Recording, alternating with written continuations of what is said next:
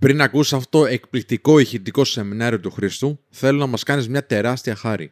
Για να ανέβουμε ακόμη πιο ψηλά στις ακροαματικότητες του Apple Podcast, ανοίγεις την εφαρμογή, πας εκεί πέρα που λέει review, γράφεις ένα θετικό σχόλιο, πατάς αποστολή και βάζεις και 5 αστέρια. Μας βοηθάει πάρα πάρα πολύ να ανέβουμε ψηλά και να γίνουμε περισσότεροι. Εάν μας ακούς όμως από Spotify, μην ξεχάσεις να πατήσεις το κουμπάκι που λέει follow ή ακολουθήστε, ώστε να μας ακολουθείς και να ενημερώνεις για κάθε νέο ηχητικό επεισόδιο και παράλληλα να ενημερώσεις τους φίλους σου ότι βρισκόμαστε και σε αυτή την πλατφόρμα για να μας ακούν ηχητικά. Να είσαι καλά.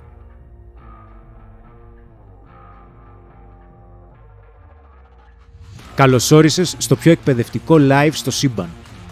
Μία εκπομπή για την αυτοβελτίωση και το φλερτ που θα σου λύσει με μοναδικό τρόπο τις σημαντικότερες απορίες που είχες ποτέ σε αυτά τα ζητήματα. Μία εκπομπή η οποία συνδυάζει απίστευτα φοβερές γνώσεις με πάρα πολύ καλή παρέα και πολύ γέλιο. Βρεγμένη σανίδα. Πάμε! Καλησπέρα. Άλλη μια βρεγμένη σανιδάρα ξεκίνησε. Λοιπόν, είμαστε στα Τζινέτ, Θεσσαλονικάρα. Εντάξει, Θεσσαλονίκες μετράνε απίστευτα.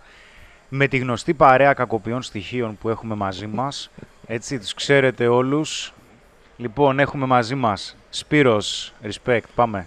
Καλησπέρα, καλησπέρα. Καλησπέρα από την όμορφη Θεσσαλονίκη και από τα Τζινέτ εδώ πέρα, το φιλόξενο χώρο του Τζινέτ που μας φιλοξενεί σήμερα και ευχαριστούμε πολύ.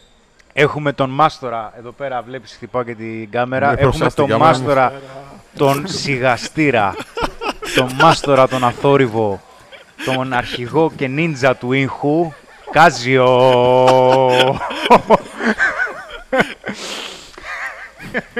Θες να φωνάζεις χωρίς να ακούγεσαι; Έχουμε τη λύση. λοιπόν, ε, παιδιά, μας λείψατε πολύ.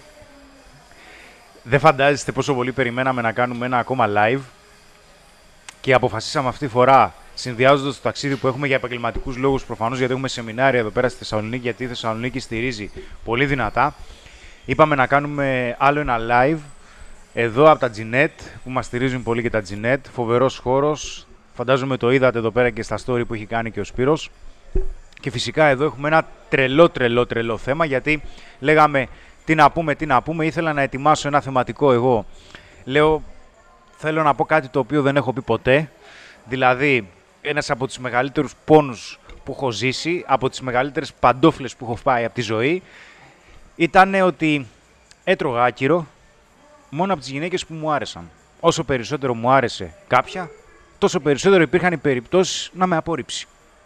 Οπότε λέω, θα κάνουμε ένα live. Βασικά το πρότεινε ο Σπύρος να κάνουμε live για να μην λέμε και βλακίες τώρα, να λέμε και τις αλήθειες. μόνο αλήθεια. Μόνο αλήθειες. Και λέω να κάνουμε ένα θέμα το οποίο θα έχει να κάνει με γιατί με απορρίπτουν όσες μου αρέσουν.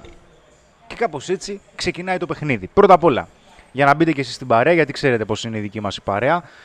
Ε, πέστε μας πώς είναι ο ήχος, γιατί καταλαβαίνετε ότι υπάρχει ένα θέμα ή θα προκύψει σίγουρα ένα θέμα με τον ήχο. Πείτε μας πώς μας ακούτε, να σας πούμε και εμείς πώς σας ακούμε. Δεν σας ακούμε, αλλά δεν πειράζει, σας βλέπουμε στο chat. Καρδιές βλέπω εδώ πέρα, γιατί έχω σήμερα δίπλα μου τον Γκάζιο, οπότε καταλαβαίνετε τι έχει να γίνει σε περίπτωση που δεν έχουμε καλό ήχο. Πράκτορ θουβού, φιλέ. Θα φεύγουν κάτι καρατιές. λοιπόν, ε, πείτε μας πώς μας ακούτε, γιατί θέλουμε να μας ακούτε, θέλουμε να μας βλέπετε καλά. Μας βοηθάνε εδώ πέρα πάρα πολύ τα Gnet, έχουν πάρα πολύ καλό δίκτυο, έχουν πάρα πολύ καλούς υπολογιστές, τα υπόλοιπα τα έχουμε φέρει εμείς. Οπότε παίζουμε πολύ δυνατή μπάλα.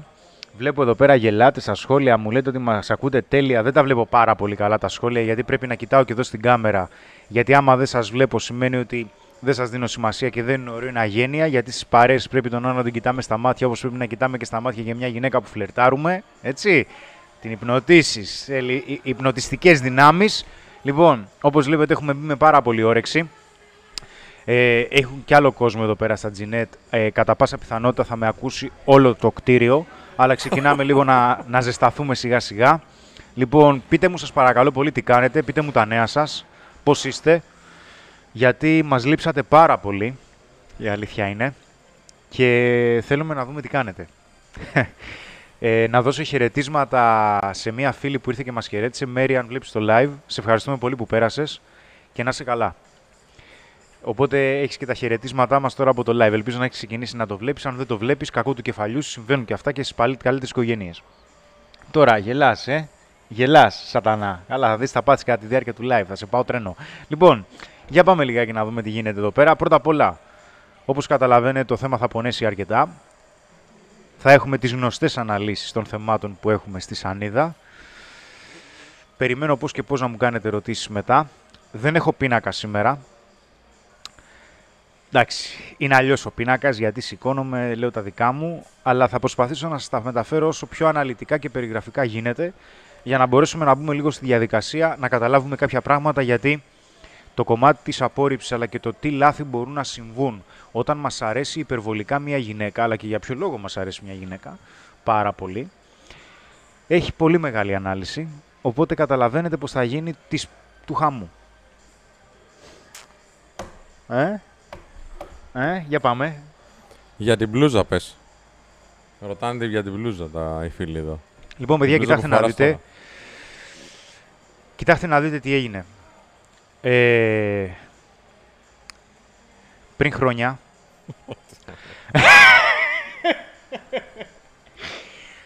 ένας μεγάλος σχεδιαστής μόδας, ο Tom Ford, έχει βγάλει και ωραία αρώματα. Ήθελε να βγάλει κάποιες μπλούζες οι οποίες θα έκαναν θράψη στον κόσμο. Δεν τα κατάφερε. Και αποφασίσαμε να καλύψουμε εμείς αυτό το κενό που υπήρχε και να βγάζουμε τις καλύτερες μπλούζες στο σύμπαν. Λοιπόν, μπλουζάρα. Κοίτα εδώ, κοίτα τώρα, κοίτα. Κοίτα. Πρέπει να φέρω με πολύ καραγκιόζη, έτσι όπως κάνω. όχι, όχι, είναι, είναι ωραία η μπλούζα και στο κρύβει. σωστός, σωστός. Λοιπόν, μος εδώ, πίσω. Ναι, ναι. Είναι αυτή η λεπτομέρεια η κόκκινη του Men of Style. Αυτή η πουτανιά είναι. Ναι, ναι, αυτή η ναι. πουτανιά είναι. Λοιπόν, παιδιά, κοιτάξτε να δείτε, βγάλαμε μπλούζες, καιρός ήταν. Δεν θα μπούμε ακόμα σε παπούτσια, κάλτσες κλπ. Θα κρατηθούμε λίγο γιατί δεν θέλουμε να διαλύσουμε τον κόσμο της μόδας. Θέλουμε να πάμε σιγά σιγά. Εντάξει, πρέπει να έχουν κόσμο και εκείνοι οι άνθρωποι. Με τριόφρονο όπως πάντα. Λοιπόν, σύ- σύντομα, σύντομα οι μπλούζες θα είναι στη διάθεσή σας. Λοιπόν, οι μπλούζες αυτές είναι, τις έφτιαξε ένας φίλος από μπλούζες που φοράμε ήδη από το συγκεκριμένο άνθρωπο, από το 126. Έτυχε, έγινε η πρόταση γιατί έχουν πάρα πολύ καλή ποιότητα και εξαιρετική εφαρμογή. Και τώρα αυτό που σας λέω δεν σας τις πουλάω, αλλά σας τις πουλάω. Γιατί έχει φοβερή εφαρμογή και πολύ καλή ποιότητα η μπλούζα. Δηλαδή είναι μπλούζες που φοράμε στην καθημερινότητά μας και τα βγάζουν τα λεφτά τους. Καλά, είναι ακόμα πολύ δεν μπορούν καλές. να την αγοράσουν έτσι κι αλλιώς. δεν μπορείτε να την αγοράσετε, οπότε δεν πουλάω. Λοιπόν, σύντομα όμως θα είναι στη διάθεσή σας. Είναι πάρα πολύ καλές μπλούζες, όπως ξέρετε ότι βγάζουμε. Είναι πάρα πολύ ποιοτικό, είναι πάρα πολύ κομψό και φυσικά είναι κάτι το οποίο έχει στυλ. Εντάξει, το λέει και το όνομα. Οπότε αναμένουμε. Κάτσε να δω, γιατί τώρα εγώ μπορώ να κάνω μπανιστήρι εδώ πέρα, γιατί έχω την οθόνη δίπλα μου. Μπορώ να, λέω, να βλέπω τι λέτε στα, στα σχόλια. Όσο ρίχνει μια ματιά, να πω εγώ, άμα θέλει κάποιος να πάρει τώρα άμεσα, ε, είναι λίγο δύσκολο γιατί online δεν την έχουμε. Θα την έχουμε μέσα στην επόμενη εβδομάδα. Ε, αλλά εντάξει, μπορεί να καλέσει 210-25-25-900 και να, να παραγγείλει από εκεί το νούμερό του. Έχουμε από όλα τα νούμερα. Γιατί είναι κάτι που το ζητήσατε, έτσι. Το, το λέγατε στα σχόλια στα προηγούμενα live. Ε, Λέγαμε να βγάλουμε μπλούζε ή καπέλα και είπατε όλοι μπλούζε, οπότε ορίστε. Όμορφη διακριτική, καλή εφαρμογή, καλή ποιότητα και με το λόγο να φαίνεται διακριτικά. Να μπορεί να τη φορέσεις και ένας άνθρωπος και στο καφεδάκι του και έξω όταν βγαίνει κτλ. Μην είναι τίποτα σαν βενζινάδικο που είναι ξέρω εγώ, όλα κόκκινα, μπλε κτλ. πάνω. Έτσι. Λοιπόν, 425 φίλοι ε, και 261 likes μόνο. Τώρα ξέρετε το ρόλο μου μένα. Πρέπει οπωσδήποτε να πω μερικά πράγματα. Είναι πάρα πολύ σημαντικό όποιος μπαίνει μέσα στο live μας να κάνει ένα like. Το like είναι ακριβώς από κάτω από το βίντεο που βλέπετε. Είναι το κουμπάκι που είναι έτσι. Πατήστε το με δύναμη να μπει μέσα να γίνει μπλε. Τώρα, από εκεί και πέρα. Α, που βοηθάει πάρα πολύ να κάνετε share. Εντάξει, είμαστε στην Όμορφη Θεσσαλονίκη, είμαστε σε μια ε, ημέρα που συνήθως δεν είχαμε live. Οπότε παρακαλώ, παιδιά, κάντε ένα share να το μάθει ο κόσμος, να έρθουν και άλλοι φίλοι, να γίνει μεγαλύτερη η παρέα μας. Ήδη σιγά σιγά ανεβαίνουμε και είναι πάρα πολύ ωραίο αυτό. Ε, Επίσης, να λέει ο Χρήσο Ντέκος, πάμε όλοι like να μην χρειαστεί να το πει ο Σπύρος. Ε, σας πρόλαβα, σας πρόλαβα. Αλλά ανεβαίνει το like όπως βλέπω τώρα και είναι πάρα πολύ καλό αυτό. Επίσης, μπορείτε να, μα κάνετε, να μας κάνετε sta- tag στο Instagram, ένα story δηλαδή, ε, για το live μας. Έτσι όπως μιλάω τώρα, ξέρω εγώ, πάρτε ένα story και ανεβάστε το στο, στο story σας και tag το παπάκι menofstyle.gr έτσι ώστε να γίνουμε πολύ πολύ πολύ μεγάλη παρεούλα. Αυτά από μένα. Σε λίγα θα πούμε και μια πολύ καλή εξέλιξη σε ό,τι αφορά το βιβλίο Ανδρασαξία. Σε λιγάκι όμως, να μεγαλώσουμε λίγο ακόμα. Α ξεκινήσουμε σιγά σιγά με το θέμα, αν θες, Χρήστο. Αν θέλω όμως. Ναι. Γιατί υπάρχει περίπτωση να μην θέλω. Ο ήχος είναι καλός πάντως, βλέπω έτσι. Ε, ναι. Ποιος είναι, περίμενε. Ναι, η Λία δεν φαντάζεσαι τι έχει να πάθει ο Κάζιο σε περίπτωση που έχουμε πρόβλημα με τον ήχο. Γιατί τον φτάνω, θα τον τζιμπάω. Θα τον τζιμπάω, έτσι. Λοιπόν. Λοιπόν. Βλέπω έχετε ξεκινήσει ήδη να κάνετε κάποιες ερωτήσεις. Ναι, σκεφτόμαστε να βγάλουμε την μπλούζα και σε άλλα χρώματα. Περιμένετε λίγο, μην βιάζεστε. Στο μέλλον θα κάνουμε και giveaway, προφανώς. Πάμε τώρα λιγάκι να δούμε κάποια θέματα. Να αρχίσουμε να μπαίνουμε λιγάκι στο θέμα, βλέποντας θέματα. Βλέπεις το έχω, έτσι.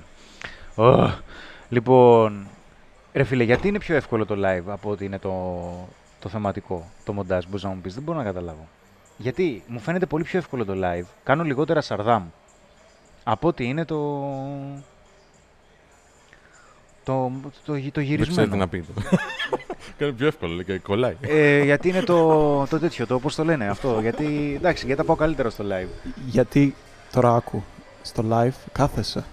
Ενώ στα θεματικά δεν κάθεσαι. Αφού ξέρεις ότι είμαι υπερκινητικός, ρε. Από εδώ πιο εύκολα ήταν είμαι όρθιος. Τι νομίζεις ότι περνάω καλά τώρα, τα νεύρα μου έχω. Σκέφτομαι, ε, σου, σου μιλάω και περνάνε. Πώς είναι για να κοιμηθείς που σκέφτεσαι προβατάκια; Εγώ για να κάτσω σκέφτομαι σανίδες. περνάνε σανίδες από μπροστά μου. λοιπόν. Για πάμε λίγο. Ε, ωραία, είναι και καλός ο ήχος μας λένε εδώ πέρα, μας καλησπερίζουνε. Τον Γκάζιο δεν θα τον πειράξουμε, θέλω να τον τζιμπάμε μόνο. Σε περίπτωση δεν είναι καλός ο ήχος, θα ακούσει τσιμπιές. Λοιπόν, κοιτάξτε να δείτε τι γίνεται τώρα. Ε, προφανώς έχουμε ένα θέμα. Το θέμα ποιο είναι, γιατί υπάρχει γιατί πολλές φορές αντιμετωπίζουμε το πρόβλημα ότι όταν όσο περισσότερο μας αρέσει μια γυναίκα, μας απορρίπτει ή δεν μας θέλει. Εδώ πέρα προφανώς θα πρέπει να καταλάβουμε το εξής, ότι προφανώς όταν μας αρέσει μια... Όταν... Στο μοντάζ κάνω λιγότερα λάθη. Ε, προφανώς όταν μας αρέσει μια γυναίκα, ε, πάρα πολύ, τα λάθη που γίνονται συνήθως έχουν να κάνουν με την δημιουργία της έλξης. Και εδώ είναι που έχουμε να, έχω να πω κάποια πράγματα. Γιατί ήθελα το συγκεκριμένο, το σημερινό live να σου πω ότι πρώτον, κάποια λάθη που κάνουμε στη δημιουργία της έλξης γενικότερα. Δεύτερον, κάποια λάθη τα οποία αυτά τα λάθη εντείνονται όσο περισσότερο μας αρέσει μία γυναίκα. Και προφανώς αυτά τα λάθη τα κάνουμε στις περισσότερες περιπτώσεις όταν δεν έχουμε επιλογές. Δηλαδή, όταν πάρα πολύ γρήγορα εξειδανικεύουμε το άλλο άτομο, γιατί πολύ απλά ξέρουμε ότι μετά από πάρα πολύ μεγάλο χρονικό διάστημα θα φλερτάρουμε πάλι ή με γυναίκα ή θα φλερτάρουμε πάλι με μια γυναίκα που μας αρέσει τόσο. Εντάξει. Οπότε πάμε λιγάκι σιγά σιγά να το δούμε αυτό το θέμα. Κάνω, κάνω μπανιστήρι λιγάκι τα, τα σχόλια, με συγχωρείτε. Λοιπόν, Καλό είναι ο ήχος, λένε τα παιδιά. Είμαστε καλά. Για το βιβλίο λένε οι φίλοι εδώ πέρα. Καλησπέρα από Ολλανδία. Περιμένουμε τον Χρήστο να τσακωθεί μόνος να γουστάρουμε. Καλό live. ναι, μάγκες. ισχύει αυτό, κάτι θα πάθω, δεν υπάρχει περίπτωση. Έχουν αρχίσει και μπαίνουν και παλιές καραβάνες από τα προηγούμενα live.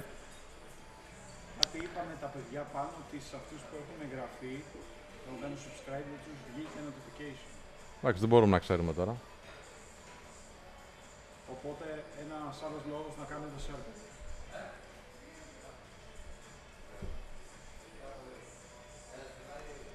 Ε, Γιώργο που λες ότι για αύριο δίνεις και κάθεσαι παρέα μας. Σημαντικό. Σημαντικό. Και μόνο που το λες, είσαι ωραίος. Λοιπόν, πάμε να δούμε λοιπόν παιδιά τι συμβαίνει. Ε, Συνήθως τα περισσότερα προβλήματα στα οποία... Τα περι... Η αιτία που οφείλονται τα περισσότερα προβλήματα που κάνουμε στη δημιουργία της έλξης όταν μας αρέσει πολύ μια γυναίκα, έχει να κάνει κυρίως με τον φόβο της απόρριψης. Στις περισσότερες περιπτώσεις, ο φόβος της απόρριψης είναι ένας από τους βασικότερους φόβους που αντιμετωπίζουμε όταν θέλουμε να διεκδικήσουμε μια γυναίκα που μας αρέσει πολύ. Εντάξει; Τι συμβαίνει τώρα; Ε, σε πολύ απλά λόγια, ε, ο φόβος της απόρριψης είναι η πεποίθηση ότι το... Πνίγηκα ρε μαλάκα, τι λέτε; λοιπόν, στον φόβο της απόρριψης τι έχουμε, ότι είναι η πεποίθηση πως το πιθανότερο σενάριο είναι να απορριφθούμε. Δηλαδή, όταν πας να εκφράσεις τις προθέσεις σε μια γυναίκα, να της προτείνεις ραντεβού, ε, να ξεκινήσετε μια σχέση, να έρθει πρώτη ερωτική επαφή. Πριν ξεκινήσει τη σχέση, θα έρθει ερωτική επαφή, μην τα μπερδέψουμε. Οπότε, σε αυτήν τη φάση τι συμβαίνει. Έχεις την πεποίθηση πως πρώτα απ' όλα είναι η μοναδική, εντάξει, ο κάθε άνθρωπος είναι ξεχωριστός, αλλά είναι η μοναδική, οπότε θα πρέπει να κάνω τα πάντα για να μην απορριφθώ και στο μυαλό σου αξιολογείς και λες ότι ξέρεις κάτι, στις περισσότερες περιπτώσεις, στις περισσότερες περιπτώσεις είναι πιθανότερο να απορριφθώ παρά να της αρέσω. Οπότε εδώ ξεκινάει μία αλληλουχία πεπιθήσεων. Δηλαδή, η πεποίθηση που έχεις ότι είναι πιθανότερο να απορριφθείς από μία γυναίκα που σου αρέσει, είναι ότι οι πεπιθήσεις αυτές έχουν συνήθως δύο βάσεις στο συγκεκριμένο θέμα, έτσι. Πρώτα απ' όλα, όταν ήδη ξεκινάς να προσπαθείς ή να φλερτάρεις μια γυναίκα που σου αρέσει, πρώτα απ' όλα έχεις μια αρνητική αυτοκριτική. Δηλαδή ψάχνεις να βρεις τι δεν σου αρέσει στον εαυτό σου ή τι δεν θα της αρέσει πάνω σου και μεγενθύνεται στο μυαλό σου. Το δεύτερο κομμάτι είναι η απραξία. Στις περισσότερες περιπτώσεις οι περιοριστικές πεπιθήσεις ή η σιγουριά ότι μπορεί να αποτύχουμε ή να απορριφθούμε μας οδηγούν στην απραξία. Δηλαδή, εν τέλει, υπάρχει πολύ μεγάλη πιθανότητα να μην κάνεις κίνηση ή όπως θα αναλύσω στη συνέχεια, να κάνεις κίνηση πάρα πολύ αργά. Και θυμάστε τι έλεγα στο live της, βρεγμεν... της φιλικής ζώνης. Βρεγμένη αν ήταν όλα βέβαια, αλλά τέλος πάντων. Ε, της φιλικής ζώνης. Ότι πολλές φορές ο λόγος για τον οποίο μπαίνουμε στη φιλική ζώνη είναι γιατί αργήσαμε να εκφράσουμε ερωτικό ενδιαφέρον. Οπότε, στις δύο, επαναλαμβάνω, αν και θα ανέβει το βίντεο, στις περισσότερες περιπτώσεις η περιοριστική η αρνητική πεποίθηση που έχουμε ότι κατά πάσα πιθανότητα θα απορριφθούμε από μια γυναίκα που μας αρέσει πολύ, αυτές οι πεπιθήσεις έχουν συνήθως δύο βάσεις. Κάνουμε μια αρνητική αυτοκριτική, δηλαδή δεν, θεωρούμε, δεν πιστεύουμε ότι αξίζουμε, δεν θεωρούμε ότι είμαστε ελκυστικοί ή γενικά ή για τη συγκεκριμένη γυναίκα που μας αρέσει πολύ, με αποτέλεσμα να την τοποθετούμε πάρα πολύ γρήγορα και πάρα πολύ εύκολα σε μια θέση πολύ υψηλότερης αξίας από εμάς. Δεν είπα να έχουμε έναν τρόπο σκέψης που την τοποθετεί πιο χαμηλά από εμάς ή τη βλέπουμε μειονεκτικά. Αλλά όταν έναν άνθρωπο που δεν τον γνωρίζεις τον τοποθετείς πάρα πολύ ψηλά αξιοκρατικά στην αντίληψή σου, τότε οι συμπεριφορές σου θα κυμανθούν με βάση τη συγκεκριμένη πεποίθηση. Και το δεύτερο κομμάτι των πεπιθήσεων, των περιοριστικών, είναι η απραξία. Δηλαδή, όταν εμείς οι ίδιοι πιστεύουμε ότι είναι σίγουρο ότι θα απορριφθούμε, εν τέλει τι λες, καλώς το να, καλησπέρα. Τι έγινε, λοιπόν, ήρθες να παρακολουθήσεις. Α, παιδιά, έχουμε live εδώ πέρα, φαν. Ήρθε να χαιρετήσει, δεν πειράζει. Λοιπόν, είναι 50 ευρώ το λεπτό. Εντάξει, πρέπει να βγάλουμε τα προς το ζήν. Πώς σε λένε, ρε φίλε; Λάζαρος, Λάζαρε, καλησπέρα και σε ευχαριστούμε, ρε φίλε, που ήρθες. Ευχαριστούμε πολύ. Λοιπόν, εντάξει, αυτά είναι τα καλά του live, παιδιά. Λοιπόν, οπότε λοιπόν σε αυτήν την περίπτωση έχουμε την απραξία. Δηλαδή η απραξία ποια είναι; Ότι είναι σίγουρο ότι θα απορριφθώ γιατί να προσπαθήσω.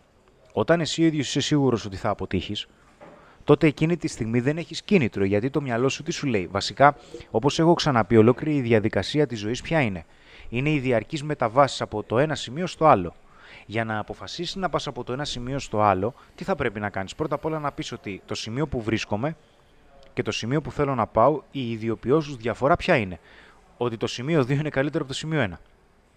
Και μετά τι κάνεις; Αρχίζεις και αξιολογείς και λες ποιες είναι οι συμπεριφορές που θα πρέπει να ακολουθήσω και να σχεδιάσω για να κάνω τη μετάβασή μου από το σημείο 1 στο σημείο 2. Όταν το σημείο 2 που φαντάζεσαι είναι η απόρριψη, τότε γιατί να σχεδιάσεις συμπεριφορές οι οποίες έχουν να κάνουν με το να πας σε αυτό το σημείο; Ο, αν έχεις εσύ ο ίδιος σίγουρος στην απόρριψη, τότε για ποιο λόγο να προσπαθήσεις; Θα μου πεις, Μα θα πρέπει να με νοιάζει η απόρριψη. Φυσικά και δεν θα πρέπει να σε νοιάζει η απόρριψη. Γιατί η απόρριψη αποκαλύπτει ένα λάθος που μπορεί να κάνεις. Η απόρριψη δεν αποκαλύπτει το ποιος είσαι. Αυτό είναι κάτι που μου πήρε πολύ καιρό να το καταλάβω και οι περισσότεροι άνθρωποι όταν έχουν να κάνουν με αποτυχία ή με απόρριψη δεν το καταλαβαίνουν. Γιατί σου λέει ότι ξέρεις τι, από τη στιγμή που θα απορριφθώ σημαίνει ότι δεν αξίζω. Ενώ αυτό δεν ισχύει. Δεν μπορείς δηλαδή να κρίνεις έναν ολόκληρο χαρακτήρα ή μια ολόκληρη ζωή από μία, δύο, τρεις αποτυχίες. Γιατί; Γιατί προφανώς η αποτυχία και η απόρριψη είναι πολύ σημαντικά συστατικά της ζωής. Από την άλλη, για να, όπως λέμε, για να μπορέσει να καταλάβει ο εγκέφαλος πώς να θέσει στόχους, θα πρέπει να κάνει μοντελοποίηση. Η μοντελοποίηση που θα συμβεί για τη μετάβαση από το πρώτο σημείο στο άλλο σημείο είναι ότι πρώτον πρέπει να καταλάβεις το πού βρίσκεσαι, δεύτερον πρέπει να καταλάβεις το πού θέλεις να πας και τρίτον πρέπει να καταλάβεις τι χρειάζεται να κάνεις για να πας από το ένα σημείο στο άλλο. Αυτή είναι η βασική μοντελοποίηση που ακολουθεί το κεφάλι σου όταν θέλεις να δημιουργήσεις στόχους οι οποίοι υποτίθεται ότι θα σε πάνε σε ένα καλύτερο σημείο. Γιατί πολλές φορές έχουμε και τα ψυχολογικά μας και υπάρχει περίπτωση να πηγαίνουμε σε χειρότερα σημεία από ό,τι βρισκόμαστε. Εκεί χρειαζόμαστε λίγο βοήθεια. Αν όμως εσύ ο ίδιος βλέπεις μια γυναίκα που σου αρέσει και το πρώτο πράγμα που σκέφτεσαι είναι η απόρριψη. Γιατί, κοίταξε τι γίνεται τώρα. Ε, κάνουμε, κάνω σεμινάρια συνέχεια. Εντάξει, κάθε εβδομάδα έχω περίπου δύο σεμινάρια. Και ο κάθε άνθρωπος που έρχεται έχει μια φυσιολογική ερώτηση να μου κάνει. Αυτή η φυσιολογική ερώτηση περιλαμβάνει ένα αρνητικό σενάριο. Δηλαδή, Χριστό, πηγαίνω και την προσεγγίζω. Αν με προσβάλλει, αν συμβεί αυτό, αν μου πει εκείνο. Και του λέω, ρε φίλε, περίμενε λιγάκι. Για ποιο λόγο σκέφτεσαι το χειρότερο σενάριο που μπορεί να συμβεί; Μου λέει, πολύ σωστά, γιατί θέλω να αισθανθώ προετοιμασμένος. Και του λέω, σε καταλαβαίνω, αλλά πρόσεξε τι συμβαίνει.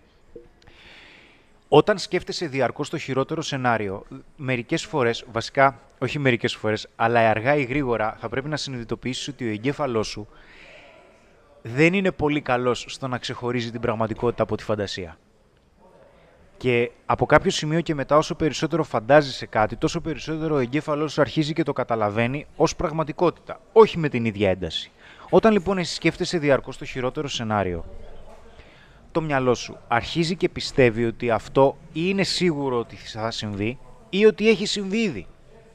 Οπότε θα σε αποτρέψει από το να κάνεις αυτό που πραγματικά θέλεις και ουσιαστικά αυτό που πραγματικά χρειάζεται να κάνεις για να εξελιχθείς και ουσιαστικά να κερδίσεις αυτό που λέμε τη χαμένη μας αυτοεκτίμηση. Γιατί τη χαμένη αυτοεκτίμηση πώς την κερδίσεις όταν κάνεις αυτό που φοβάσαι. όταν καθόμαστε στον καναπέ, δυστυχώς δεν κερδίζουμε κάτι. Μπορεί να ξεκουραζόμαστε και να χρειάζεται. Αλλά όταν μπαίνεις στη διαδικασία να εξελιχθείς πραγματικά, θα χρειαστεί να ξεπεράσεις φόβους. Γιατί; Γιατί όταν μια γυναίκα σου αρέσει πάρα πολύ, αυτό που φοβάσαι περισσότερο είναι να μην είσαι μαζί της. Και αυτό φανερώνει αλήθειες. Και τι αλήθειες φανερώνει; Πρώτον, υπάρχει περίπτωση, όπως είπα πριν, να μην έχεις άλλες επιλογές. Και εκείνη τη στιγμή τι λες; Ω, φίλε, άστα να πάνε. Θα συνεχίσω να είμαι μόνος μου. Θα με φάνει τσόντες. Νούμερο 2. Τι λες, θα πρέπει να τα κάνω όλα τέλεια. Αν και θα το πω στη συνέχεια. Πιέζεσαι τόσο πολύ να τα κάνεις όλα τέλεια που μετά από την πίεση θα κάνεις όλα λάθος. Γιατί όταν χρειαζόταν να αποδώσουμε, το στρες κάποιες φορές λειτουργεί παραγωγικά, αλλά κάποιες φορές λειτουργεί καταστροφικά. Οπότε λοιπόν μπαίνεις μέσα σε αυτή τη διαδικασία και βασικά σε παραλύει ο φόβος. Λοιπόν, είχα καιρό να κάνω live Χρειαζόταν να το πάω λίγο μονότερμα.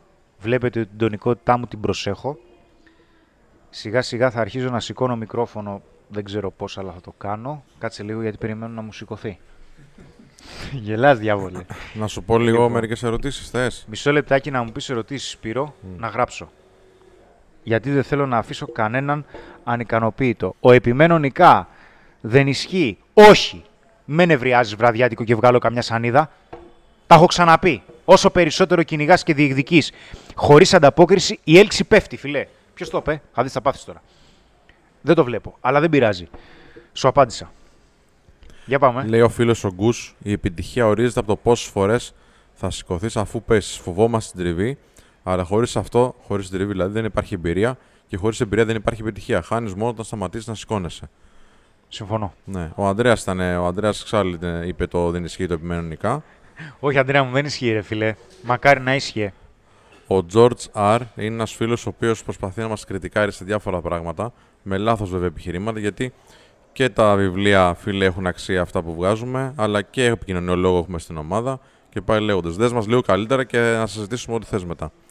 Λοιπόν. Πάμε, Λευτέρης Κοστούλας. Η απόρριψη μπορεί να δείχνει ότι η κοπέλα απλά παίζει μαζί σου για να ε, ανεβάσει την αυτοποίθησή της. Σε φλερτάρει αρχικά και μετά όταν πας την προσεγγίσει σε γειώνει. Αυτό τώρα είναι ένα σχόλιο βέβαια ο άνθρωπος εδώ, λέει. OK. Okay.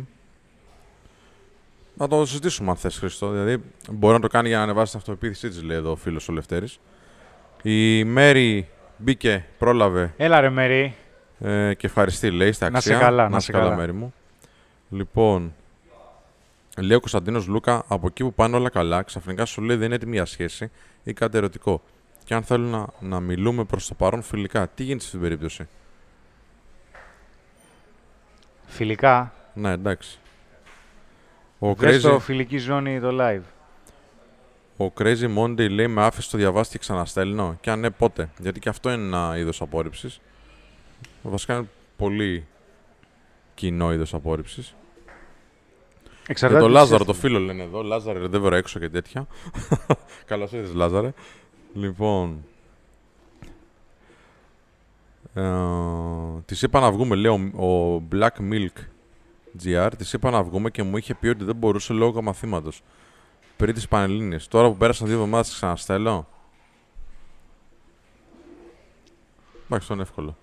Αυτό είναι εύκολο. Ναι. Φίλε, εντάξει, μπορείς να ξαναστείλεις άλλη μια φορά. Αλλά άμα δεις ότι δεν απαντάει, το αφήνεις.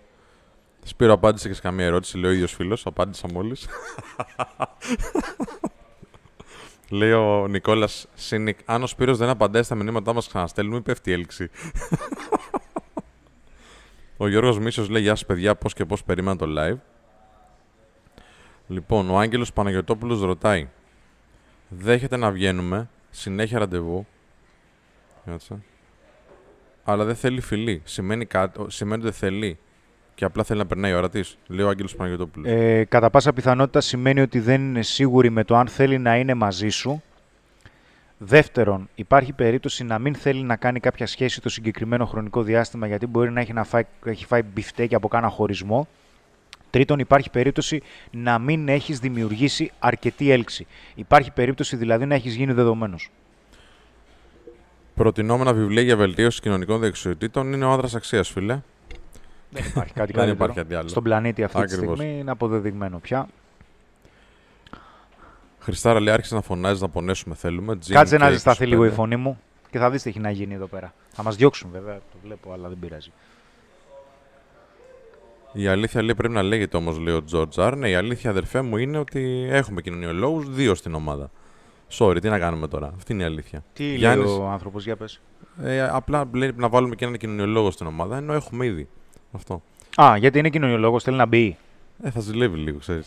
Εντάξει, έλα στην παρέα Α μας. στείλει βιογραφικό. Έλα Λοιπόν, στην παρέα μας. Γιάννης 1990. Σπύρο, like και share δεν έχει σήμερα. Έχει, ρε Γιάννη. Πες τα να πούμε. Έλα, like και ένα share. Είμαστε 650 άνθρωποι τώρα αυτή τη στιγμή. Ευχαριστούμε πάρα πολύ, παιδιά. Σε μια μέρα που δεν μας είχατε συνηθίσει. Είναι Παρασκευή. Αλλά τώρα βόλευε να βγούμε και από την πόλη της Θεσσαλονίκης, γιατί θέλαμε να το κάνουμε αυτό. Ε, να κάνουμε και ένα live δηλαδή εκτός της ε, έδρας μας, εκτός του στούντιό μας, εκτός της Αθήνας.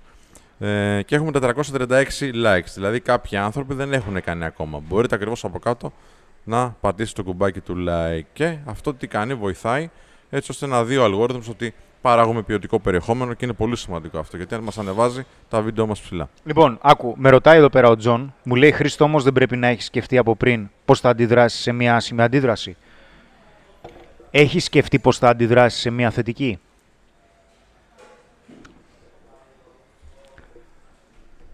Άκουσέ με. Καταλαβαίνω τι ρωτάς. Απλά δεν ξέρω αν έχεις καταλάβει εσύ πόσο σημαντικό είναι αυτό που ρωτάς, γιατί είναι πολύ καλή ερώτηση. Δεν μπορούμε να προβλέψουμε πώς θα αντιδράσει κάποιος. Και δεύτερον, δεν μπορούμε να πούμε ότι θα προσαρμόσω την κάθε μου αντίδραση στην αντίδραση του άλλου. Το σημαντικότερο που μπορείς να κάνεις είναι να ξέρεις τι θέλεις και το τι θέλεις να εκφράσεις.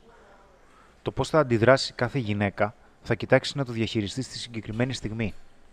Γιατί οι ικανότητες χτίζονται όταν αντιμετωπίζεις κάτι απρόβλεπτο, όχι όταν αντιμετωπίζεις κάτι γνώριμο.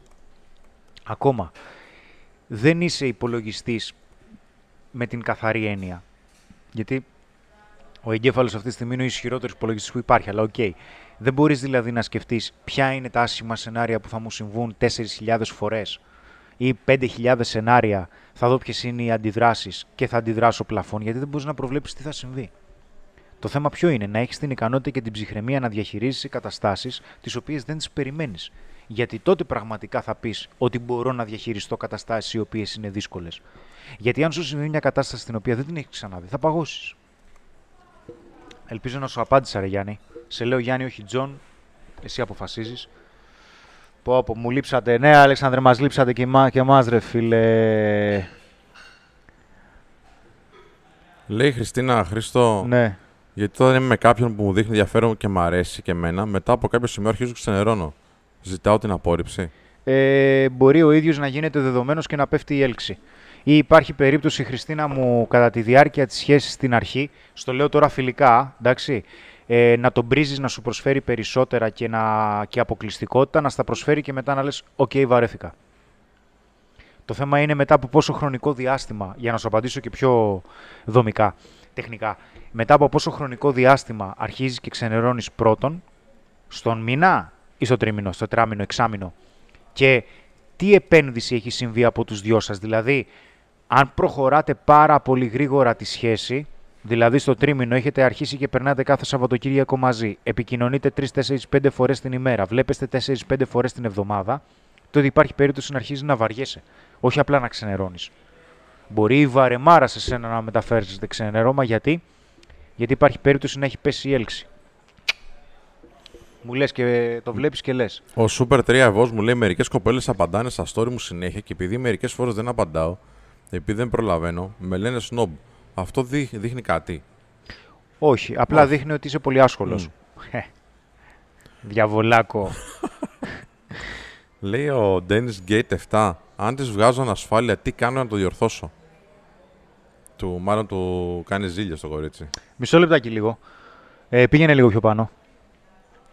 Νικόλας, στα 46 μου έχω καταλάβει ότι γουστα- αν γουστάρει μια γυναίκα, το καταλαβαίνεις ρε παιδιά. Προφανώς, αν δεν είσαι τυφλός, αν της είσαι αδιάφορος, θα της αλλάξω γνώμη. Όχι, δεν υπάρχει να της αλλάξεις γνώμη, αλλά αν περνάς αδιάφορος από όλες τις γυναίκες, που είναι αυτό το οποίο θέλω πολλές φορές να πω, τότε υπάρχει πρόβλημα. Δεν γίνεται να απορρίπτεσαι από όλες τις γυναίκες που σου αρέσουν. Αυτό είναι το κόνσεπτ συνήθως, ε, Αλέξανδρε, του. Όχι, Νικόλα, συγγνώμη. Ε, αυτό είναι το κόνσεπτ, Νικόλα. Γιατί πολλοί μου λένε, ξέρεις κάτι, ρε φίλε, μήπως έχει γίνει πολύ πολύπλοκο το φλερτ. Όχι, είναι ανθρώπινη συμπεριφορά. Και η ανθρώπινη συμπεριφορά, όπως και οποιαδήποτε άλλη επιστήμη, ενδέχεται πολύ μεγάλης ανάλυσης. Γιατί; Γιατί υπάρχουν κάποια σενάρια τα οποία υπάρχει περίπτωση να μην τα έχουμε σκεφτεί. Οι επικοινωνιακές δεξιότητες χτίζονται και χρειάζονται δουλειά. Αυτό δεν σημαίνει όμως ότι είναι απλές. Υπάρχει περίπτωση εσύ να το έχεις. Υπάρχει περίπτωση κάποιος άλλος να μην το έχει. Το ότι η άλλη όμως υπάρχει περίπτωση να της αρέσεις, σημαίνει ότι κάτι προβάλλεις. Προβάλλεις κάποια ελκυστικά χαρακτηριστικά. Υπάρχει περίπτωση όμως να μην αρέσει σε καμία. Σημαίνει ότι δεν προβάλλεις ελκυστικά χαρακτηριστικά και ότι θα πρέπει να εξασκήσεις αυτά τα χαρακτηριστικά. Αυτό θέλω να πω. Όχι ότι διαφωνώ ριζικά σε αυτό που ανέφερες, βέβαια. Ο Έτσι. Άγγελος 7 λέει: Χρήστο, αν υπάρχει συνεχής επικοινωνία ή καιρό, αλλά δεν έχει ξεκαθαρίσει το τοπίο στο θέμα φιλία, φλερτ, σε ραντεβού κτλ., τι κάνουμε; Ε, αν υπάρχει συνεχής επικοινωνία για καιρό, αλλά δεν έχει ξεκαθαριστεί το οποίο στο θέμα. Μήπως σε μπερδεύει που τα βλέπεις, ρε. Να το... Όχι, με βοηθάει. Ε, Ναι, το είδα. Θα Το σου διαβάζεις πω. Ξανά. θα πρέπει. Τι να σου πετάξω. Λοιπόν, ε, κοίτα. Ε, Μπορείς να μου ξαναδιαβάσεις. ναι, αν υπάρχει λέει συνεχή. Ευχαριστώ. Άσο μένα, άσο μένα. Αν υπάρχει συνεχής επικοινωνία για καιρό, Ναι. αλλά δεν έχει ξεκαθαρίσει το τοπίο στο θέμα φιλία, φλερτ, ε, σε ραντεβού, τι κάνουμε; Τότε γιατί υπάρχει συνεχής επικοινωνία; Έχετε ξεκινήσει τώρα να με νευριάζετε πάλι βραδιάτικο. Γιατί υπάρχει συνεχής επικοινωνία αφού δεν έχετε ξεκαθαρίσει τι θα γίνει μεταξύ σας; Ξέρεις γιατί. Γιατί φοβάσαι μη σε απορρίψει. Κάτσε να την έχω από κοντά για να την πείσω ότι αξίζω για να μην με απορρίψει. Είναι το σημερινό θέμα. Καλή ερώτηση. Ανοιξά να το φωνάζω μόνος μου. Είναι το σημερινό... είναι, είναι το... Έλα ρε μαλάκα. Είναι το θέμα του σημερινού live. Για ποιο λόγο επικοινωνείς συχνά, ρε φίλε, αφού δεν έχετε κάνει τίποτα; Έχεις μπει φιλική ζώνη από μόνος σου; Όχι! Ξεκαθάρισέ το, βγες έξω, σε βλέπω ερωτικά. Και να σου πω, θέλω να δω και πώς φυλάς. Την πιάνεις, τη φυλάς. Γεια. Φωνάζω λίγο, sorry. Λέει εδώ ο φίλος ο Νικόλας ο Μπαρακτάρης. Για τα πολύ πολιτικοποιημένα άτομα, ένας λόγος που απορρίπτονται είναι ότι οι κοινωνικοπολιτικές αντιλήψεις με τις άγνωστες γυναίκες δεν συμβαδίζουν. Άρα δεν υπάρχει σύνδεση και έλξη. Εγώ διαφωνώ πάρα πολύ, ρε φίλε, αυτό. δηλαδή, Ε, εντάξει, συζητάνε πολιτικά κάποια στιγμή και λέει δεν έχουμε συμβατότητα. δεν μιλάμε πολιτικά με γυναίκες, ρε παιδιά. Ειδικά στην πρώτη προσέγγιση με τίποτα, ας πούμε. εντάξει. Γενικότερα δεν μιλάμε για πολιτικά. Δεν υπάρχει λόγος. Δεν υπάρχει λόγος. Λέει εδώ Αλέξανδρος Τζόνης, παλιά καραβάνα. Καλησπέρα, λέει μου λείψατε. Και εμάς μας έλειψες, Τζόνι. Βγαίνω με ραντεβού, πάω για φιλή. Και ενώ μου λέει σε θέλω, μου λέει μετά όχι από το πρώτο ραντεβού. Εδώ υπάρχει θέμα, φίλε, με την έλξη στο ραντεβού. Κάτι έγινε εκεί πέρα, κάπου χάθηκε. Καλό είναι, παιδιά, να το ξεκαθαρίζουμε στο πρώτο ραντεβού, να, πέσει, να πέφτει το φιλί για να ξέρουμε ότι δεν είναι φιλικό το όλο σκηνικό. Λοιπόν, έχουμε βγάλει και βίντεο σχετικά αυτό. Έχει βγάλει ο Θέμης δύο πολύ καλά βίντεο. Πώς πας για το φιλί και πώς πας για το φιλί στο πρώτο ραντεβού. Είναι πολύ δυνατά αυτά, δείτε τα. Λοιπόν, καλησπέρα παιδιά στην καραντίνα. Μου έδειξε ότι θέλει να κάνουμε κάτι το καλοκαίρι και τελευταία μέρα πριν τελειώσουμε τις πανέλε μου έφερε τον κόμενό της έξω στο σχολείο. Τι να κάνω, λέει ο Irving. Να βρεις άλλη. Θα φτιάξουμε μια σανίδα χειροποίητη μεγάλη ήττα. Μου έχει συμβεί. Λοιπόν, ε, Ποιος ένας φίλος έλεγε ότι είδε το Θέμη έξω. Ναι, ο, φίλ, ο Θέμης αυτή τη στιγμή κάνει το infield με τους μαθητές μας, φίλε. Πες ένα γεια, άμα το δείτε κάποιος στον δρόμο τον Θέμη με την ομάδα, την εκπαιδε... τους εκπαιδευτές και τους μαθητές, πείτε γεια, παιδιά. Η Μέρη λέει: Έχω ερώτηση τελικά. Αν σε απορρίψει λόγω συνθήκων διαφορετικές πόλεις σπουδών και μετά από καιρό επανεμφανιστεί, πώς το χειρίζεσαι; Η Μέρη η κοπέλα που ήρθε εδώ. Ε, ναι. Δεν γίνεται να δείχνεις ή να, να δείχνεις συνεχώς διαθέσιμη μέρη. Δεν γίνεται δηλαδή ο καθένας όποτε αποφασίσει να σου λέει τον μπούλο και μετά επειδή το μετάνιωσε να ξαναεπιστρέφει και να είσαι, να είσαι με ανοιχτές αγκάλες. Γιατί αρχίζεις και εμφανίζεσαι ως δεδομένος, ως δεδομένη. Γιατί αυτό δεν έχει να κάνει είτε με άντρα με γυναίκα. Οπότε σε αυτή την περίπτωση, όταν ας πούμε στη δική σου περίπτωση που λες σε απέρριψε λόγω συνθήκων και επανεμφανίστηκε. Όταν επανεμφανιστεί, εσύ θα πρέπει να είσαι λιγάκι με μισό μάτι. Δηλαδή, ξέρεις τι, έχει κλονιστεί η αξιοπιστία σου. Τώρα θα χρειαστεί εγώ να το σκεφτώ. Γιατί υπάρχει περίπτωση πάλι λόγω συνθήκων να σου πει, ξέρεις τι, άντε γεια, και εσύ να θες να επενδύσεις. Δεν γίνεται κάθε λίγο και λιγάκι να συμβαίνει κάτι τέτοιο. Γιατί υπάρχει πρόβλημα. Και αυτό είναι ένας από τους λόγους, για το- γιατί ρώτησε κάποιος φίλος, Αδελφέ, δεν σε πρόλαβα που λες πώς να με δείχνεις δεδομένος. Υπάρχουν κάποια πράγματα που θα πω στο σημερινό, σεμινά- στο σημερινό live που θα καταλάβεις τι σημαίνει να μην είσαι δεδομένος. Αλλά το ότι είσαι δεδομένος, παιδιά σας παρακαλώ λίγο την προσοχή σας. Θα μου σηκωθεί κι άλλο, προσέχτε. Λοιπόν. Λοιπόν. Πώς δεν είσαι δεδομένος. Δύο πράγματα. Πώς είναι δεδομένος κάποιος όταν δεν υπάρχει περίπτωση να πει όχι; Οτιδήποτε και αν κάνει το δέχεσαι. Δεν υπάρχει περίπτωση εσύ κάτω οποιασδήποτε συνθήκες να την απορρίψεις. Νούμερο 2. Το οποίο είναι αλληλένδετο με το 1. Δεν έχεις κριτήρια. Τα κριτήριά σου είναι μόνο τι; Εξωτερική εμφάνιση και ότι κατά πάσα πιθανότητα με θέλει.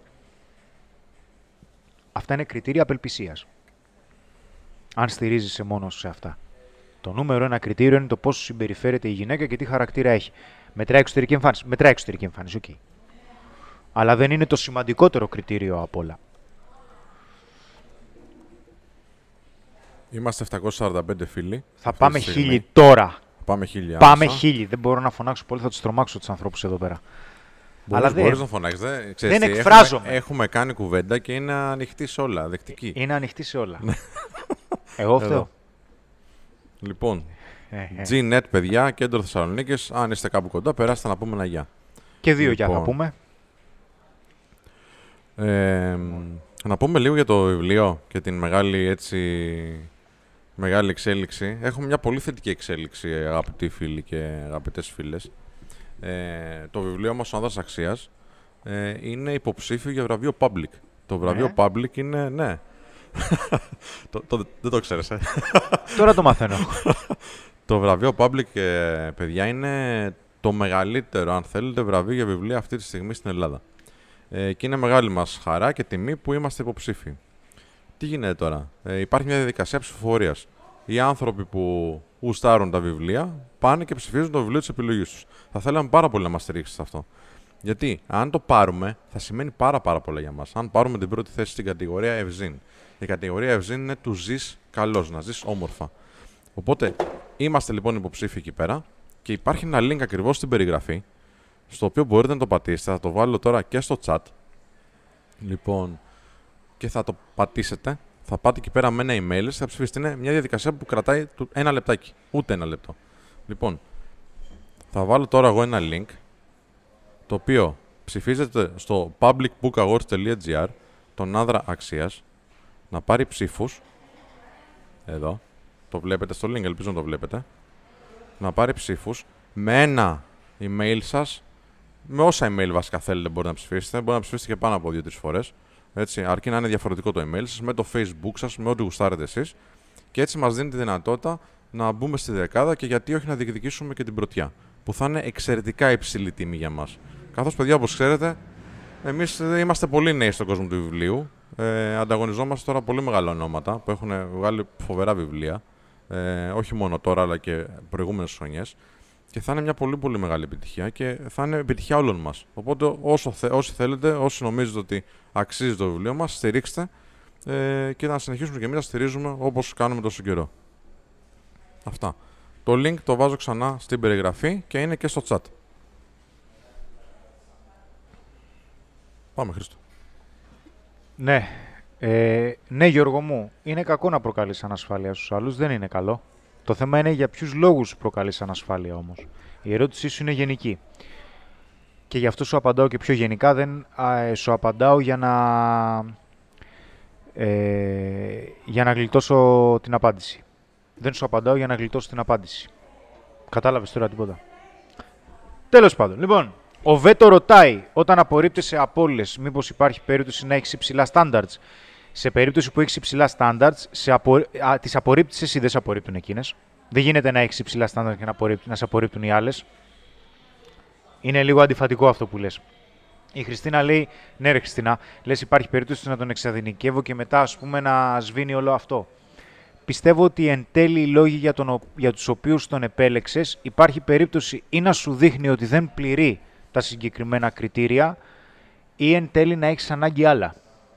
Δηλαδή για άλλα να τον επέλεξες, αλλά άλλα εν τέλει να θέλεις. Σκέψου το. Εμπεριέχει παγίδες η απάντηση που σου βάλα. Πάμε. Ο Βαλάτης Κορνελάκης ψηφίστηκε ήδη. Μην λες τα αυτονόητα δάσκαλε. Ευχαριστούμε πάρα πολύ, παιδιά. Η στήριξή είναι σημαντική. Εντάξει, είναι, θα είναι συλλογική επιτυχία αυτή. Όπως και όλη η ανάπτυξη του Men of Style είναι συλλογική. Αν δεν υπήρχατε εσείς, δεν θα υπήρχε τίποτα από όλο αυτό. Ναι, Άγγελε, θα τους το ξεκαθαρίσεις αύριο που θα βγείτε, φιλέ. Μην με αγχώνεις τώρα. Ναι, θα τους το ξεκαθαρίσεις. Φυσικά και θα τους το ξεκαθαρίσεις. Θα κάνεις κίνηση για φιλή και θα της πεις ότι ξέρεις κάτι. Ερωτικά σε βλέπω. Μην μπεις στη διαδικασία τώρα να το. Όσο περισσότερο δείχνεις δισταγμό, τόσο περισσότερο η έλξη. Τι μαλακία είναι αυτή. Τόσο περισσότερο η έλξη πέφτει, ρε. Άκουμε. Εδώ πέρα, γιατί όπως πάντα έχω φέρει και τις σημειώσεις. Παιδιά, πρέπει να, δείτε, να σκεφτείτε κάτι που είναι πολύ σημαντικό. Ο φόβος της απόρριψης, τι κάνει; Ο, ο φόβος μας, μας, είναι μια, μας πιέζει να αισθανθούμε περισσότερο ασφαλείς. Παίζει περίεργο παιχνίδι με το μυαλό μας και συνήθως είναι και ο λόγος που μας οδηγεί σε φιλική ζώνη γιατί δεν εκφράζουμε ποτέ τις πραγματικές μας προθέσεις που είναι ερωτικές. Ενώ λοιπόν έχουμε τον φόβο, ο φόβος αυτός αρχίζει και μας κάνει να πιστεύουμε ότι δεν είμαστε αρκετοί φοβάσαι πως δεν θα είσαι αρκετός για να σε επιλέξει. Αυτό είναι το δεύτερο επίπεδο. Στο τρίτο επίπεδο, τι κάνεις; Προσπαθείς να εξασφαλίσεις ότι δεν θα απορριφθείς. Και εκεί δημιουργούνται προβλήματα. Γιατί όσο περισσότερο προσπαθείς να δείξεις ή προσπαθείς να εξασφαλίσεις ότι δεν θα απορριφθείς, τόσο περισσότερο θα κάνεις λάθη. Γιατί; Γιατί προσπιέζεσαι πρώτα απ' όλα. Δεύτερον, δείχνεις απελπισμένες συμπεριφορές γιατί κάνεις τα πάντα για να μην σε απορρίψει και αρχίζεις και φαίνεσαι γλιώδη, με αποτέλεσμα να κάνεις πολλά λάθη, το γλιώδη μέσα εισαγωγικά. Τι λένε στα σχόλια, έλα, έχουμε πάει χίλια. Λοιπόν, Νίκος Μπαρακτάρης, πιστεύεις ότι αντί να βλέπουμε το live, καλύτερα να πάμε να προσεγγίσουμε και πολύ πιθανό να απορριφθούμε, λέει ο Νίκος. Άκουσε με, με νευριάζεις. Θα δεις λίγο από το live και μετά θα πας να προσεγγίσεις. Έτσι.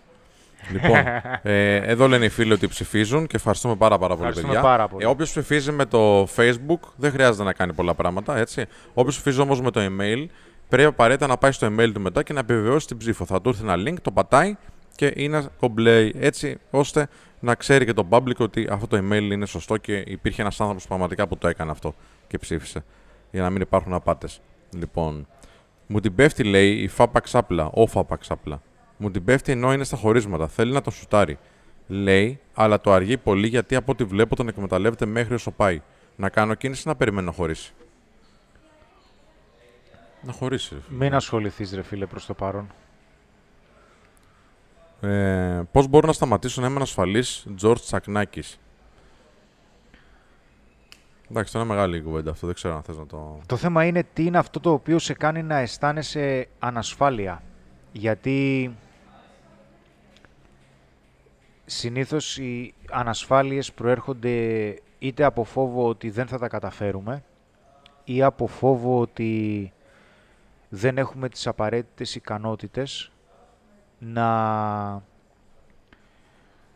ανταπεξέλθουμε σε κάποιες δυσκολίες ή στο να πετύχουμε καταστάσεις οι οποίες είναι σημαντικές για εμάς.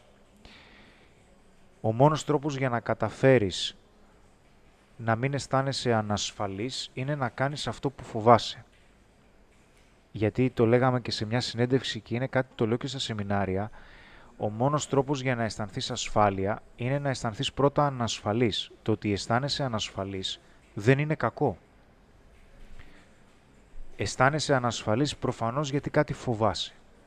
Αισθάνεσαι ανασφαλής γιατί θεωρείς πως το σημείο που βρίσκεσαι δεν είναι τόσο σταθερό, δεν είναι τόσο στέρεο. Οπότε υπάρχει κάτι που σε φοβίζει ή υπάρχει μία μάχη που πρέπει να δώσεις. Υπάρχει ένας αντίπαλος που πρέπει να κερδίσεις. Συμβολικά. Οπότε θα χρειαστεί να παλέψεις. Θα χρειαστεί να αντιμετωπίσεις τον φόβο. Γιατί αλλιώς δεν θα αισθανθείς καλύτερα. Ελπίζω να σου απάντησα. Είναι τεράστιο το αντικείμενο βέβαια, αλλά πιστεύω ότι μέσα στις άκρες κάτι σου είπα. Ο Βέτο TJK είναι μια ερώτηση που τη λένε πάρα πολλοί φίλοι. Ε, έχω βγει από μεγάλες σχέσεις και βρίσκω δυσκολία να προσεγγίσω γυναίκες. Πώς να το ξεπεράσω; Θα έρθει σε εμάς και θα σε κάνουμε Σούπερμαν. Με μπέρτα, κόκκινο σοβρακάκι, έχουμε όλο το πακέτο. Θα σε κάνουμε τούμπανο. Κανόνισε. Δεν είναι παράλογο αυτό το οποίο περνάς, φίλε. Το έχουμε περάσει όλοι. Μετά από έναν χωρισμό, όμως, το καλύτερο πράγμα που μπορείς να κάνεις είναι να αρχίζεις να φλερτάρεις. Αυτό δεν σημαίνει ότι θα ξεχάσεις γρήγορα τη γυναίκα που είχε σχέση. Τώρα, να μου πεις ότι είχες σχέση. Όχι, είχε καιρό σχέση, ε. Το είπα. Ήταν, ναι, ήταν μεγάλη σχέση. Είχες καιρό σχέση. Εντάξει, είναι φυσιολογικό, φίλε. Θα πάρεις το χρόνο σου. Συνήθως το σημαντικότερο πράγμα που συστήνω μετά από έναν χωρισμό δεν είναι μόνο να ξεκινήσεις να φλερτάρεις με άλλες γυναίκες, γιατί υπάρχει περίπτωση να θέλεις το χρόνο σου ή υπάρχει περίπτωση να βρίσκεσαι σε άρνηση. Συνήθως αυτό που λέω είναι να αρχίζεις να πατάς περισσότερο, να επενδύεις χρόνο στις σημαντικότερες βάσεις της ζωής σου που είναι η οικογένεια, φίλοι, προσωπικός χρόνος και προφανώς επαγγελματικά. Δηλαδή να αρχίζεις να τοποθετείς νέους στόχους. Ακόμα, ξέρεις, ε, τώρα τελευταία, ας σου πω και κάτι προσωπικό. Ε, κατά τη διάρκεια της καραντίνας ήμουνα Κόναν ο Βάρβαρος. Θα το ξεπεράσουμε, θα, θα πάμε ακόμα καλύτερα και πριν περίπου 2-3 εβδομάδες, επειδή κουράστηκα, όλοι κουραστήκαμε βέβαια, και με τα live, όλη αυτή η πίεση ήρθε και μου τάσκασε και μάλλον μου βγήκε σε απανοτές υπερκοπώσεις. Και πιέστηκα πολύ. Οπότε, κάτι το οποίο σε καταστάσεις πολύ υψηλής πίεσης ή όταν κάτι που αισθάνομαι μέσα μου κλονίζεται και για μένα δεν είναι εύκολο και στο λέω τώρα πολύ ανθρώπινα και πολύ ανοιχτά, ε, αυτό που κάνω είναι να μιλάω. Δηλαδή πιάνω δύο-τρεις ανθρώπους και προσπαθώ να μιλήσω μαζί τους, ανθρώπους που είναι σημαντικοί.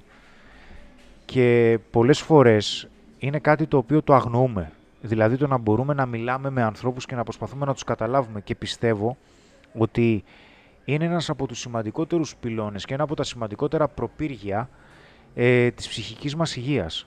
Δηλαδή το να μπορούμε να μιλάμε και να επικοινωνούμε ειλικρινά με κάποιους ανθρώπους. Γι' αυτό και πιστεύω ότι και με τα live, τουλάχιστον από την εικόνα που έχουμε εμείς πήγαμε καλά.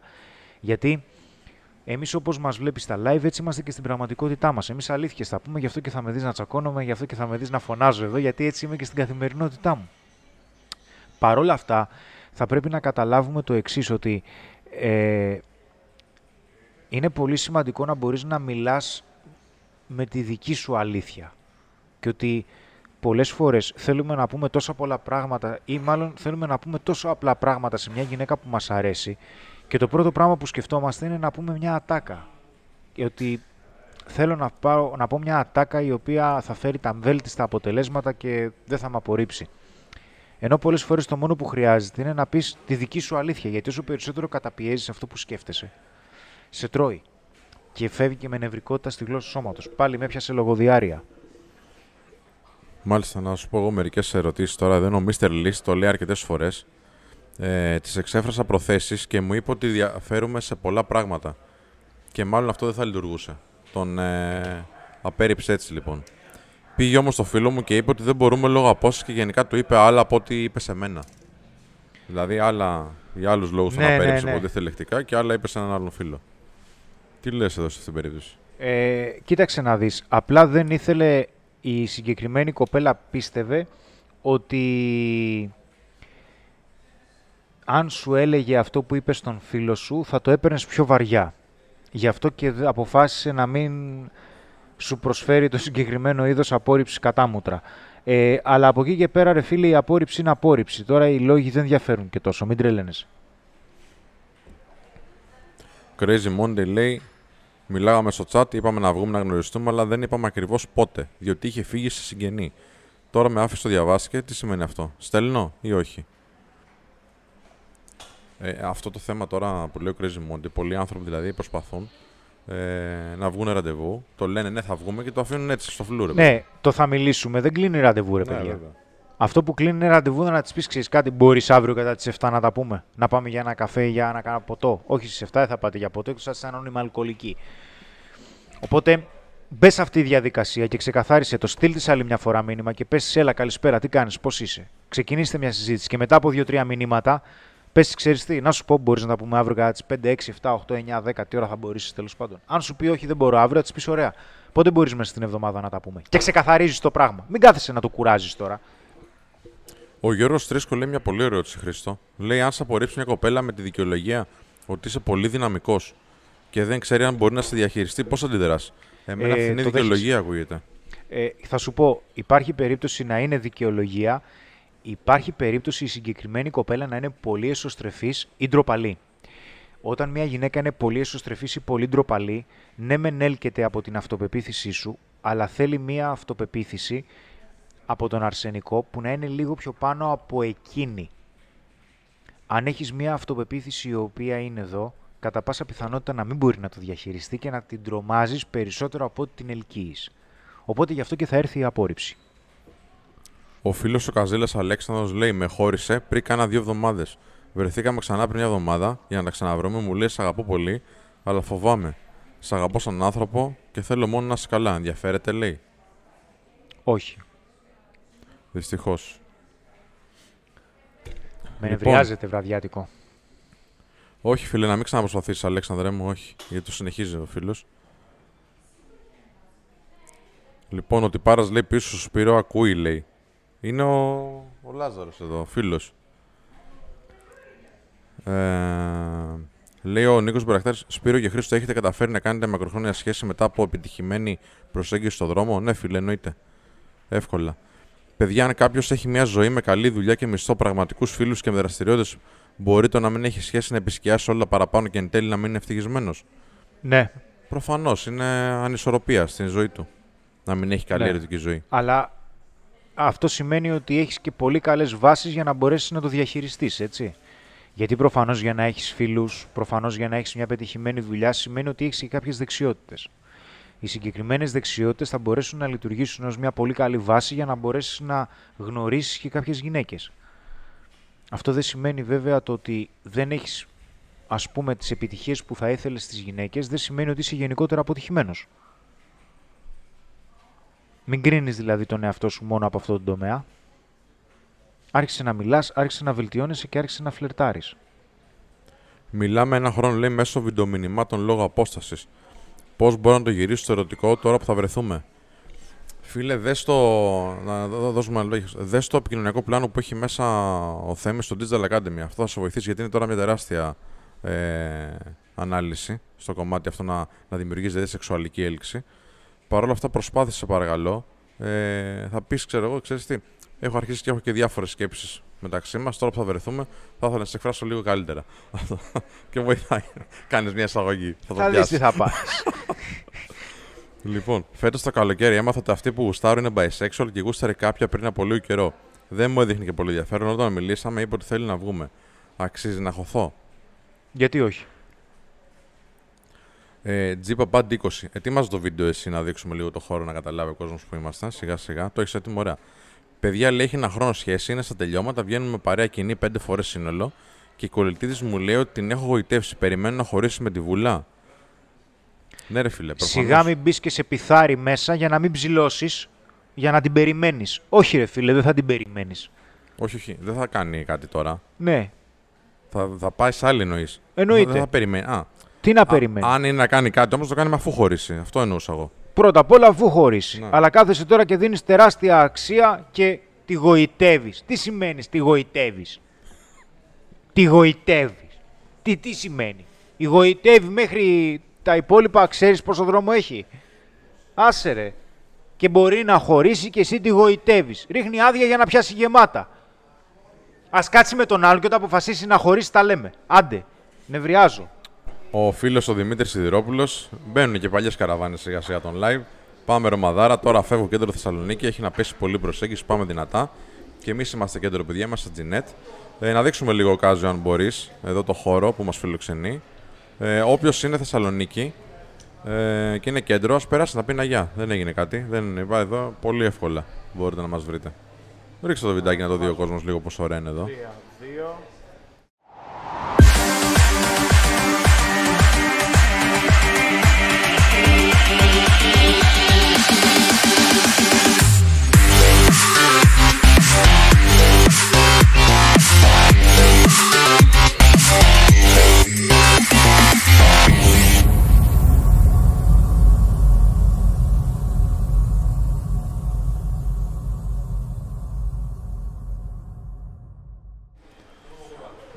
Είναι πολύ ωραίος χώρος. Σας ευχαριστούμε πάρα πάρα πολύ. Ευχαριστούμε και εσάς που βλέπω εδώ ότι μας λέτε ωραία λόγια. Τα λέτε απίστευτα μάγκες. Δεν είναι το Gnet ρωτώντας, παιδιά. Είναι το Gnet της Βασιλή Σοφίας 16. Δεν ξέρω αν έχεις ρωτώντα κάτι τέτοιο. Δεν νομίζω. Πότε θα ξανάρθουμε Θεσσαλονίκη, λέει ο Θωμάς Καπαχτσής. Καπαχτσής. Ε, φίλε, όπως θυμάσαι, ενδεχομένως θυμάσαι μάλλον, ε, πριν την καραντίνα ερχόμαστε σχεδόν κάθε μήνα. Γιατί είχαμε πολύ κόσμο εδώ που μας αγαπάει και τον αγαπάμε. Και ερχόμαστε για μαθήματα και όλα αυτά. Μετά την καραντίνα, επειδή απαγορεύτηκαν οι μετακινήσεις, προφανώς το αφήσαμε λίγο. Τώρα, ε, λογικά θα κάνουμε κάτι, αν δεν κάνω λάθος, τον Ιούλιο. Βλέπουμε, να δούμε πώς θα πάει και λίγο το κομμάτι το, της δημόσιας υγείας. Γαμάτο λένε τα παιδιά, χάλια περνάτε. ο Παναγιώτης, ο Τζόνι λέει γαμάτο. Ευχαριστούμε, παιδιά. Ό,τι- όσοι είστε κοντά, έλατε. Λοιπόν, πώς θα κάτσει στη Θεσσαλονίκη, Κυριακή προλαβαίνουμε να σας δούμε από κοντά. Μήπως ε, έχουμε ήδη κλείσει με όλους τους ανθρώπους στα μαθήματα. Ε, αν μας δείτε στον δρόμο, εννοείται μας σταματάτε, παιδιά. Θα κάτσουμε μέχρι τη Δευτέρα, λογικά. Ε, πάμε να, κάνουμε, να, να δούμε καμιά ερώτηση, Χριστό. Όχι. Θες να πεις Ε, εσύ; παιδιά, κοιτάξτε, ναι. Επειδή με ρώτησε τώρα, ρώτησε και ένα παλικάρι και θέλω λιγάκι να πω κάποια πράγματα γιατί είναι πολλά. Ε, πρώτα απ' όλα, ο νούμερο ένα λόγος για τον οποίο υπάρχει περίπτωση να απορριφθούμε ή να απορριπτόμαστε συχνά από γυναίκες οι οποίες μας αρέσουν είναι ο φόβος της απόρριψης, όπως το ανέφερα πριν. Ο φόβος της απόρριψης τώρα επικοινωνεί. Αυτό που θέλω να καταλάβετε είναι ότι όταν φοβάσαι μην απορριφθείς, ουσιαστικά φοβάσαι μην αποτύχεις. Και ο συγκεκριμένος τρόπος σκέψης, αυτό που επικοινωνεί, είναι ότι πρώτα απ' όλα επικοινωνεί πολύ περισσότερα από όσα πιστεύουμε. Και το νούμερο ένα είναι πρώτα απ' όλα ότι δεν ρισκάρεις. Όταν φοβάσαι μην απορριφθεί, πηγαίνεις με τη γυναίκα εκ του ασφαλούς. Και αυτό έχει σαν αποτέλεσμα να μην ρισκάρεις ποτέ. Το νούμερο δύο είναι ότι περιμένεις να πάρεις αποφάσεις να, να, μην, να πάρει αποφάσεις η γυναίκα και δεν ηγείσαι. Όσο περισσότερο αφήνεις τη γυναίκα να πάρει αποφάσεις και δεν εκφράζεις εσύ αυτό που θέλεις, τότε η έλξη αναγκαστικά μειώνεται. Και στο τρίτο κομμάτι είναι δείχνεις πως δεν μπορείς να διαχειριστείς την απόρριψη. Όταν δεν εκφράζεις τις προθέσεις σου για να μην απορριφθείς, ουσιαστικά τι τις λες; Δεν αντέχω την κριτική. Δεν αντέχω ότι υπάρχει περίπτωση να έχεις μια αρνητική άποψη για εμένα. Και αυτό δεν είναι και το καλύτερο. Οπότε αυτό θα πρέπει να το καταλάβεις γιατί όσο περισσότερο προσπαθείς να αποφύγεις την απόρριψη, τόσο περισσότερο προβάλλεις ανασφάλεια και δεν υπάρχει περίπτωση όπου μαλάκα έχει μύγες και θα γίνεις... λοιπόν, όσο περισσότερο λοιπόν προβάλλεις ανασφάλεια, τόσο περισσότερο δεν θα στοιχειοθετηθεί έλξη. Υπάρχει πρόβλημα, πρέπει να το καταλάβεις αυτό. Οπότε, αυτό τώρα που θέλω να πω είναι ότι υπάρχουν κάποιες στάνταρ συμπεριφορές οι οποίες οδηγούν στην απόρριψη. Είναι πολύ πολύ σημαντικό να το καταλάβεις. Εδώ σου έχω τέσσερις, έχω σημειώσει τέσσερις γενικές συμπεριφορές που ουσιαστικά θα μπορούσα να σου πω ότι είναι τέσσερις γενικές νοοτροπίες οι οποίες οδηγούν στην απόρριψη. Γιατί; Τι διαβάζεις και γελάζεις, γιατί σε ακούω που ξεφυσάς, κάνεις... και με επηρεάζεις. Γελάς με αυτά που λέω; Α, ακόμα γελάς για τις μύγες, πριν το είπα. Θα αρχίσω να σου ζωγραφίζω τα χέρια με το στυλό μαλάκα. Λοιπόν, άκου τι Ήρθε αυτό και ο που κάνω φίλος στο ο σχολείο. Μπάμπης τώρα εδώ. Ποιος Μπάμπης; Ο φίλος εδώ. Πού είσαι τρελέ μου, καλησπέρα, καλώς όρισες. Ήρθες για την παρέα κι εσύ; Άσε αυτό. ρε. Αυτό έγραφε στον μπράτσο. και- Κάτσε άραξε, Λεβέντη μου. Στον Κάτσε μπούστο. άραξε και σε ευχαριστούμε που ήρθες. Λοιπόν, ωραία. Χρήστο, δημιουργεί έλξη και στις μύγες. Ναι, οι, οι μύγες πηγαίνουν στα σκατά όμως, κατάλαβες. Αυτό είναι που με χαλάει. Α, Αυτό, λοιπόν. Κάποιος έφερε, λέει, ντόνατς, λέει. Ο Reckless Smile. Να φάτε ντόνατς που σας έφερε την Τετάρτη στα γραφεία και λείπατε. Αν προλάβετε. Εντάξει, ρε, φίλε, μια εβδομάδα θα είναι εκεί πέρα, θα τα φάμε μπαγιάτικα. Θα μας πάει κόψιμο, βέβαια, αλλά δεν Θα πειράζει. τα, φά... θα τα τιμήσουμε. Θα Θα τα μας τιμήσουμε πάει κάπως. ζερμπαντίνα αν τα φάμε την Μια άλλη εβδομάδα. μπουκιά, σίγουρα. Εντάξει, ναι, αγκαλιά τηλεκάνη. Για πάμε. Λοιπόν, Καλησπέρα έλα, στην έλα. ομάδα λέει, που σήμερα είδαμε από κοντά. Ο Κάκος, να σε καλά, φίλε. Λοιπόν, η πρώην μου με χώρισε, αλλά όταν έμαθα ότι κάνω κάτι με άλλη, έβαζε τη φίλη της να μαθαίνει πράγματα για μας. Πώς να το διαχειριστώ, γιατί χώρισε τώρα και το ξέρει. Δεν χρειάζεται να διαχειριστείς κάτι, αδελφέ μου. Οι πρώην παραμένουν πρώην. Χρυσός κανόνας, μην πάρω τη χρυσή σανίδα και σε χρυσώσω, με νευριάζεις. Η πρώην είναι πρώην. Ο Γιάννης λέει είναι από εκεί που είμαι και εγώ, αλλά σπουδάζουμε σε διαφορετικά μέρη. Εγώ τι κάνω σε αυτήν την περίπτωση; Ξεκινάω κάτι και διακόπτω συχνά λόγω μετακινήσεων; Ρε φίλε, προσπάθησε να γνωρίζεις γυναίκες οι οποίες είναι κοντά σου.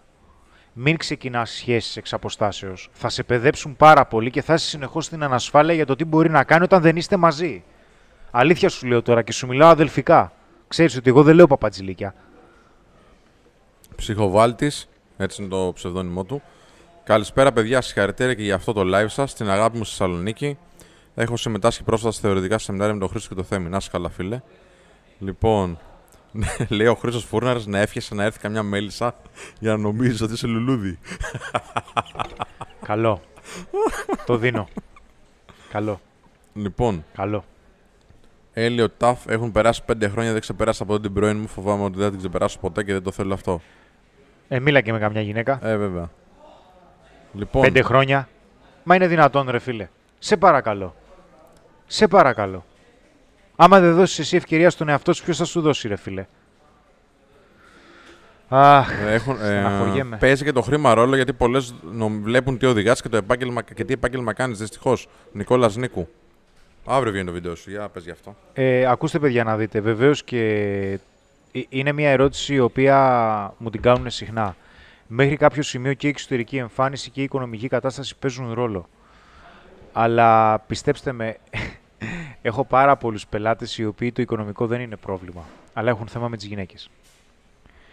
Και αυτό συμβαίνει γιατί αυτό έχει μια τεράστια ανάλυση, την οποία θα την πω αύριο στο βίντεο. Η- ε, θα βγαίνει τρεις η ώρα, ναι. Γιατί, τι να σας πω τώρα, όταν αρχικά έχεις χρήμα, ουσιαστικά δείχνεις μέχρι κάποιο σημείο ότι είσαι πετυχημένος. Για να γίνεις πετυχημένος σημαίνει ότι έχεις κάποιες συγκεκριμένες συμπεριφορές όπως η ικανότητα λήψης δίξιων αποφάσεων, η ικανότητα να ρισκάρεις, η ικανότητα να λύνεις προβλήματα και η ικανότητα να πηγαίνεις σε άγνωστα εδάφη. Παρόλο που αυτά σε μία πρώτη μορφή μπορεί να παίξουν το ρόλο τους για την αρχική επιλογή, αυτό που θα πρέπει να θυμάσαι είναι ότι αν αυτές τις συμπεριφορές δεν τις έχεις στη γυναίκα, η έλξη θα πέσει. Αυτό θα πρέπει να θυμάσαι. Ότι στο τέλος της ημέρας αυτό που μένει δεν είναι πόσα σπίτια έχεις, πόσα αμάξια έχεις και πόσα έχεις στον τραπεζικό λογαριασμό. Αλλά πώς τη συμπεριφέρεσαι και πώς σου συμπεριφέρεται. Μέχρι κάποιο σημείο παίζει το ρόλο του όμως, έτσι. Χρήσο Ντέκος, Men of Style, παιδιά, καλησπέρα. Παιδιά, πραγματικά τα live σας θεραπεία για την ψυχή. Πολύ δύσκολη μέρα σήμερα και σα είδα και χαλάρωσε. Η δουλειάς σα είναι πολύ περισσότερη από τη γνώση που προσφέρετε. Ευχαριστούμε, Χριστάρα. Να είσαι καλά. Η ομάδα στη Θεσσαλονίκη λέει έγιναν δύο τώρα, ο Μος και ο Άρης. λοιπόν, λέει ο φίλος εδώ, ο, ο Τζο Τομόπουλο, λέει: Έχετε στούντιο στη Θεσσαλονίκη. Παιδιά, όχι, είμαστε στο Gnet στη Βασιλής Όλγας 16, εδώ στο κέντρο, που μας φιλοξενεί. Είναι ωραίος χώρος, μας έδωσε εδώ τον εξοπλισμό ο άνθρωπος. Και κάνουμε live έτσι να κάνουμε και από τη Θεσσαλονίκη μια φορά live. Το στούντιό μας είναι Αθήνα όμως. Λοιπόν, Θέλω να πω λίγο ψυχοβγάλει κάτι που το λέω ανέκαθεν. Σταματήστε να λέτε κάποιοι στα social media ευχαριστώ για την αποδοχή. Επικοινωνεί χαμηλή αξία και είναι ένας σύγχρονος λόγος απόρριψης. Ναι, ναι, ευχαριστώ που με δέχτηκε στους φίλους σου. το λένε πολύ φίλοι αυτό. Ναι, αυτό ξέρω με το εγώ. λέμε τώρα, δεν χρειάζεται. Ε, Όμορφες καλησπέρες στην παρεούλα. και βάζουν κάτι λουλούδια, ρε, κάτι πανέρια με. κάτι ροζ τέτοια. Λοιπόν. Α, αν κάποια είναι ντροπαλή στους τρεφή, να δώσουν παραπάνω από το συνηθισμένο χρόνο μέχρι να προχωρήσουμε. Π.χ. να μιλήσουν παραπάνω χρόνο πριν ζητήσουμε πρώτο ραντεβού. Λέει ο Καρδίνο. Θα ζητήσεις πρώτο ραντεβού από μια γυναίκα η οποία είναι εσωστρεφή ή ντροπαλή, στον ίδιο χρόνο που θα ζητούσες και από μια γυναίκα η οποία είναι εξωστρεφή. Ο Νικόλας Σίνικ λέει: Α, να κάτσε να διαβάσω λίγο από τον φίλο τον, που είναι στη Γερμανία, ο Διονύσης Βασιλείου. Παιδιά, μένω εξωτερικό, Γερμανία και σε ένα χρόνο θα πάω στρατό. Και δεν νομίζω να ξαναγυρίσω στη Γερμανία. Αξίζει να μπω σε σχέση με κάποια κοπέλα ή ας το αφήσω καλύτερα.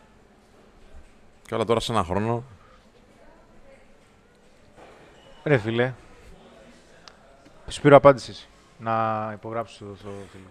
Λοιπόν, φίλε, κοίταξε να δεις. Γενικά οι αποστάσεις, ε, οι, οι σχέσεις εξ αποστάσεως είναι κάτι που όπως έχεις καταλάβει από τα βίντεο όμως και όλα αυτά που έχουμε πει, ε, είναι πολύ δύσκολο να δουλέψουν. Αν είσαι σίγουρος ότι θα γίνει αυτό, αν είσαι 100% σίγουρος, καλό είναι να μην παιδέψει ούτε εσένα ούτε το κορίτσι. Τώρα βέβαια σε ένα χρόνο βλέπεις και κάνεις. Ε, δεν ξέρεις δηλαδή τι θα γίνει σε ένα χρόνο. Ε, κατά την άποψή μου, ε, εάν πιστεύεις ότι αυτό τώρα είναι μία σίγουρη απόφαση, μην κάνεις σοβαρή σχέση. Αλλά προφανώς πρέπει να γνωρίζεις γυναίκες, να περνάς καλά, να έχεις μια κοινωνικοποίηση, να έχεις γυναίκες στην ζωή σου, ε, που προφανώς πρέπει να ξέρουν ότι υπάρχει αυτή η προοπτική έτσι. Δηλαδή, προσπάθησε να μην κάνεις κάτι πολύ σοβαρό την ώρα που είσαι αποφασισμένος να, να αλλάξεις χώρα. Έτσι. Ε, όταν γνωρίζεσαι με κάποια και πάει η συζήτηση στα προσωπικά σας και στις σχέσεις κατά πόσο λες αλήθειες, τι κρύβεις, τα λες όλα; Τι Κοίτα, δεν εννοείς, δίνεις ρε, ε9 πρώτα απ' όλα. Εντάξει. Άκου να δεις, φιλέ. Ε, εξαρτάται τι θέλεις να κρύψεις και για ποιο λόγο. Τώρα, αν η κάποια σε ρωτήσει κάτι και θες να το κρύψεις, για ποιο λόγο να το κρύψεις, ξέρω εγώ. Τι έχεις να κρύψεις, ας πούμε. Βγάλε τη μεγάλη σανίδα Χρήστο, no mercy. Έχω μια σανιδάρα τώρα, την ετοιμάζω στον ξυλουργό. Είναι θεσσαλονικιά σανίδα αυτή. Την ετοιμάζω στον ξυλουργό. Ευχαριστώ, Χάζιο, ευχαριστώ πολύ. Ευχαριστώ πολύ. Λοιπόν, παιδιά, κοιτάξτε να δείτε. Πάμε λίγο. Έλα, γιατί έχετε λησάξει στα σχόλια και καλά κάνετε, γιατί έχουμε καιρό να κάνουμε live. Ε, πάμε να δούμε κάποιες συμπεριφορές οι οποίες οδηγούν στην απόρριψη γιατί μειώνουν την έλξη και πρέπει να το καταλάβουμε αυτό. Το πρώτο είναι ότι το πηγαίνουμε πάρα πολύ αργά. Το ότι το πηγαίνουμε πάρα πολύ αργά σημαίνει κάτι το οποίο έχει να κάνει με συγκεκριμένες συμπεριφορές. Δηλαδή, πρώτα απ' όλα, αργούμε να εκφράσουμε ερωτικό ενδιαφέρον. Που αυτό δεν είναι το μικρότερο πρόβλημα. Δεν είναι μόνο ότι αργούμε να εκφράσουμε ερωτικό ενδιαφέρον. Πρώτα απ' όλα, επικοινωνείς πάρα πολύ. Δηλαδή, μπορεί να επικοινωνείτε και κάθε μέρα μέχρι να τη προτείνεις ραντεβού. Να βγείτε. Ή ακόμα υπάρχει περίπτωση να τη προτείνεις ραντεβού, να σου πει όχι, να συνεχίζετε την εκτενή επικοινωνία, να τη ξαναπροτείνεις ραντεβού, να σου πει όχι, να συνεχίζετε την εκτενή επικοινωνία, ουσιαστικά γίνεσαι δεδομένος χωρίς η γυναίκα να σου δείχνει ότι ξέρεις κάτι, θέλω να βγούμε. Ακόμα, η λεκτική επικοινωνία που κάνεις υπάρχει περίπτωση να είναι σε ένα πολύ λογικό επίπεδο. Δηλαδή υπάρχει περίπτωση να επικοινωνείς με μία γυναίκα και να μιλάς μόνο και να ανταλλάζεις πληροφορίες με τη συγκεκριμένη γυναίκα. Δηλαδή να μην της δημιουργείς συναισθήματα, να μην επικοινωνείς συναισθήματα γιατί δυστυχώς και ευτυχώς η εκφραστικότητα είναι ένα υπερόπλο στην επικοινωνία. Και φυσικά στο πρώτο ραντεβού είσαι πολύ διστακτικός. Δηλαδή δεν κάνεις ποτέ κίνηση για φιλή. Αυτές ή αυτά είναι κάποια παραδείγματα στο ότι το πηγαίνεις πολύ αργά και υπάρχει πολύ μεγάλη πιθανότητα να πέσει η έλξη. Γιατί το πηγαίνεις πάρα πολύ αργά, γιατί φοβάσαι ότι θα απορριφθείς, γιατί σου αρέσει πάρα πολύ. Αυτό είναι το ένα. Ο Lucky Poe λέει τα λεφτά δεν παίζουν καθόλου ρόλο αν ξέρεις πώς να δείξεις την άλλη ότι τα έχεις, αλλά δεν είναι δικά της. Μακριά από δωράκι, γεράσματα και άλλα τέτοια παιδιά. Λοιπόν. Λέει ο Γιώργος Γιώργης, αν μας την πέσει κάποια κοπέλα που έχει σχέση, τι κάνουμε; Τίποτα. Λέει ο Μπάμπης Πετονιά. Έχω σχέση από απόσταση που ξεκίνησε πολύ καλά, όμως τώρα μετά από 8 μήνες έχει χαθεί και η έλξη, αλλά και σταματήσαμε να νιώθουμε ο ένας για τον άλλον πολύ άδοξα, λέει. Ε, εντάξει. Καλώς τον, καλώς τον, φίλε. Ναι, ρε Έχετε φίλε, αρχίσει και έρχεστε. ε, στις σχέσεις από απόσταση τώρα υπάρχει θέμα. Έρχεται κόσμος εδώ να μας δει πω πω χαμός γίνεται. Είναι πολύ ωραίο, είναι πολύ Λοιπόν, ωραίο. Ευχαριστούμε, παιδιά. Ναι ρε φίλε, δεν γίνεται τώρα. Σχέση από απόσταση 8 μήνες. Είναι ψυχοβγάλτης αυτή η κατάσταση. Αλήθεια σου λέω. Μια μου πέφτει, μια μου σηκώνεται το μικρόφωνο. Δεν ξέρω τι συμβαίνει. Λέει ο Νίκος Ζαπουνίδη, στο πρώτο ραντεβού είναι απαραίτητο να πας για φιλή. ναι. Μ' άκουσα ένα εδώ. Ναι, παιδί μου. ναι. Δεν σου είπα μα τη ζητήσεις σε γάμο. Ούτε να πας με κατεβασμένο παντελόνι στο πρώτο ραντεβού. Φυσικά και θα πας για φίλη στο πρώτο ραντεβού. Εκτός, πρόσεξε τώρα, εκτός αν βγείτε πρώτο ραντεβού και για κάποιο λόγο κάτι συμβεί και δεν σου αρέσει, δεν θέλεις να συνεχίσεις με τη συγκεκριμένη γυναίκα. Γιατί υπάρχει περίπτωση να σου πει κάτι, υπάρχει περίπτωση να μην περάσεις καλά ή υπάρχει περίπτωση να έχεις καταλάβει ότι δεν ταιριάζεται. Οπότε ναι, εκεί δεν πηγαίνεις για φίλη. Υπάρχει περίπτωση να έρθετε Λάρισα. Ο Τζορτ Τσακνάκη, αδερφέ μου, αυτή τη στιγμή, αν και αναλαμβάνουμε από όλες τις πόλεις Ελλάδος και της Κύπρου ανθρώπους, ε, πάμε Αθήνα, Θεσσαλονίκη, Κρήτη. Βλέπουμε αργότερα. Άμα θες να ασχοληθείς λίγο με κάποιο πρόγραμμά μας, μπορείς να το κάνεις online βέβαια, έτσι δεν είναι τίθεται θέμα. Και η Λάρισα με τη Θεσσαλονίκη που ερχόμαστε είναι δύο ώρες δρόμο, δεν είναι τίποτα. Ευάγγελος Τερπερικυλή. Τερπερικη... Ποτέ δεν το λέω σωστά, ρε φίλε, Ευάγγελε, με συγχωρείς. Καλησπέρα, Μοδάρα. Χαρά μας που σας βλέπουμε ξανά. Αγαπάμε Men of Style και εμείς αγαπάμε, φίλε. Λοιπόν, ερώτηση λέει: Κάθε φορά που βρισκόμαστε παίζονται πολλές ματιές. Το παίρνω ως χαλαρό φλερτ ή πέσιμο σημάδι για να χωθώ; Έκανε σχέση πρόσφατα βέβαια, αλλά είναι δύο κεφάλια κοντύτερος από μένα. Μην ασχολείσαι, φίλε, από τη στιγμή που έχει σχέση, είπαμε δεν ασχολούμαστε. Παιδιά, κοιτάξτε, ε, δεν ηθικολογούμε εδώ πέρα. Απλά δεν είναι ωραίο να χαλάσει τη σχέση των άλλων ανδρών. Εμείς μπήκαμε σε όλη αυτή τη διαδικασία για να βοηθούμε τους φίλους άντρες, έτσι. Ε, είτε μας ξέρουν είτε δεν μας ξέρουν. Οπότε η, η δικιά μας πρόταση είναι μην εμπλέκεσαι στις σχέσεις άλλων ανδρών. Δεν υπάρχει λόγος. Υπάρχουν τόσες ελεύθερες γυναίκες. Ε, ναι, Ρούλα, εννοούσα από κοντά. Έχεις δίκιο, καλή ερώτηση. Ρούλα, εννοούσα από κοντά. Η διαφορά ηλικίας πόσο ρόλο παίζει. Άμα την περνάς 30 χρόνια ή σε περνάει 30 χρόνια, μπορεί να παίζει κάποιο ρόλο. Δεν παίζει ρόλο, ρε φίλε, μη σε απασχολεί τώρα. Έτσι κι αλλιώς τώρα τι; Δεν μπορείς να βρεις γυναίκες οι οποίες είναι κοντά στη δική σου ηλικία. Μην τρελαθούμε, μην βάζουμε περιορισμούς που δεν υπάρχουν.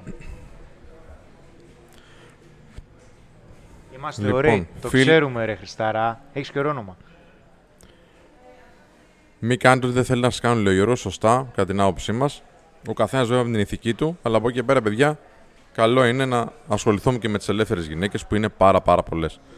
Λοιπόν, φιλή πρώτο ραντεβού δεδομένου ότι γνωριζόμασταν έστω και λίγο παλιά ή και στις περιπτώσεις που είχαμε γνωρίσει την προηγούμενη μέρα, για παράδειγμα. Ο Νικ Παπ. Στο πρώτο ραντεβού πάντα, ρε Νίκολα μου. Ε, δεν έχει σημασία πότε γνωριστήκατε. Σημασία έχει πότε βγήκατε το πρώτο ραντεβού. Εντάξει. Σας ακόμα από Σικές, λέει η Ελένη. Έλα ρε Λένη. Εδώ μια περιοχή της Θεσσαλονίκης. Είναι ρίσκο να ζητήσω μια γυναίκα στο πρώτο ραντεβού να πάμε σπίτι. Υπάρχει περίπτωση να με απορρίψει γιατί μπορεί να πιστεύει ότι θέλω μόνο σεξ από αυτήν. Το οποίο δεν είναι απαραίτητα κακό. Λέει ο DJ Γκούσου. Όχι, υπάρχει περίπτωση να σε απορρίψει, υπάρχει περίπτωση και να μην σε απορρίψει. Το θέμα είναι τι θέλεις να κάνεις και γιατί. Άμα κάθεσαι και σκέφτεσαι συνεχώς τι μπορεί να σκεφτεί η συγκεκριμένη γυναίκα και αν υπάρχει περίπτωση να με απορρίψει, εσύ πότε θα εκφράσεις αυτό που θέλεις; Είναι δυνατό να εκφράζεις αυτό που θέλεις πάντα χωρίς να είσαι προσβλητικό ή αγενής. Με βάση την υπόθεση για το τι μπορεί να σκεφτεί ο άλλος. Δεν θα το εκφράσει ποτέ, ρε φίλε. Θα μένεις πάντα με την απορία. Καλύτερα να έχεις την απόρριψη παρά την απορία. Αυτό να θυμάσαι. Καλύτερα απόρριψη γιατί ξεκαθαρίζει τα πράγματα παρά τι θα γινόταν αν. Λοιπόν, τώρα με ακού και εμένα. Λοιπόν, πολύ ωραίο αυτό. Ο Φάπα Ξάπλα τον απαντήσαμε τον φίλο. 21 χρονών Παρθένος είναι ανησυχητικό, λέω, έφερα ψάρια. Φίλε, κοίταξε να δεις. Υπάρχουν κάποιοι άνθρωποι που πάνε λίγο πιο αργά στην ερωτική τους, έτσι, την ερωτική τους είσοδο στη σεξουαλική έτσι, απόλαυση. Ε, να σου πω το εξής όμως. Δεν είναι ανησυχητικό, όχι. Αλλά σιγά σιγά καλό είναι να αρχίσει να το βλέπεις λίγο πιο έντονα γιατί δεν ξέρεις τι χάνεις. Αυτό είναι. Δεν ξέρεις τι χάνεις. Είναι πολύ ωραίο. Είναι πάρα πολύ ωραίο. Λοιπόν. Εγώ καθόμουν λες σε μια καυτέρια με κάτι φιλαράκια και ήταν κάτι μιλφάκια και λέγαμε να χωθούμε, αλλά λέμε άσε μη φάμε ξύλο από κανένα σύζυγο. Εντάξει, όχι ρε παιδιά. Απλά πηγαίνετε να μιλήσετε, αλλά να δείτε ότι είναι δεσμευμένοι. Γιατί να φας ξύλο, ρε φίλε; Έτσι. Λοιπόν, ο Μάκης. Μάκης μου, καλησπέρα. Μετά από ένα χρόνο, μένω off style. Βρήκα μια ποιοτική κοπέλα χάρη στην βοήθειά σας. Μπουρκαμ, ρε, μην το σκέφτεστε. Να σας αγαπάω, αδέρφια μου. Ευχαριστούμε πάρα πολύ, Μάκη. Uh, σπάσαμε ρεκόρ χρόνου, λέει, χωρίς να δημιουργηθεί πρόβλημα στον ήχο. Γεια σου, Κάζιο Αλάνη. Ο Τζιόντρ. Είχαμε κάνει μια ολόκληρη εκπομπή χωρίς πρόβλημα με ήχο. Αμέσως Η αλήθεια παρεξηγήθηκες είναι. εσύ. Ε, εντάξει, Παρεξηγήθηκες. είπαμε Και πόσους έχουμε κάνει με πρόβλημα στον ήχο; Με. Γιατί θέλεις να με ανατινάξεις τώρα. Τώρα αυτά είναι στατιστικά. Δεν Μη, είναι- μη βρεις ευκαιρία. Άντε. Λοιπόν, ωραία ερώτηση εδώ. Ο Ανδρέας Ξάλ λέει: Το κέρασμα στις μέρες μας τι δηλώνει, έχει γίνει γενικά πολύ δεδομένο. Εξαρτάται, ρε φίλε. Τώρα, άμα κάνεις ένα κέρασμα στο πρώτο ραντεβού που θα βγείτε, δεν έγινε για τίποτα. Άμα τώρα κερνάς συνέχεια, κάτι σημαίνει αυτό. Όχι, δεν κερνάς συνέχεια. Τώρα, αν ο άλλος κερνάει, σημαίνει ότι δεν, έχει κάτι, δεν πιστεύει ότι έχει κάτι άλλο που μπορεί να κερδίσει τη γυναίκα. Στο λέω γιατί το έχω κάνει στο παρελθόν και σου μιλάω προσωπικό, από προσωπική εμπειρία. Συνήθως προσπαθούσα να πληρώσω περισσότερο γιατί πίστευα ότι υπάρχει περίπτωση να μην σχηματίσει καλή εικόνα για εμένα και τη χάσω. Αυτή είναι η δική μου αλήθεια. Η Αλεξάνδρα λέει: Γεια σου, Ρεκάζιο. Ορίστε, έχεις το κοινό σου σιγά σιγά. λοιπόν, λέει εδώ με το κέρασμα τι γίνεται. Ο φίλος ο. Α, το είπαμε αυτό, ε. Το είπαμε. Ναι, μάλλον. ναι, ναι. Όχι, απλά το λέει και η Αλεξάνδρα από κάτω λέει: Δεν θέλω καθόλου να με κερνάνε.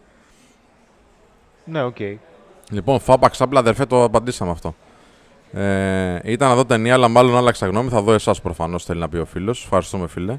Στο πρώτο ραντεβού να πάμε οι δυο μας ή να φέρω τον φίλο μου και εκείνη τη φίλη της; Ο Call me DM. κάνεις καν αστείο. Μην κάνεις καν αστείο για κανένα λόγο. Για κανένα λόγο. Θα βγείτε οι δυο σας στο πρώτο ραντεβού.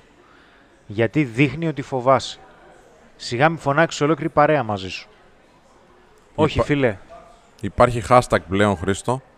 Save Casio. Ναι, ναι. Σε Εντάξει. λίγο θα μου τον πείτε ότι είναι και είδος προς εξαφάνιση. Καρέτα, καρέτα. Καζέτα, καζέτα θα τον λέμε. Λοιπόν, Γελάς, George V. μαλάκα. George V. Μου αρέσει μια κοπέλα αρκετά. Μιλάγαμε, υπήρχε και από εκείνη ενδιαφέρον στο να μάθει πράγματα για μένα. Προσπάθησα να βγούμε, η απάντηση ήταν σκοτζέζικο ντους. Το ξαναπροσπαθώ. Ευχαριστώ. Άλλη μια φορά. Λοιπόν. Παιδιά, όχι double dates. Ειδικά στο πρώτο ραντεβού δεν υπάρχει κανένας λόγος. Φέρει λέει ο άλλος και παππούδες γιαγιάδες μέσα. ο Ντέβις Γκο 9. Ε, το πέρασμα, λέει, στο εξω- το κέρασμα στο εξωτερικό μπορεί να περάσει τελείως λάθος μηνύματα για την ελληνική κουλτούρα και είναι κάτι διαφορετικό ακόμα. Ε, ο Τζορ Πανάρετος. Ναι, ισχύει. Εντάξει, ανάλογα τώρα και την κουλτούρα, έτσι, που είσαι. Κάζιος Live Matters.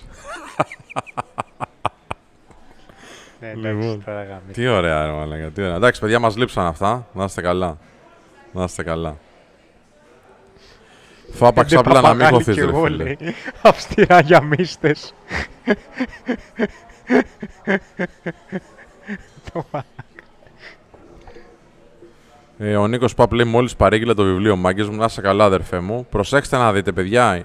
Σας το είπα και πριν, θα το πω άλλη μία φορά. Θέλουμε τη βοήθειά σας. Είμαστε υποψήφοι για το βραβείο Public. Είναι το σημαντικότερο βραβείο στην Ελλάδα για το χώρο του βιβλίου. Πάμε να το πάρουμε. Πάμε με αξιώσεις. Έχουμε ελπίδες, το... ξέρουμε τι σας λέμε. Λοιπόν, πώς μπορείτε να μας βοηθήσετε. Ακριβώς στην περιγραφή υπάρχει ένα link που μπορείτε να το πατήσετε και να πάτε απευθείας στο χώρο, τον online χώρο που γίνεται η ψηφοφορία. Κάνετε, βάζετε μία ψήφο με το email σας, με κάθε email σας μπορείτε να βάλετε με κάθε διαφορετικό email και μια διαφορετική ψήφο, έτσι. Με το email σας λοιπόν βάζετε μία ψήφο στον άδρα αξίας στην κατηγορία Ευζήν. Θα σας έρθει ένα email από το public που επιβεβαιώνει μέσω του link που θα πατήσετε την ε, ψηφοφορία. Είναι πάρα πάρα πολύ σημαντικό για μας. Σας βάζω τώρα και το link και στο chat, έτσι. Και έτσι μας βοηθάτε να καταφέρουμε να κάνουμε άλλη μία καινοτομία, γιατί θα είμαστε λογικά ένα έργο που είναι με ιδιαίτερο θέμα από αγνώστους συγγραφείς που έχει πάει τόσο ψηλά σε αυτή την ψηφοφορία. Λοιπόν. Σπύρο και Χρήστο λέει: Λόγω γνώσης στην συστηματική νοημοσύνη, πιστεύεις ότι υπάρχει πρόβλημα στην ερωτική έλξη λόγω προβλήματος συνεργασίας μεταξύ σκεπτόμενου εγκεφάλου με το συναισθηματικό εγκέφαλο, λέει ο Νίκος Μπαϊρακτάρης. Λοιπόν, εγώ τους δίνω τώρα το link, Χρήστο. Υπάρχει Ε, περίπτωση, φίλε, ναι. Ε, να αισθάνεσαι εσύ ερωτική έλξη ή να προκαλείς ερωτική έλξη; Δεν το διευκρινίζει. Το να δημιουργείς εσύ ερωτική έλξη, ε, το υπάρχει πρόβλημα είναι πολύ μεγάλο κομμάτι. Εντάξει, ναι, καταλαβαίνω τι εννοείς. Ναι, υπάρχει περίπτωση να μην είσαι τόσο εκφραστικός. Δηλαδή να προσπαθείς να μιλάς πολύ λογικά με τη γυναίκα και κυρίως να προσπαθείς να μην δείχνεις συναισθήματα. Δηλαδή να έχεις τα χέρια πολύ κοντά στο σώμα σου. Να μην χαμογελάς συχνά. Να μην την κοιτάς στα μάτια και να κοιτάς περισσότερο συχνά κάτω. Όλα αυτά δημιουργούν πρόβλημα στην έλξη. Είναι πάρα πολύ σημαντικά κομμάτια της επικοινωνίας. Να πάω να ζητήσω λίγο νερό. Θα με βγάλει... Ναι, ναι, ναι. Πού είναι το νερό; Ακόμα δεν περιμένουμε το νερό όμως. Έχω, έχω... Έχει, έχει έρθει κόσμος τώρα γι' έχω αυτό. κοίτα λυσάξει. εδώ. Έχει έρθει κόσμος. Παιδιά, ελπίζω να μας ακούτε καλά γιατί Πόσος εδώ κόσμος; υπάρχει κόσμος και μπορεί να ακούγονται που μιλάνε ή παίζουν οι άνθρωποι, ξέρω εγώ κτλ. Λοιπόν. Μου αρέσει, λέει μια κοπέλα. Είμαστε συνάδελφοι, της πρότεινα face to face να βγούμε. Ήταν θετική, αλλά δεν βγήκαμε. Μιλάμε όμως σχεδόν καθημερινά. Η κοπέλα, πώς να ξέρω, πώς ενδιαφέρει, τι όχι. Σου έχει δείξει ένα σημάδι αρχικά. Γιατί θέλετε να με νευριάζετε. ρε μαλάκα; Γιατί δεν με αφήνετε να κάνω ένα live με την ησυχία μου; Σας παρακαλώ δηλαδή. Τη προτείνεις άλλη μια φορά να βγείτε και δεν τη ξαναπροτείνεις ποτέ. Και σταματάς και την επικοινωνία. Για ποιο λόγο συνεχίζεις να μιλάς, Για να την πείσεις. Ο. Τρελός, ε. Λέει η Ελένη. Καλά, λέει εδώ commandant and chef. Το να της πεις να κάνετε μπάνιο μαζί είναι περίεργο. Αν είστε πολύ βρώμικοι, πρέπει να γίνει, ρε φίλε. Άμα έχετε να κάνετε μπάνιο ένα μήνα. Εξαρτάται πότε θα τη το πει, ρε φίλε. Να κάνετε μπάνιο μαζί πότε. Εξαρτάται το πότε. Ευχαριστώ πολύ. Λέει η Ελένη Τσέρου. Ευχαριστώ πολύ. Και Ευχαριστώ. εγώ θέλω νερό. Ευχαριστώ. Ευχαριστώ. Ευχαριστώ πάρα πολύ. Ευχαριστώ ρε. Μπορείς στον ήχο να μην τα πάμε καλά, αλλά στο νερό είμαστε πολύ καλοί καζιό. έχεις δίκιο, έχεις δίκιο.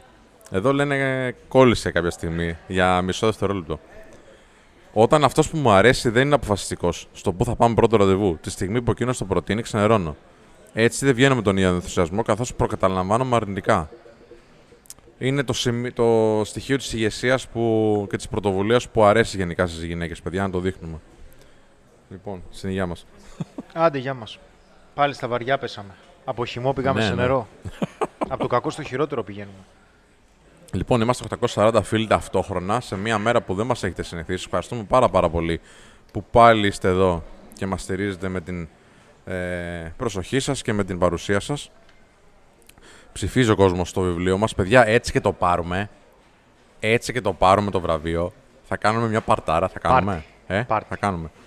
Ε, ε, ήμασταν εχθές παιδιά στην ε, παραλιακή και παίρνει για ένα καράβι. Ήμουν με τον Γιώργο. Ή μαζί μας. Μαζί ήμασταν, ε. Εντάξει, sorry, sorry, sorry. Ρε, Με το τρώγαμε, ρε. Ναι, Μαζί τρώγαμε μαζί, τρώγαμε, τρώγαμε ρε. μαζί. Και του λέω ότι ο Χρήστος θα νοικιάσουμε ένα καράβι και θα κάνουμε παρτάρα πάνω στο γιότ. να ζαλιστούμε, ρε. Ναι, ναι, μου το έλεγε και ο Θανάσης. Α, που ήμασταν μαζί και βλέπαμε Ναι, το ναι. γιο του. Λοιπόν, Νικηφόρος TR, χώρισα πριν δύο εβδομάδες και θέλω να ξεκινήσω να μιλάω με μια κοπέλα που μου έχει δείξει ενδιαφέρον στην αρχή της προηγούμενης σχέσης. Τι να κάνω, λέτε, μετά από τόσο καιρό; Να μπω, και αν ναι, πώς πώς να οξουν; Πώς να ξεκινήσω, μάλλον θέλω να πει. Α, πώς να χάνουν Κοίταξε, μου την κάνουν συχνά αυτή την ερώτηση. Το πώς να χάνουν Και συνήθως απαντάω ότι κάνε κίνηση, στείλει ένα μηνυματάκι, πέσει καλησπέρα, πώς είσαι. Εντάξει, σε σκέφτηκα και ήθελα να δω πώς θα περνάς. Απλά και όμορφα, φίλε. Και αν ανταποκριθεί, πιάνεις την κουβέντα και της λες να σου πω: Πάμε για ένα καφεδάκι, τι λες, αύριο κατά τις δύο. Μην μου πεις δεν μπορείς στις δύο. Ειλικρινά λέει δεν μπορώ να με φανταστώ να έχω το θάρρος να πάω για το φιλί στο πρώτο ραντεβού. Η κοπέλα πιστεύετε πως περιμένει τη φιλή στο πρώτο ραντεβού. Μήπως και η ιδεολογία μου είναι λάθος, λέει ο Νίκος Ζαπουνίδης. Ρε φιλέ, το θέμα είναι τι θέλεις να κάνεις εσύ σε, μέχρι κάποιο βαθμό. Ε, είναι σημαντικό να στο βγάζει και η γυναίκα, καταλαβες, γιατί μπορεί να μην περνάς καλά όπως σου είπα. Αλλά στο πρώτο ραντεβού είναι σημαντικό να πας για το φιλί. Μεγάλα παιδιά είμαστε τώρα, δεν είμαστε 15 χρονών. Το ωραίο, παιδιά, επίσης με το ότι έχει γίνει το φιλί, είναι ότι ξεκαθαρίζει γρήγορα στο ραντεβού από το πρώτο ραντεβού αν όλο αυτό που γίνεται έχει ανταπόκριση από την κοπέλα και αν είναι φιλικό ή είναι ερωτικό. Οπότε με το που πας για το φιλί και γίνεται, ξέρεις σίγουρα ότι και θέλει και είναι ερωτικό.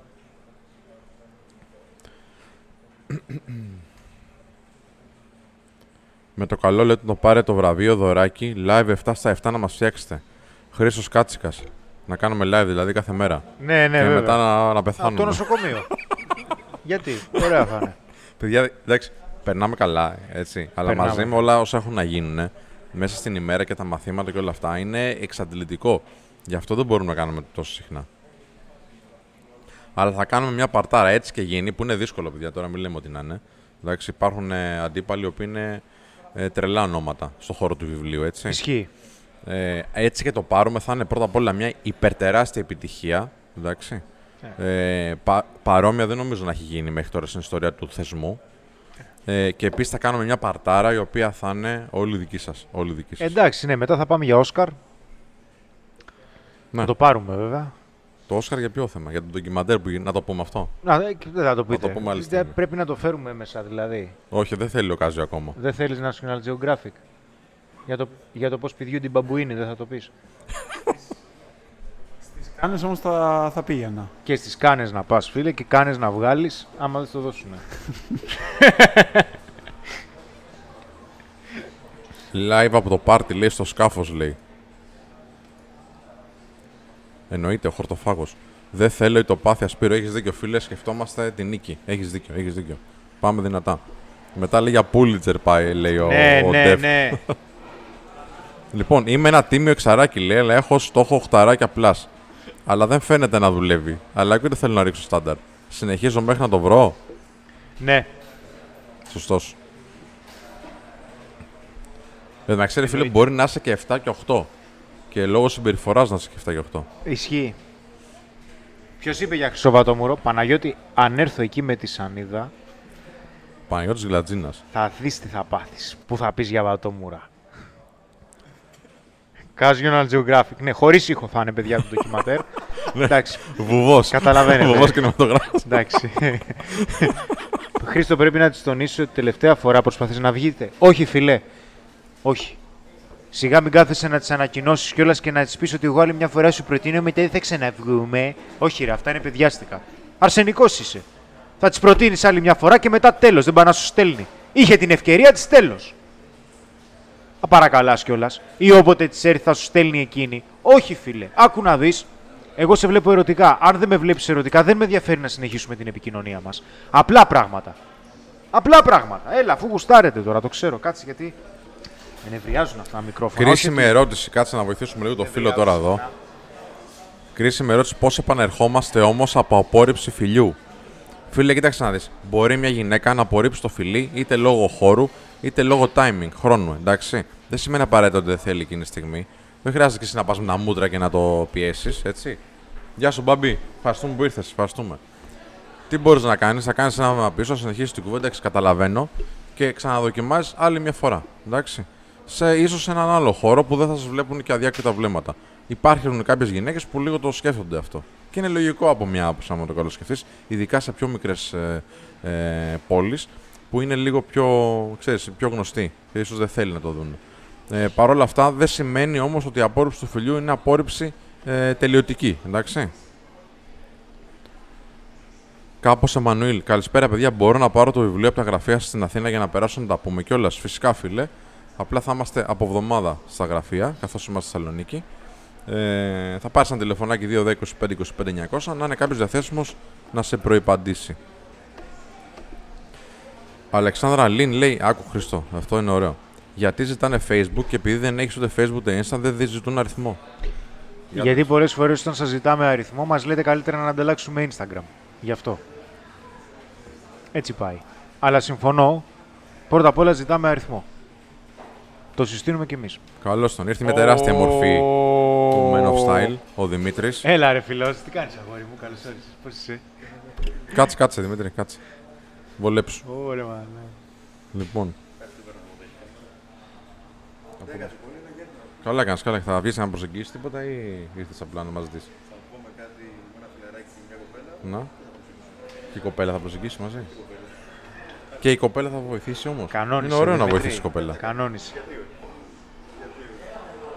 Λοιπόν. Καλά, Μαλάκα, καλά πόσο εδώ. χαίρομαι που Όμως, σε βλέπω. Κάθε φορά. Τι κάνεις; Καλά είσαι. Ξέρεις και Μπράβο, ρε 840 άτομα λένε τι κάνει ο Δημήτρης. Καλά να Δημήτρης, παιδιά. ναι, εντάξει, είναι αδελφο... αδελφός. Λοιπόν, πόσο τέλεια εμφάνιση χρειάζεται να έχει κάποιος, μια και είναι το πρώτο βήμα στην όλη φάση. Παίζει ρόλο, ρε παιδιά, η εμφάνιση. Παίζει ρόλο. Φίλε, άκου να δεις. Την καλύτερη εμφάνιση να έχεις. Αλλά αν καμπουριάζεις, είσαι σκυθροπός και στεναχωρημένος και κοιτάς συνέχεια κάτω, δεν μετράει αυτή η εξωτερική εμφάνιση καθόλου. Ακόμα, αν έχεις εξωτερική εμφάνιση και πας να της μιλήσεις και δεν μιλάς ρε φίλε, τι περιμένεις δηλαδή να δημιουργηθεί έλξη; Δεν υπάρχει περίπτωση να συμβεί, παιδιά. Δεν υπάρχει περίπτωση να συμβεί. Κάτι λες τώρα εσύ με τον Δημήτρη και δεν ακούω. Που έχω κι εγώ. Ένα τέτοιο τατού. Να το δείξουμε λίγο στον κόσμο. Μου έκλεισε το μικρόφωνο. Μου έλεγε ότι. Όχι, δεν πειράζει, δεν είναι κακό. Μου έλεγε ότι ο Δημήτρης θα τα κάνει τατουάζ. Ευχαριστούμε που πέρασες, ρε. Φιλιά πολλά. Θα τα πούμε, κανόνισε. Αύριο με το θέμα. Ναι, ναι, θα τα πούμε. Φιλιά, καλά να περάσεις, ρε. Καλό βράδυ, έλα. Φιλιά, φιλιά. Γεια σου, αγόρι μου. Σας Ευχαριστούμε πολύ που ήρθες. Θα τα πούμε, θα τα πούμε. Sorry για αυτά, παιδιά. Η Τούνη. Ναι, ναι, ναι. Λοιπόν, να πούμε λίγο την ιστορία του τατουάζ, μιας και το είπε ο Δημήτρης. Λοιπόν, το τατουάζ αυτό εδώ που έχω δεν έγινε τυχαία. Δεν έγινε καθόλου τυχαία. Λοιπόν, μία μέρα, παιδιά, πέρσι, μας στέλνει ένας φίλος από την Κρήτη ένα βίντεο που χτυπάει τατουάζ αυτό εδώ που έχω και εγώ τώρα. Χτύπαγε το logo του Men of Style στο καρπό του. Και πραγματικά συγκινήθηκα. Δεν ξέρω αν μας βλέπει τώρα, ο Στρατάρας, από την Κρήτη. Δεν ξέρω αν μας βλέπει, μακάρι. Λοιπόν... Και τον παίρνω τηλέφωνο, φίλε. Τον παίρνω τηλέφωνο, παιδιά. Και πήγαμε όλη η ομάδα και κάναμε και εμείς τατουάζ το Men of Style. Εγώ, ο Χρήστος και ο Θέμης. Ε, και εν τέλει το έχουν κάνει και άλλοι άνθρωποι και μας στέλνουν ε, stories και μας το δείχνουν. Έχουν κάνει το μος ε, πάρα πολλοί άνθρωποι στο καρπό τους. Άμα δείτε έχω κάποιες φωτογραφίες από αυτά ε, στο Instagram στα highlights. Α, έρχονται και άλλοι φίλοι. Έλα φίλε. Καλώς τον. Ποιος είσαι εσύ; Γεια σου Κωνσταντίνο μου. Καλώς ήρθες, καλώς ήρθες. Τι κάνεις, τρελέ; Πόσο τους έχεις, ρε μαλάκα; Ο Χριστός και πάνω. 2-2. Λεβέντης. Άραξε. Έλα στην παρέα μας. Παιδιά, εντάξει, sorry γι' αυτό. Βλέπετε, έχουμε εδώ live τώρα. Έχουμε παρεάρα, ρε. live εντάξει. προσεγγίσεις. λοιπόν, πάμε να πούμε για μια ερώτηση. Πάμε, πάμε, για να δούμε. Έχω το Βασίλισσα 74. Βασίλισσα. Ναι, άγκρ. Είμαστε μαζί από Ναι. απόσταση, βλεπόμαστε, είχαμε ερωτική επαφή και στο τέλος μου λέει: Δεν πιστεύω ότι μπορεί να προχωρήσει αυτό επειδή η ηλικία μας έχει διαφορά. 46, εγώ 33 αυτή. Τι κάνω; Α- αρχικά αλλάζεις nickname, το κάνεις Καλά, ναι. Βασιλιάς. Νούμερο 2. Ε, όχι φίλε, δεν συνεχίζεις άλλο. Δεν ξανασχολείσαι. Λέει Νίκος Ζαπουνίδης. Οχ. Για πάμε. Δεν θα Έλα, μπορέσω τέτοιο. στο πρώτο ραντεβού να τη ξεκαθαρίσω πώς νιώθω για εκείνη ώστε να λάβω αυτή την επαλήθευση και έπειτα να πάω για το φιλί. Θέλει να το κάνει λεκτικά ο φίλος εδώ. Όχι φιλέ, όχι, καταλαβαίνω τι θέλεις να πεις. Θέλεις να αισθανθείς μεγαλύτερη ασφάλεια, γι' αυτό και θέλεις να της το πεις λεκτικά. Δεν χρειάζεται. Αφέσου, παίρνα καλά, άγγιζε, κοίταζε να είσαι κοντά της και αν δεις ανταπόκριση, μετά από μία-μία μισή ώρα και μετά κάνει κίνηση. Να σκάσουμε μύτη όλοι σαλόνικα, λέει να κάνουμε warm-up. Πάρτι για το βιβλίο live. Ναι, ρε φίλε. Ελάτε, παιδιά, ελάτε. Έχουμε, είναι πολύ μεγάλος ο χώρος εδώ. Από θέμα ασφάλειας δηλαδή δεν υπάρχει κανένα θέμα. Λοιπόν, μου αρέσει μια κοπέλα, λέει ο Average Apex Gamer. Με την οποία μιλάμε ήδη 4 μέρες από Facebook και χθες μου την έπεσε η κολλητή της. Πιστεύετε ότι το συνοήθηκαν, Μήπως απλά δεν γούσταρε η κοπέλα και έστειλε την κολλητή της; Τι, πού πάτε και μπλέκετε, ρε παιδιά; Ε, παιδιά, ακούστε Εμένα να δεν μου έχουν δείτε. τύχει αυτά. δεν, σου, δεν σου έχουν τύχει αυτά. Γιατί τα πράγματα ξέρεις να τα κάνεις απλά πρώτον. Δεύτερον, γιατί υπάρχουν επιλογές. Αν δεν υπάρχουν επιλογές, την κάθε μικροσυμπεριφορά που παρατηρούμε από τη γυναίκα, αρχίζουμε και την υπεραναλύουμε για να δούμε αν εν τέλει της αρέσουμε. Και αυτό συμβαίνει γιατί πολύ απλά δεν έχουμε επιλογές, παιδιά. Αυτές είναι πικρές αλήθειες. Δεν γίνεται τώρα εσύ να κάθεσαι να αναρωτιέσαι και να παίζεις ολόκληρο σκάκι στο μυαλό σου και να σκέφτεσαι για διαστημικά σενάρια. Τι είπε, τι είπα και μπορεί να έκανε εκείνο και μπορεί να έκανε το άλλο. Το σημαντικότερο από όλα ποιο είναι; Να της πεις: Άκου να δεις, επειδή μου αρέσει, θέλω να βγούμε. Και εκεί θα φανερωθούν όλα. Είπε στη φίλη της ότι μπορεί να της είπε και τη γοήτευσα γιατί περιμένει να χωρίσει από εκείνον που τον είχε χωρίσει η, η άλλη του. Τι είναι αυτά τώρα, μπερδεύεται την μπάλα. Τη, τη βούρτσα με τη δρούτσα. Λοιπόν, πάμε παρακάτω. Ρε μάγκες είστε άπεκτοι, ευχαριστούμε. Και εμείς Το ευχαριστούμε. διάβασα έτσι τυχαία αυτό. και εμείς ευχαριστούμε. Explorer 4, παλιά καραβάνα κι αυτός. Μήτρος αστρονόμος. Στη φίλη μου είχα προτείνει βόλτα οι δυο μας όταν τελείωνε τις εξετάσει. Τελείωσε και μου έστειλε τώρα μόνη της να βγούμε. Σημαίνει έλξη απαραίτητα αυτό; Ποια είναι η ερώτηση; Είναι ο φίλος ο Μήτρος αστρονόμος. Άκου μένα. Ναι. Στη φίλη μου είχα προτείνει βόλτα οι δυο μας όταν τελείωνε τις εξετάσει. Τελείωσε τις εξετάσει και μου έστειλε τώρα μόνη της να βγούμε. Σημαίνει έλξη απαραίτητα αυτό; Όχι. Φίλοι σου, ε. Οχ. Μαζί θα κλαίμε. Όχι ρε φίλε, βγείτε και ξεκαθάρισε έτσι το τι φίλοι. Για ποιο λόγο είσαστε φίλοι. Όχι, δεν σημαίνει έλξη. Έλαντε, πού πάει ο λοιπόν, παίχτης. λέει εδώ ο φίλος ο... Πού τον είχα; Τον... Ο Τζιμ Άχελ. Θα ερχόμουν κι εγώ ρε μάγκες να σας δω, αλλά αύριο δίνω τελευταίο πανελλαδικό. Την επόμενη φορά δεν πειράζει έτσι, φίλε. Δώσε σημασία τώρα Καλή στις επιτυχία, εξετάσεις σου. φίλε. Καλή επιτυχία. Καλή Σωστά. επιτυχία. Λοιπόν, σε επαγγελματικό χώρο το φλερτ πώς το χει- διαχειριζόμαστε; Λέει εδώ ο φίλος ο Δεν το Αντρέας. διαχειριζόμαστε; το αποφεύγουμε. Θα γίνεται μπου... μπουγάτσα. Θα Ε, γίνεται. έχουμε κάνει και ένα απλάκι ανδρικά αφιερωμένο σε αυτό ακριβώς, φίλε. Ε, τσέκαρε το. Λέγεται φλερτ στο χώρο εργασίας. Ε, να σου πω, η μαύρη αλήθεια είναι ότι έχω δει ανθρώπους πραγματικά να χάνουν πολύ πολύ μεγάλο στάτους από την εργασία τους ακριβώς επειδή υπέκυψαν σε αυτό το πράγμα. Λοιπόν, Για πάμε. όταν τους προτείνεις να βγείτε ενώ δεν πολύ μιλάτε στο Instagram και κάνει θα δούμε είναι καλό ή όχι.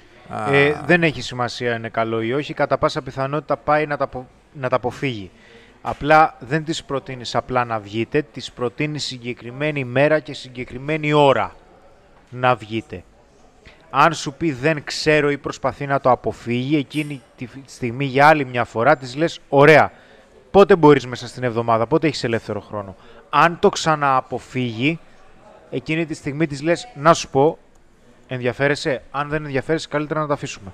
Μην μιλάμε τσάμπα. Ξεκάθαρες κουβέντες, παιδιά. Είναι απλό. Δεν σημαίνει ότι είναι και εύκολο. Νιώθω ότι όταν βγω με μια κοπέλα δεν θα έχω τι να πω και είναι κάπως περίεργα. Ο Call Me DM. Ναι, βέβαια, φίλε. Κοίταξε, αν δεν έχεις να μιλήσεις για τη ζωή σου, τότε είναι πολύ σημαντικό να μάθεις να μιλάς για τη ζωή σου. Αν δεν μπορείς να μιλήσεις για τα χόμπι σου, για το που έχεις ταξιδέψει, για το ποιες είναι οι απόψεις σου, για το τι κάνεις στον ελεύθερό σου χρόνο, τότε κατά πάσα πιθανότητα θα χρειαστεί να εξασκηθεί σε αυτό. Το δεν έχω τι να πω είναι ότι δεν αισθάνομαι άνετα να μιλήσω για τα πράγματα που θέλω. Αυτό είναι κάτι το οποίο το βλέπω πάρα πάρα πολύ συχνά στους ανθρώπους που αναλαμβάνουμε. Εσύ ο ίδιος θα χρειαστεί να μπεις στη διαδικασία και να πεις, ξέρεις κάτι, ωραία, για ποια πράγματα θέλω πραγματικά να μιλήσω. Ουσιαστικά, ολόκληρο το φλερτ είναι ένα παιχνίδι στο οποίο υπάρχουν δύο σημαντικοί πυλώνες. Έχει να κάνει με το τι θέλεις η γυναίκα να μάθει για σένα και το τι θέλεις να μάθεις εσύ για εκείνη.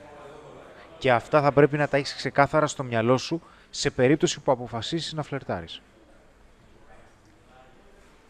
Με χώρισε πριν ένα μήνα και σήμερα μου έστειλε καλή επιτυχία γιατί δίνω εξετάσεις proficiency. Γιατί να μου στείλει, τι κάνω, συγγνώμη που είμαι εκτός θέματος. Εντάξει, δεν πειράζει. Λοιπόν, άκου να δεις φιλέ. Πρώτα απ' όλα, proficiency, κοίταξε να το πάρεις καλή επιτυχία. Γιατί μας άγχωσες. Λοιπόν, κοίτα εδώ τι γίνεται. Απλά πες ένα ευχαριστώ, το εκτιμώ που με σκέφτηκες. Αν συνεχίζει να επικοινωνεί μαζί σου, τότε θα χρειαστεί να κρατήσεις λίγο μία πισινή. Κράτα ένα backup. Μην ενδώσεις αμέσως. Από τη στιγμή που σε χώρισε, θα πρέπει να κάνει πολλά για να σε κερδίσει πίσω. Μπαμ μπαμ! Α! Καλό, ε! Ελάτε στην παρέα μας. Είναι καλό να τη πει ότι σου αρέσει πριν πα για το φιλί. Είναι καλό να τη πει ότι δεν σου αρέσει πριν πα για το φιλί. Πε, άκου να δει, δεν σε χωνεύω καθόλου. Δεν ξέρω τι έχει κάνει τόση ώρα. Μάλλον μου έχει στείλει εγκεφαλικά κύματα και δεν μπορώ να αντισταθώ από το να σε φιλήσω.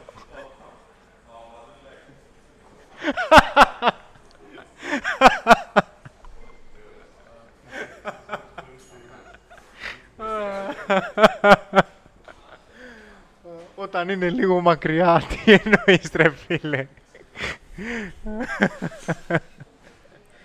Λοιπόν, επανήλθα στη θέση μου. Λέει εδώ ο Μιχάλης Νίδης. Μάγκες, καλησπέρα. Με το να ξεκινήσεις το να ξεκινήσεις μια προσέγγιση με το Γεια σου, σε είδα και μου άρεσες. Και ήρθα να τα πούμε, είναι καλό. Η ξεκίνημα είναι μόνο μια καλή για κάποιες περιπτώσεις. Είναι καλή, ρε παιδιά. Είναι πάρα πολύ καλή για όλες τις περιπτώσεις. Λοιπόν, έχουμε μπει live και στο Instagram τώρα. Δείχνουμε εδώ το χώρο που έχουν έρθει και κάποιοι φίλοι. Γεια σου, Κάζιο. Λένε ότι αδυνάτησες εδώ οι φίλοι, ε. Το ξέρεις. Ευχαριστεί ο Κάζιο, παιδιά. Λοιπόν, όσοι είστε στο Instagram, ελάτε στο YouTube, παιδιά. Δεν χρειάζεται να είστε και εδώ. λοιπόν, το κλείνω σιγά σιγά. Πάμε. Παιδιά, λέει, χωθείτε για το φίλι στο πρώτο ραντεβού, ο χορτοφάγος. Χθες κανόνισα πρώτο ραντεβού σπίτι μου με την ατάκα τσάι με λεμόνι στο μπαλκόνι. Α, είναι παλιός αυτό. Και η αγωνία μεγαλώνει. Ναι, ναι, ναι. Ε, το ξέρω το τραγούδι. είναι παλιός ο φίλος. Του ουδάκι, έτσι. Ε, Άγγελος, Χρήστο, μια τελευταία ερώτηση. Αν αύριο δεν πάει καλά, πώς το διαχειρίζομαι; Έρχεσαι στο ΜΟΣ και σε κάνω το ρινό καιρό του φλερτ. Θα μπαίνεις με κέρατο. Δεν είμαι, λέει, Όχι στα σιξπάκιας. κιλά. Τι λέει, Δεν είμαι σιξπάκιας, λέει ο, Ναι, ναι, πού το λέει; το έχει ο, ο αναγράψει αυτό. Βέτο TGK. Αν δεν βγάλω μπλούζα πριν τη μάχη θα φανεί άσχημο. Ποια μάχη; Ποια μπλούζα; Ποια πόλη. Έχω κολλήσει λίγο εγώ στην κάμερα πάντως. Ε, φίλε, άκου να δεις. Θα τη βγάλεις την μπλούζα σου πριν τη μάχη. Γιατί αυτός είσαι. Μην τρέπεσαι για το ποιος είσαι και μην αισθάνεσαι ανασφάλεια, αγόρι μου. Αν θέλεις κάτι να τα αλλάξεις, να τα αλλάξεις. Θέλεις να δυνατήσεις, θα δυνατήσεις. Δεν θες να δυνατήσεις, μην να δυνατήσεις. Όποιον αρέσεις. Εντάξει. Ουφ. Λοιπόν, καλησπέρα. Θεωρώ πως δεν είμαι αρκετά εξωτερικά ελκυστικός, αλλά είμαι ειλικρινής. Πάντο εαυτός μου, πράγμα που με έχει βοηθήσει στις ερωτικές μου επαφές. Τι θα με συμβουλεύετε στο να επενδύσω στο μέλλον; Ωραία ερώτηση. George V. Δεν είναι λέει ελκυστικός εξωτερικά, έχει αυτή την ε, αίσθηση. Αλλά είναι ειλικρινής ο εαυτός του κτλ. Και, και τι συμβουλές πού να επενδύσει; θα επενδύσεις εκεί που πιστεύεις ότι χρειάζεται βελτίωση. Από τη στιγμή που εσύ μας λες ότι δεν έχεις κάποιο θέμα, ρε φίλε, και ότι τα πηγαίνεις καλά γιατί είσαι μάγκας και ειλικρινής, από εκεί και πέρα θα χρειαστεί εσύ ο ίδιος να αποφασίσεις σε ποιο τομέα θέλεις να βελτιωθείς. Όχι εμείς.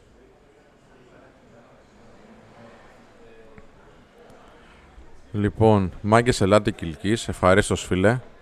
Εμένα όλοι με ρωτάνε πώς ρίχνω χωρίς να μιλάω. Όλοι προσπαθούν τόσο πολύ που τελικά έρχονται σε μένα Άγγελος Παδόπουλο.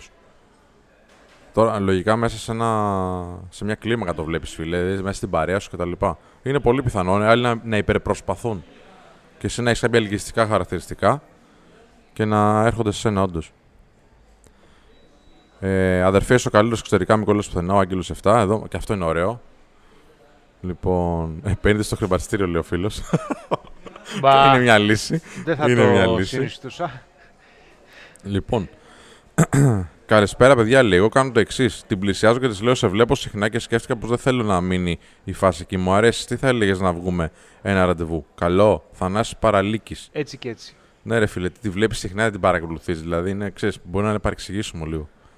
Ε, θα χρειαστεί πρώτα να χτιστεί μια επικοινωνία από τη στιγμή που θα της πεις ξέρεις κάτι, σε βλέπω συχνά και ήθελα να σε γνωρίσω, που δεν είναι κακό.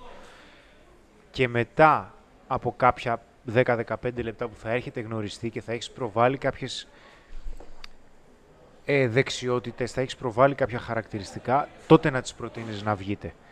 Γιατί όταν της πεις ότι ξέρεις κάτι, απλά- απλά σε βλέπω και θέλω να βγούμε, εκείνη τη στιγμή είσαι κάποιος άγνωστος και η γυναίκα δεν θα σε έχει γνωρίσει ή τουλάχιστον δεν θα της έχεις δώσει κάποια βασικά στοιχεία για να δει αρχικά ότι δεν είσαι τρελός.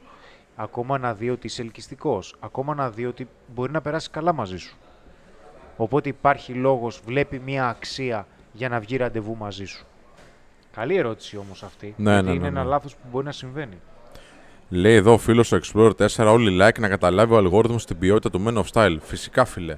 Έτσι πρέπει. Και λέει ο φίλος SS Daily, Είμαι υπερβολικά καλός στις πωλήσεις, στη δουλειά του εννοεί, αλλά πολύ κακός στο φλερτ. Γιατί συμβαίνει αυτό; Ο λόγος για τον οποίο συμβαίνει αυτό είναι γιατί δεν εφαρμόζεις την νοοτροπία που έχεις στις πωλήσεις, που ουσιαστικά η νοοτροπία που έχεις στις πωλήσεις είναι ότι ξέρεις κάτι. Δεν πειράζει αν αποτύχω, θα έρθει ο επόμενος με τις γυναίκες. Αλλά είναι, Είναι μια πολύ τόσο καλή απλό. βάση. Εντάξει, έχει επικοινωνιακές Ναι, ναι. δεξιότητες ο άνθρωπος, έτσι προφανώς. Η αλήθεια είναι, παιδιά, ότι έχουμε παρατηρήσει ότι οι άνθρωποι που έχουν επικοινωνιακές δουλειές, με οποιοδήποτε τρόπο, είτε είναι εκπαιδευτικοί, είτε είναι πολιτές, είτε οτιδήποτε, τα πάνε αρκετά καλά στο πρόγραμμα μετά. Και επίσης έχω παρατηρήσει, δεν ξέρω αν ε, με, φαίν- με, με βλέπεις, γιατί βλέπω ότι έχει κολλήσει λίγο η κάμερα μου. Δεν πειράζει, εγώ συνεχίζω. Εγώ σε μένα το βλέπω ότι έχει κολλήσει. Και επίσης, παιδιά, έχουμε παρατηρήσει ότι οι άνθρωποι που έχουν και θετικές σπουδές, επειδή η μεθοδολογία που ε, εμείς διδάσκουμε εδώ στο Men of Style έχει αλγοριθμικό τρόπο σκέψης, δηλαδή ματικό, ε, επίσης έχουν πολύ καλά αποτελέσματα.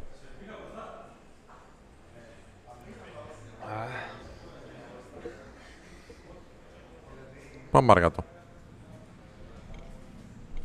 Έχουμε ρωτήσεις, έχουμε ρωτήσεις. Ε; Έχω ένα πρόβλημα με τον υπολογιστή, εγώ, αν μπορείς να τα δεις λίγο από τον Κάζιο. Εγώ δεν έχω αυτή τη στιγμή πρόσβαση στο YouTube. Οκ, Μέχρι να το φτιάξω. οκ. Πρώτη φορά δεν έχει πρόβλημα ο Κάζιο. Καλησπέρα, έστειλα σε μία, αλλά δεν απαντάει να τη στείλω πώς νιώθω σε εκείνη. Όχι, Γιάννη μου, σε παρακαλώ πολύ, μην το κάνεις αυτό. Τι αν της πεις ότι νιώθεις για εκείνη; Τι νιώθεις για εκείνη, αφού δεν την ξέρεις; Αν δεν έχεις επικοινωνιακές δεξιότητες αλλά σεξουαλικές δεξιότητες, πώς γίνεται να σπρώξω; Σε... Θα μιλήσεις με το Σιρινάκι, φίλε, στη Σιρήνα; Σε περίπτωση που θες να παίξεις τσόντες. Τι με ρωτάς, Μωρέ; Λοιπόν, έχετε και βιντεάκια από Infield στο Digital, φυσικά. Φυσικά. Φυσικά. Παιδιά, Ένα γνώρισα υπέροχο μια coach. κοπέλα η οποία στο πρώτο ραντεβού μου ανέφερε ότι είναι σεξουαλική και πώς το διαχειρίζομαι. Στο δεύτερο ραντεβού της λες να πάτε κάπου οι δυο σας. Πάρα πολύ ωραία. Δεν μπορώ να ξεκολλήσω από αυτήν που μου αρέσει, εφόσον αυτή με βλέπει μόνο φιλικά. Δες τη φιλική ζώνη που έχω βγάλει.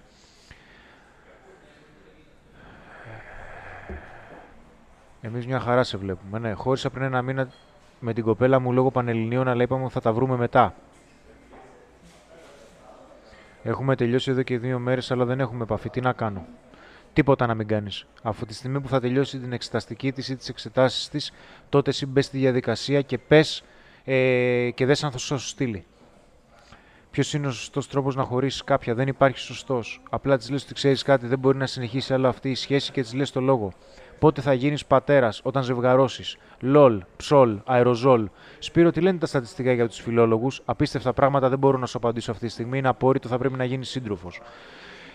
Άλλο. Είναι επικοινωνιακή η φιλολογία, ρε. Κάτσε. Είναι επικοινωνιακή γιατί κάνουν μάθημα πιο πολύ. Ναι. Οπότε έχουν αυτό το, το θετικό.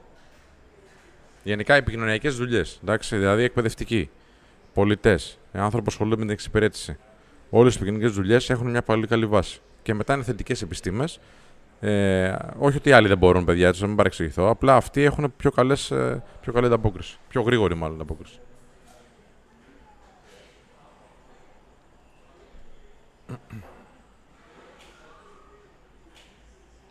Στεναχωριέμαι γιατί μου φέρθηκε άσχημα πριν τέσσερα χρόνια. Τι να κάνω; Ήρθε η ώρα, φίλε, να γνωρίσεις και άλλες γυναίκες, να προχωρήσεις.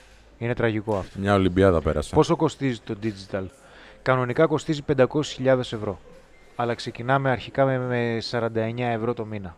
Μόνο για εσάς. Φρένο Χριστάρα. Δεν έχω φρένα, φίλε. Σπάσανε τα φρένα για την πάρτι σας, μάνα. Μαμά, ε, ναι, το χάσα.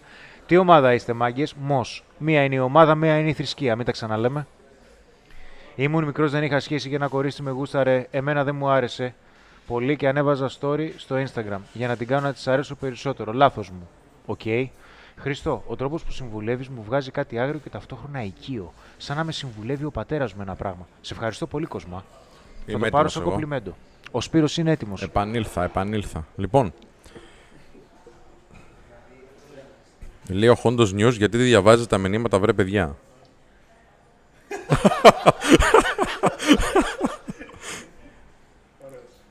λοιπόν, θα τον αφήσουμε στο διαβάστηκε το φίλο. Λοιπόν, υπάρχει περίπτωση να φανεί creepy απόπειρα για φιλή. Ο έφερα ψάρια το λέει αυτό. Ε, άμα ο τρόπος σου είναι πάρα πολύ νευρικός ή απότομος, δηλαδή εκεί που μιλάτε ξαφνικά κάνεις κάνα...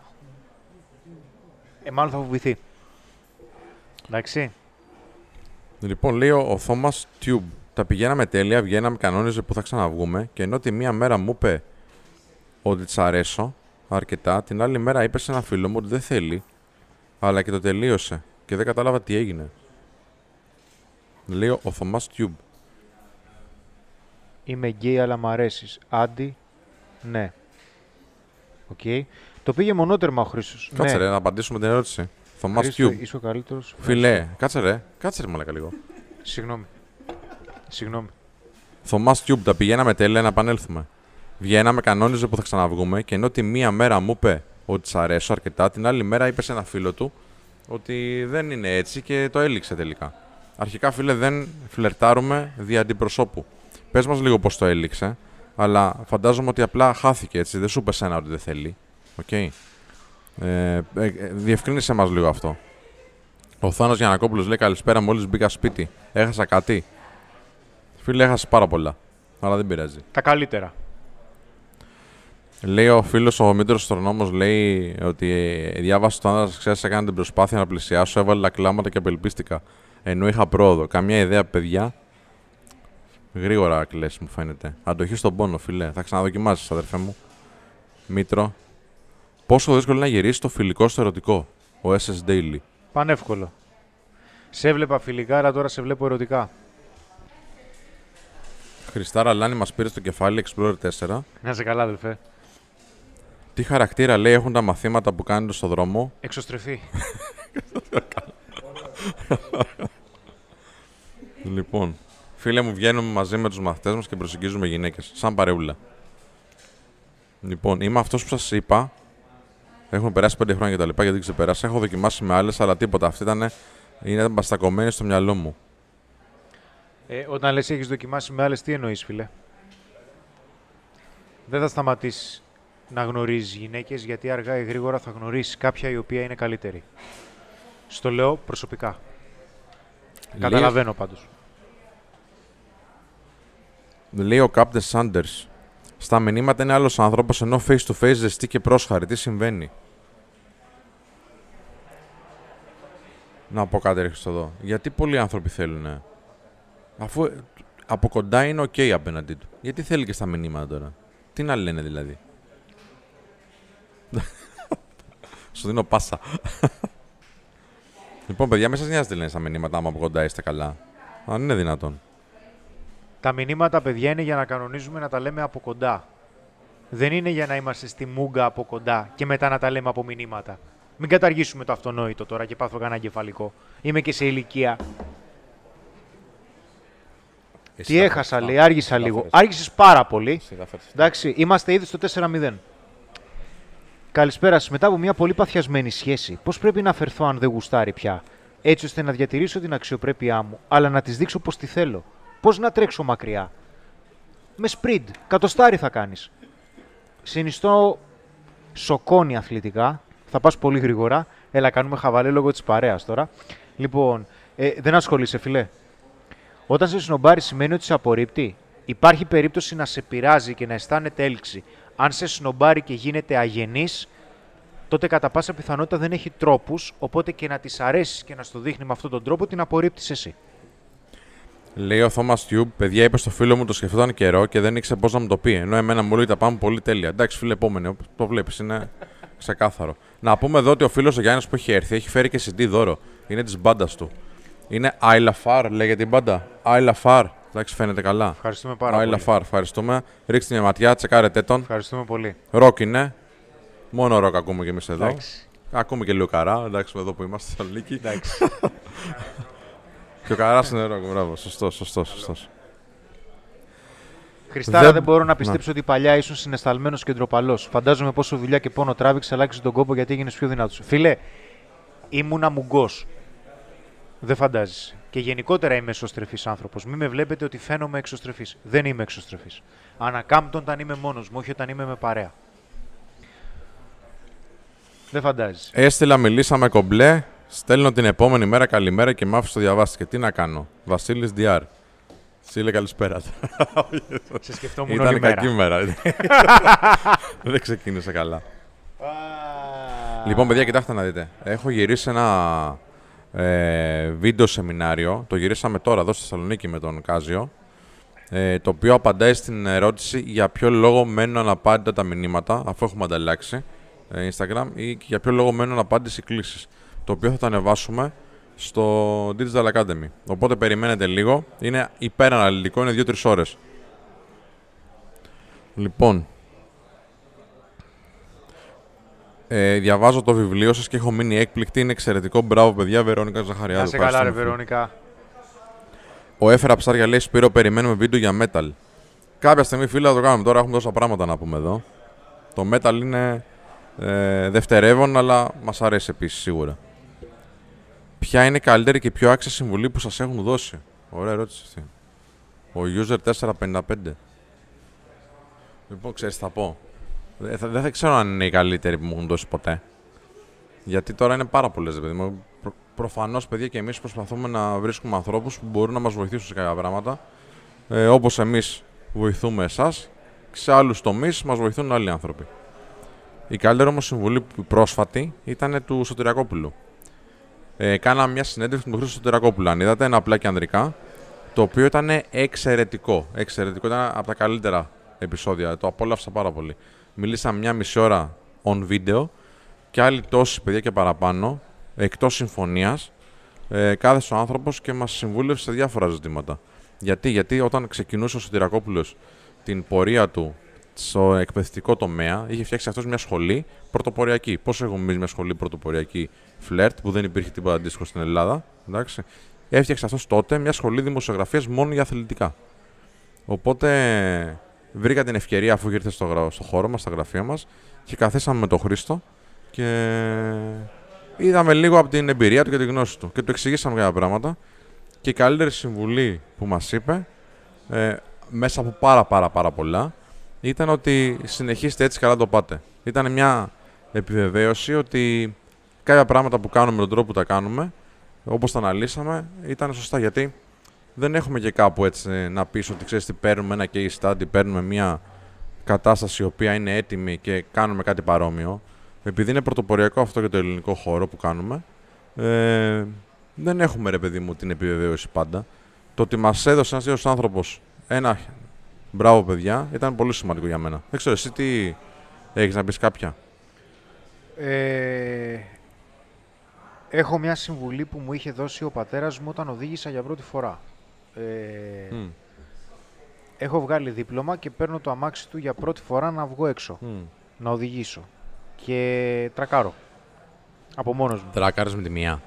Με το που βγήκα μετά από 100 μέτρα, έτυχε να κάνω μια όπισθεν και βρήκα πίσω δύο αμάξια. Πολύ καλή η αρχή.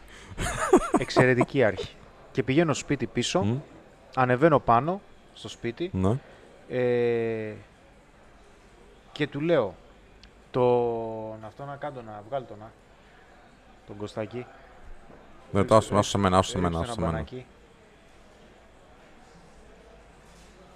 Πάμε, πάμε. Α, μπράβο. Ωραία. Λοιπόν, και ανεβαίνω πάνω, είχα ασπρίσει από το φόβο μου και μου λέει τράκαρες, ε. Του λέω τράκαρα. Κατεβαίνει κάτω να δει τα μάξι, ευτυχώς δεν είχα κάνει μεγάλη ζημιά. Και του λέω άστο, του λέω το έχω ακυρώσει, του λέω να βγω. Πάρ' το, του λέω να το παρκάρεις, του λέω δεν υπάρχει περίπτωση να οδηγήσω και μου λέει Ναι. αν το παρατήσεις τώρα, Δεν θα το το, κάνεις ποτέ. παρατάς πάντα. Συμφωνώ. Και μου έμεινε. Πολύ ωραίο.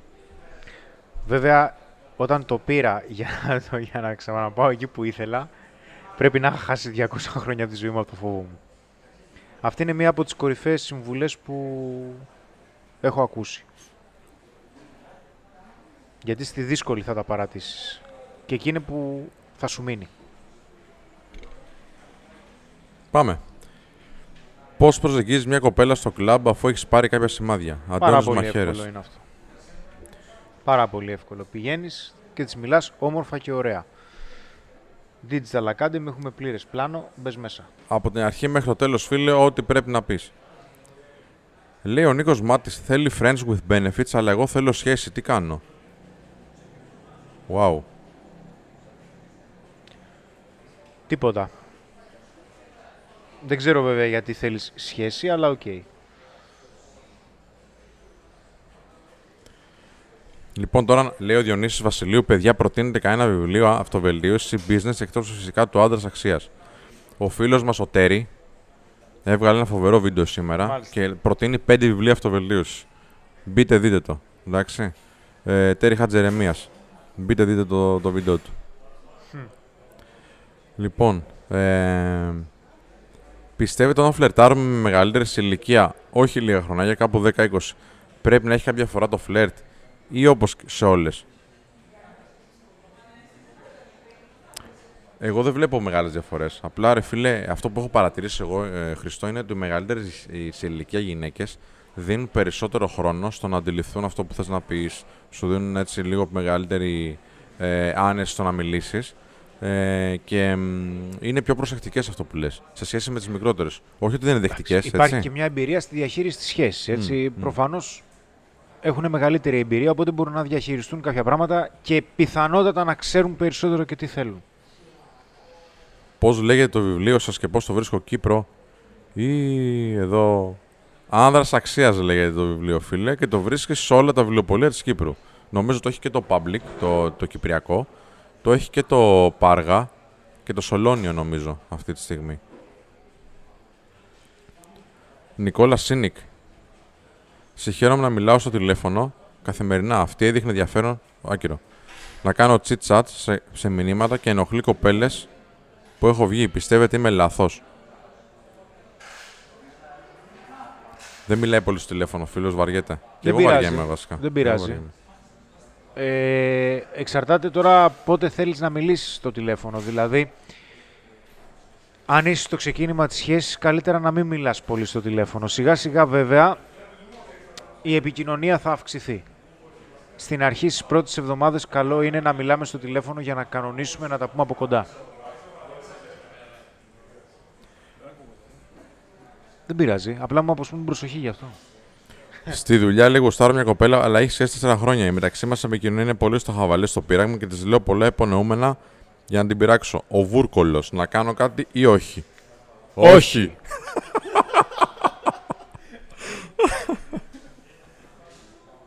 Εγώ λέει βρήκα το βιβλίο σας στα Public Κύπρου. Ναι, φίλε.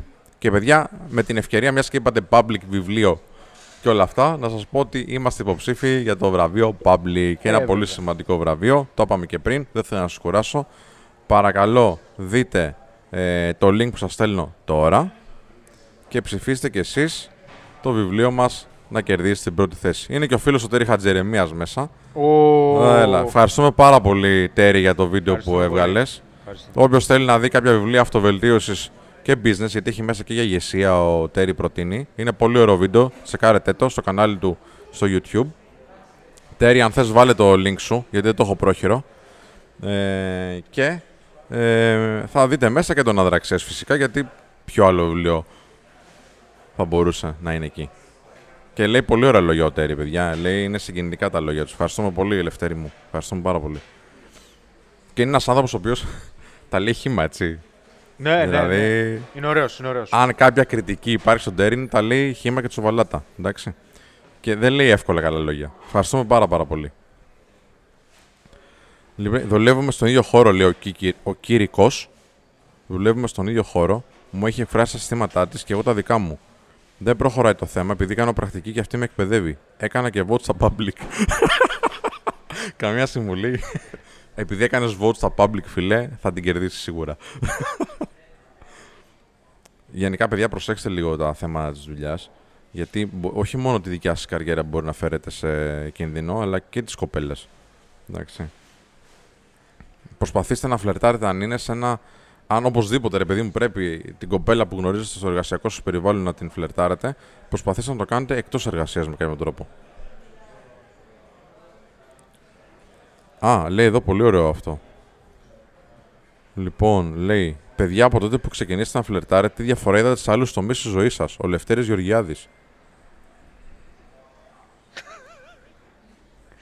Ε, sorry, πες μου την ερώτηση γιατί βλέπω που γράφει ο Γιώργος. Ναι. Τον τρελό. Τρελός. Λοιπόν, παιδιά από τότε που ξεκινήσατε να φλερτάρετε, τι διαφορά είδατε σε άλλους τομείς τη ζωή σας; Εγώ είδα πολύ μεγάλη διαφορά γενικά και στους Παντού. φίλους. Στην παρέα, εντάξει, γιατί ήμουν αρκετά ε, αυστηρός να το πω. Μαν και δεν θέλω να τη λέω αυτή τη λέξη. Αλλά ήμουν. Μην τη Και- λες άμα δεν θέλεις. Ε, θα την πω, θα την πω. Εντάξει. Λοιπόν, ε, ήμουν αρκετά αυστηρός και φύγανε πολλοί άνθρωποι από τη ζωή μου σε διάφορες σχέσεις που είχα και ε, διαλύθηκαν, φιλικές. Και ήρθαν άλλοι άνθρωποι, έτσι. Τους ξέρετε, δεν είναι ο Χρήστος, καμιά φορά. λοιπόν. Ε, αλλά από εκεί και πέρα έμαθα να διεκδικώ και καλύτερα. Γιατί ε, όταν μαθαίνει όταν, όταν μαθαίνεις να φλερτάρεις, διεκδικείς μια γυναίκα που σου αρέσει, διεκδικείς πράγματα που θες για τον εαυτό σου. Και αυτός ο ίδιος τρόπος δουλεύει και σε άλλους τομείς, παιδιά.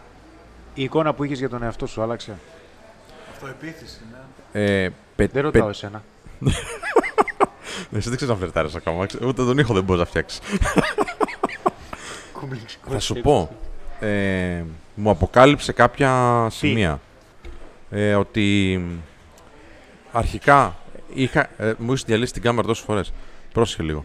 Αρχικά ότι είχα περισσότερες επιβεβαιώσεις, αλλά εν τέλει κατέληξα ότι δεν τις χρειάζομαι.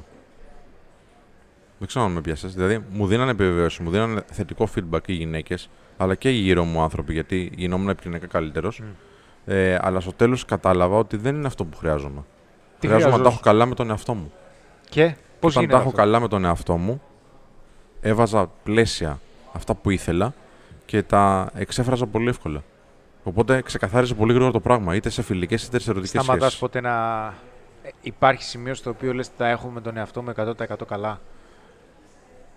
Ε, να σου- ε, η εξέλιξη δεν σταματάει. Εντάξει. Αυτό είναι μια Η εξέλιξη σταθερά. καθορίζει τη σχέση που έχεις με τον εαυτό σου δηλαδή. Ε, Ω ένα βαθμό, ναι. Ε, νιώθω ευτυχισμένος. Νιώθω ότι Και γενικά πάνε σε καλά τα ρωτάω, πράγματα. όχι Ναι, μόνο ναι, ναι, για σένα. κατάλαβες. Νιώθω ότι είμαι σε μια καλή ράγα ε, στη ζωή μου. Νιώθω ότι ξέρεις τι, κάνεις την προσπάθειά σου, μπράβο, ξέρω εγώ. Υπάρχουν κάποια κομμάτια που θες πάντα να βελτιώσεις. Ε, και κάθε φορά όμως που φτάνεις σε ένα καλό σημείο, σε ένα καλό σταθμό, σε αυτό το ταξίδι, λες ποιος είναι ο επόμενος και ποιος είναι ο επόμενος. Και είσαι αρκετά καλός για να φτάσεις στον επόμενο. Παράδειγμα τώρα, ε, είπε ο φίλος που πολύ εύστοχα, λέει: Δεν θέλω ητοπάθεια, φίλε, θα το πάρουμε το βραβείο στο public. Και το, πριν ένα χρόνο, εγώ δεν σκεφτόμουν βραβείο public και τέτοια. Εντάξει. Σκεφτόμουν να φτιάξω ένα πολύ ωραίο βιβλίο να το απολαύσει ο κόσμος. Και αυτό ήταν στον εαυτό μου έλεγα: Μπράβο, ρε φίλε, που το καταφέρνεις, γιατί έχει ανταπόκριση στο βιβλίο. Τώρα είναι επόμενος σταθμός. Είμαι αρκετά καλός. Σκέφτομαι να πάρω το βραβείο. Οπότε είμαστε ok αν πάρουμε το βραβείο public. Θα έρθει ένα άλλο μετά βραβείο, το Pulitzer που λένε οι φίλοι. Α, οκ. Αλλά δεν, ξ- δεν ξέρω Οπότε τώρα. αν- όταν πάρεις το βραβείο public, ας πούμε, Ναι. δεν θα είσαι ok Αν δεν το πάρω. αν το πάρεις. Αν το πάρω θα είμαι οκ, ναι. Αφού θα δημιουργηθεί κάτι καινούριο. Ναι. Και αυτό είναι η διαδικασία της εξέλιξης. Και μέχρι να πας στο επόμενο καινούριο θα αισθάνεσαι Θα καλά; σου πω τι γίνεται. Αν σταματήσω να σκέφτομαι έτσι, δεν θα αισθάνομαι καλά με τον εαυτό μου. Γιατί θα νομίζω ότι είμαι στάσιμος. Το θέμα είναι το πώς αισθάνεσαι συγκριτικά με το τι έχεις καταφέρει, Μμ. όχι με το τι έρχεται. Γιατί η σχέση με το παρελθόν και με το μέλλον είναι λίγο περίεργες, έτσι. Συμφωνώ. Να σου πω κάτι. Δηλαδή, ε, αν στο παρελθόν δεν έχεις καταφέρει πολλά πράγματα, αυτό δεν σημαίνει ότι. Ή έχεις αποτυχίες; Δεν θα με έκανε να νιώθω. Αν είχα περισσότερες αποτυχίες βασικά, δεν θα με έκανε να νιώθω χειρότερα. δεν ξέρω θέμα αν, το, είναι- αν το λες- αν εννοείς Α, αυτό. Το θέμα είναι ότι, γιατί το συζήταγα με τον Γκάζιο. Ναι. Συζητούσαμε για την... Ε, για την επιτυχία. Μμ. Και του έλεγα ότι η επιτυχία δεν έχει να κάνει με το τι έρχεται. Ναι. Μπορείς να πεις ότι είσαι πετυχημένος μόνο σε σχέση με το που ήσουν πριν. Μμ. Απλά 100% πετυχημένος δεν θα αισθανθείς ποτέ.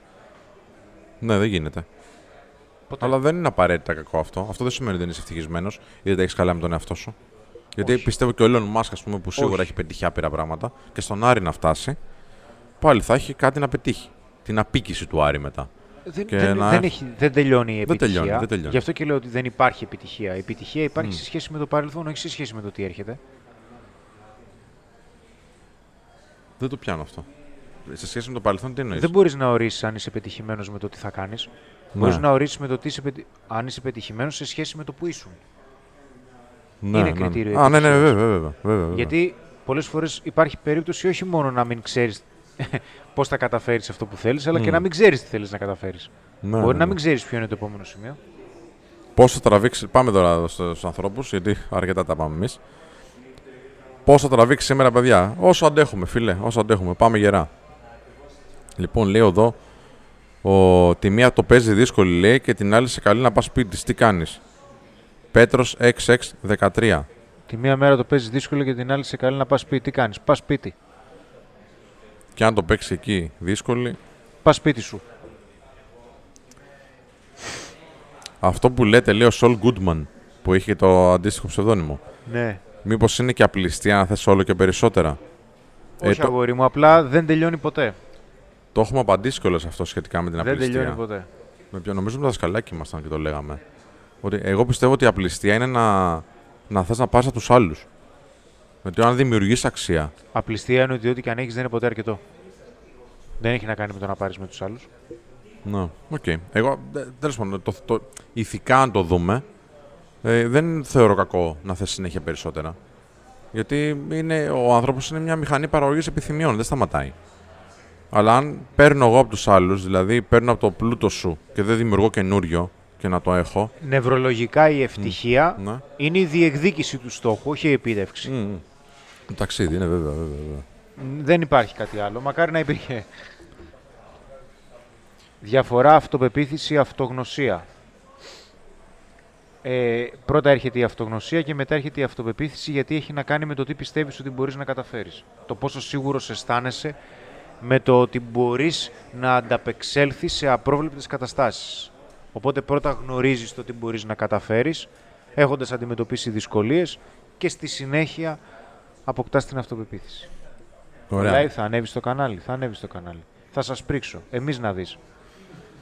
The Loma από το Λοματσένκο είναι το Λόμα. Δικός μου είσαι; Ε, Λέει ο Ηλία Έσκ, η ανάγκη στο σύνολο είναι απεριόριστη ακόρεση, αλλά κάθε ανάγκη υπόκειται σε προσωρινό κορεσμό. Σωστό. Ο Dr. Television λέει: Έχω στείλει μήνυμα, λέει: Αντιλαμβάνομαι το χαμό των μηνυμάτων κτλ. Παιδιά, αυτή τη στιγμή δεν μπορούμε να απαντήσουμε σε μηνύματα στο Instagram. Αλλά γενικότερα υπάρχει ένα. Μετά τα live και μετά την καραντίνα, ε, μας στέλνουν 200 με 300 μηνύματα την ημέρα. Αν κάποιος επήγει, θα τα απαντήσουμε όλα όπως κάνουμε πάντα, έτσι. Αλλά αν κάποιος επήγει, εντάξει, τώρα μην περιμένετε να τα απαντήσουμε την επόμενη μέρα, οκ. Ε, Α πάρει ένα τηλεφωνάκι βέβαια. Α πάρει ένα τηλεφωνάκι. Πάμε να ντούλε Ατζινέτ, Βασιλής Σόλγα, οι Σαλονικέ. Οι Σαλονική. λοιπόν. Ναι, Λόμα μου, εννοείται ότι κάνουμε χαβαλέ. Εννοείται. Εννοείται. Δεν παρεξηγούμε εμείς εδώ. Παρέα είμαστε. Τη γνώρισα, υπήρχε κατέρωθον, λέει, έλξε, αλλά εκείνη είχε σχέση. Μετά πολύ καιρό εξέφρασε ότι μ' αρέσει και ας είχε σχέση. Μια εβδομάδα αργότερα έρχεται και μου λέει: Χώρισα να νιώσω ενοχές ή να ορμήξω. Ε, άμα είναι ελεύθερη, ρε φίλε. Όρμα. Ναι.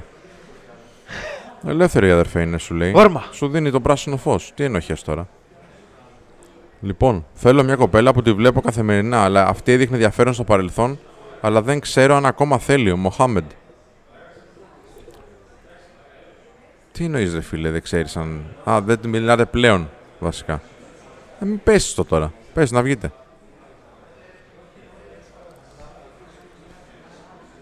Λοιπόν, λέει ο Γιώργος G. Α, ξέρω μια κοπέλα από σχολή, έχω facebook, ε, insta και τα λοιπά. Μου πατάει like, της πατάω like, αλλά μέχρι εκεί πώς να την προσεγγίσω; Λοιπόν, θα σου πω μια ωραία τέτοια. Πολλά like κάνουμε, δεν λέμε για καμιά κουβέντα. Αυτό στυλ της. Καλό. Δουλεύει. Δουλεύει. Λοιπόν. Προμηθέας 11. Βγήκαμε, είπαμε θα ξαναβγούμε, μου το ακύρωσε μια φορά και της είπα, αν και όποτε θέλεις, θα μου πεις εσύ. Να φανταστώ, δεν ξαναστέλνω τίποτα. Ναι, δεν ξαναστέλνεις, τέλος. Λοιπόν. Είμαστε μαζί από απόσταση, βλεπόμαστε, είχαμε ερωτική επαφή και στο τέλος μου λέει: Δεν πιστεύω ότι μπορεί να προχωρήσει αυτό, επειδή η ηλικία μας έχει διαφορά. Το είπαμε αυτό, φίλε. Ναι, εντάξει, το λύγεις. Το είπαμε, το αναλύσαμε. Λοιπόν, αλλάζουμε μπαταρίες. Ωραία. Κρίμα λέει που δεν προλάβατε να καλέσετε τον είναι στο Αλέφαντο. Λοιπόν, φίλε, κοίταξε να δεις τώρα. Ο Αλέφαντο είναι μια τεράστια, ήταν μια τεράστια προσωπικότητα και εντάξει, είναι πολύ κρίμα. Πολύ κρίμα. Ε, Εμείς δεν ασχολούμαστε πολύ με την μπάλα όπως έχεις καταλάβει, το έχουμε πει πολλές φορές. Αλλά ναι, φυσικά θα ήταν μια εξαιρετική προσθήκη σε ένα επεισόδιό μας. Δυστυχώς δεν το προλάβαμε. Δυστυχώς. Αιωνία του η μνήμη, ζωή στην, ζωή στην οικογένειά του να το θυμούνται. Λοιπόν, πρώτο, καλό πρώτο μήνυμα για να ξεκινήσει την κουβέντα μία άγνωση στο Insta. Έλα, παιδιά, τα έχουμε πει τόσες φορές αυτά. Έλα, εντάξει, άντε. Λοιπόν... Καλό πρώτο μήνυμα γιατί; Και μετά πώς θα το συνεχίσεις; Το πρώτο μήνυμα σε πείραξε. Μετά τι θα πεις; Έλα, καλησπέρα. Οκ, okay, σε είδα και ήθελα να σε γνωρίσω. Πες μου τα νέα σου. Στείλ' το. Τι θα πεις μετά; Θα σου πει, έλα, όλα καλά, εσύ. Ε, θα της πεις κι εγώ καλά. Και μετά, Λοιπόν, είναι η αυτοεκτίμηση το νούμερο ένα στο φλερτ ή κάτι άλλο. Είναι πολύ σημαντική η αυτοεκτίμηση, ρε φίλε. Το θέμα είναι τι κάνεις, πώς ξεκινάς όταν δεν την έχεις. Και αυτό λέμε εδώ πέρα συνέχεια. Το πρώτο πράγμα που τσεκάρεις στην προσέγγιση και στο φλερτ είναι η γλώσσα σώματος. Στη γλώσσα σώματος περιλαμβάνεται τονικότητα, το πώς στέκεσαι, το πώς κουνιέσαι. Είναι πάρα πολύ σημαντικό. Δεν μου έχεις βάλει την κάμερα, ρε. Α, λοιπόν, ναι, sorry, μπερδεύτηκα ε, ναι, στη συνέχεια έχει να κάνει με το λεκτικό κομμάτι, το οποίο παίζει και αυτό πολύ μεγάλο ρόλο. Αλλά το σημαντικότερο κομμάτι για εμένα προσωπικά στο φλερτ είναι να έχεις τόσο άνεση ώστε να μιλάς στη γυναίκα σαν να τη γνωρίζεις ήδη. Αυτό θα σε βοηθήσει πάρα πολύ και θα σου δώσει μια πολύ καλή βάση. Γνώμη για μπεταράδες. Παιδιά δεν, δεν τους βλέπουμε. Εντάξει, ξέρω ότι έχουν κάνει μια καλή δουλειά τα παιδιά από κουβέντες. Όταν έχουμε κάτι καλό να πούμε για κάποιο κανάλι, το λέμε παιδιά. Δεν, δεν τους βλέπουμε όμως. Να είναι καλά τα παιδιά, δεν έχουμε επαφή. Γιατί δεν ασχολούμαστε με το θέμα που ασχολούνται αυτοί, έτσι. Δεν είναι κάτι που είναι στο, στα ενδιαφέροντα μας. Βγήκαμε, λέει, περάσαμε καλά. Τη λέω να ξαναβγούμε μέσω μηνυμάτων και μου λένε ναι, αλλά για λίγο γιατί δεν προλαβαίνει. Τη λέω δεν με καλύπτω λίγο και εν τέλει δεν βγήκαμε. Προτείνω ξανά ή όχι. Ε, όχι. Δεν χρειάζεται, φίλε. Θα σου πει και αυτή. Ο Αναστάσιος Ανέσης, ο φίλος, μπήκε. Τον είδες, ε; Τον είδα. Έφυγα από Παναγιώτη Μίλα, λέει για εσάς συνάντε Γεωργίου. Του κλέψαμε το, το viewer. να ανοίγεις παράλληλα τα live να τα βλέπεις. Γιατί τον αγαπάμε τον Παναγιώτη. Ο Αναστάσιο να έρθω από Σέρες για εσάς τώρα, λέγε Σπύρο. Κάτσε ρε φίλε τώρα, κάτσε ξεκουράσου λίγο. Ναι, ρε φίλε. Μην έρθεις από εκεί πέρα. Λοιπόν. Μιχάλης Βολίκας, πώς να προσεγγίσω κάποια στο δρόμο; Αυτό τώρα, φίλε, θέλει μια ανάλυση περίπου 4-5 ώρες. Εντάξει, αν κάτσε λίγο να στα πω. Όχι. Θα μπει προλαβαίνουμε. Στο προλαβαίνουμε, δεν προλαβαίνουμε. θα μπει στο Digital Academy, θα δεις το Βασιλιά του Δρόμου, το σεμινάριο του Θέμη που τα αναλύει εξαιρετικά. Από την αρχή μέχρι το τέλος Πώς να προσεγγίσεις μια άγνωστη γυναίκα στον δρόμο. Έχουν λυσάξει, λέει, στο φλερτ μέσω social media έλεος η Αγγελική Παγκάνη. Ισχύει, ρε παιδιά, ισχύει. Δυστυχώς. Οι καλύτεροι καράφλες, δεν Παναγιώτης Μίλας. Λοιπόν, Τετάρτη, ακούστε. Δεν στο είπα σένα. Όχι. Θα σου το πω. Πες το. Τετάρτη, ε, θα σου... δεν είναι αυτό, το ξέρεις αυτό. Έχουμε Κωνσταντίνο Λοίζου, άλλο καράφλα γυμνασμένο. Εντάξει, Τετάρτη στο απλά και ανδρικά. Τι, δεν ήθελα να το πω. Γιατί με κοιτάς έτσι; Δεν έπρεπε. Ναι, ρε, γιατί να μην το πούμε σιγά. Να το τσιμπήσω. Ε, εντάξει Γιατί- τώρα. Αλλά εχθές είχε, είχε ο Μίλας με τον Λοίζου ένα live. Και μπήκα λίγο και είπαμε να κάνουμε ένα. ένα ή τρεις που θα είμαστε όλοι καραφλοί, ρε. Ξέρεις. Και ο Άμα, Θέμης άμα είναι να έρθεις, να σπάς λίγο τη, τη θα λάμψη. βάλω καπέλο. Λοιπόν, φαντάζεστε.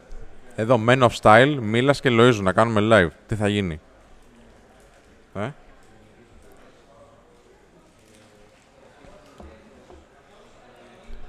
Ποιο είναι το site σας για να μπούμε; Ε, Γεράσιμος Παντελίος. Είναι το menofstyle.gr menofstyle.gr ε, Πρέπει να είναι και καινούργιοι άνθρωποι τώρα. Πείτε μου, ποιοι είστε καινούργιοι εδώ; Λοιπόν, live απλά και ανδρικά. Πότε θα ξανακάνετε ρε μάγκες; Πρέπει να το δούμε. Σύντομα θα κάνουμε και live και απλά και ανδρικά. Λοιπόν, ο Άντριο 99. Καλησπέρα, παιδιά. Πρόσφατα άρχισα να σας παρακολουθώ στο YouTube. Το βίντεο που έχω παρακολουθήσει μέχρι στιγμής με έχουν βοηθήσει πάρα πολύ. Σας θαυμάζω καιρό, κλπ. Μπράβο. Ευχαριστούμε πάρα, πάρα πολύ, Άντριο. Φιλιά από Κύπρο. Φιλιά στην Κύπρο. Θα τυφλωθούν οι κάμερες, λέει με το. Θέματα συζήτησης, τρόποι προσέγγισης για να γνωρίσει μια κοπέλα στο μετρό. Έχουμε, παιδιά, άπειρα μα άπειρα ε, ε, θέματα συζήτησης στο site μας. Στο menofstyle.gr. Μπείτε, δείτε, είναι δωρεάν αυτά. Με το καλό και στον Τζο Ρόγκαν, Σπύρο. Ευχαριστούμε, παιδιά. Ας, τι έκανε ο Τζο Ρόγκαν, ρε φίλε. Τι έκανε. Γνώμη για σκουλαρίκι. Βάλε. Εξαρτάται πού είναι, για να μην πονάει κιόλας. Άνετα, ρε φίλε, γιατί; βάλε, βάλε όμως. Σιγά. Παναγιώτης Ζέρβας λέει: έχω ξεκινήσει, Εγώ ξεκίνησα να σας βλέπω από την καραντίνα. Με έχετε βοηθήσει τρομερά. Δεν με αναγνωρίζω. Να είσαι καλά, ρε φίλε. Να είσαι καλά, αδελφέ μου. Όποιος είναι καινούριος, νομίζω το φτάνουμε τώρα. Πρέπει να έχουμε φτάσει στου 80.000 σήμερα με τους ανθρώπους που έχουν μπει τώρα, ή το φτάνουμε σε λίγο. Όποιος είναι καινούριος φίλος εδώ, ας κάνει ένα subscribe. Το φτάσαμε. Δεν έχω δει. Ξέρεις. Ωραία, ευχαριστούμε πάρα πάρα πολύ, παιδιά. 80.000, τέλειο, υπέροχο. Υπέροχο. Κάντε subscribe, ακριβώς από κάτω από το like υπάρχει ένα κόκκινο κουμπάκι που λέει subscribe. Κάντε το, πατήστε το. Παιδιά, με τι ασχολείται αυτή η επιχείρηση που έχετε; Πολύ καινούριος ο φίλος. Εντάξει. Είναι λίγο μυστικά αυτά τώρα που κάνουμε. Μπες με nostalgia.gr θα καταλάβεις. Έλα, ρε φίλε. Ηράκλειο, πότε έρχεσαι; Σύντομα, παιδιά. Σύντομα. Σύντομα. Α, απόρριψη λόγω κακού σεξ παίζει; Ναι. Φυσικά, εσύ δεν απορρίψεις λόγω κακού σεξ. Προφανώς. Τα φτάσαμε τα 80.000. Ναι, παιδιά, ευχαριστούμε πάρα, πάρα πολύ. Ευχαριστούμε πολύ. Σας βλέπω από την καραντίνα. Λέει, έχω πορεία σε τι ηλικία ξεκινήσατε την αυτοβελτίωσή σας. Τι ηλικία ήσουν εσύ τότε; 23 Κι εγώ 23. Όχι, ρε. Ποιον μικρός πριν σου. Που ξεκίνησα. Καλά, για αυτοβελ... το φλερτ που το ξεκίνησες στην αυτοβελτίωση τώρα μετά θα πήγε. Μετά, μετά, ναι. Να, να, να. ναι, ναι. Εγώ ήμουνα 23-24. 2010-11 εκεί. Πάνε πολλά χρόνια, παιδιά. Πολλά χρόνια. Δεν έχει σημασία και τώρα να ξεκινήσεις. Ε, εντάξει, ό,τι λίγα και να έχεις, θα, θα, θα κερδίσεις πράγματα για τον εαυτό σου, φίλε. Πιστεύετε, λέει κάποιος που παίρνει σοβαρά την ακαδημαϊκή του πορεία που συνεπάγεται αρκετή προσωπική μελέτη φανερώνει αδυναμία; Όχι. Όχι, ρε φίλε. Η αφοσίωση, ρε φίλε, δεν είναι αδυναμία. Εδώ ο Τζιβράζ λέει: Στο ΤΕΒΕ τι δηλώνει το ότι επαγγέλλεστε; Το ΤΕΒΕ δεν υπάρχει πλέον, φίλε. Εντάξει. Ε, είμαστε συμβουλευτική εταιρεία όμως. Είμαστε συμβουλευτική εταιρεία. Δείτε στο site μας. Γνωρίζω κοπέλα βράδυ, ανταλλάζουμε τηλέφωνο, την παίρνω τη μεθεπόμενη τηλέφωνο και κανονίζουμε και ενώ συνέχισε να είναι θετική, μου λέει θα μου ξαναστείλει για να το σιγουρέψει. Αλλά τίποτα. Ξαναεπικοινωνώ. Νομίζω άλλη μια φορά εδώ μπορεί να το κάνει. Άλλη μια μία. φορά. Ποια είναι η αγαπημένη σου ιστορία από Batman, Average Joe; Έχεις πει τίποτα για Batman; Για Batman; Ναι. Έβλεπες ένα manga, κάτι τέτοιο, ένα animation. Εντάξει, δεν ξέρω, ρε Μαλάκα. Έβλεπες ένα animation του Batman; Όχι. Όχι. Δεν θυμάμαι. Με Η κάψατε, αγάπη- ρε.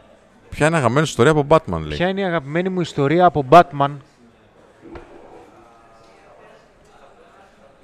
Δεν μου έρχεται.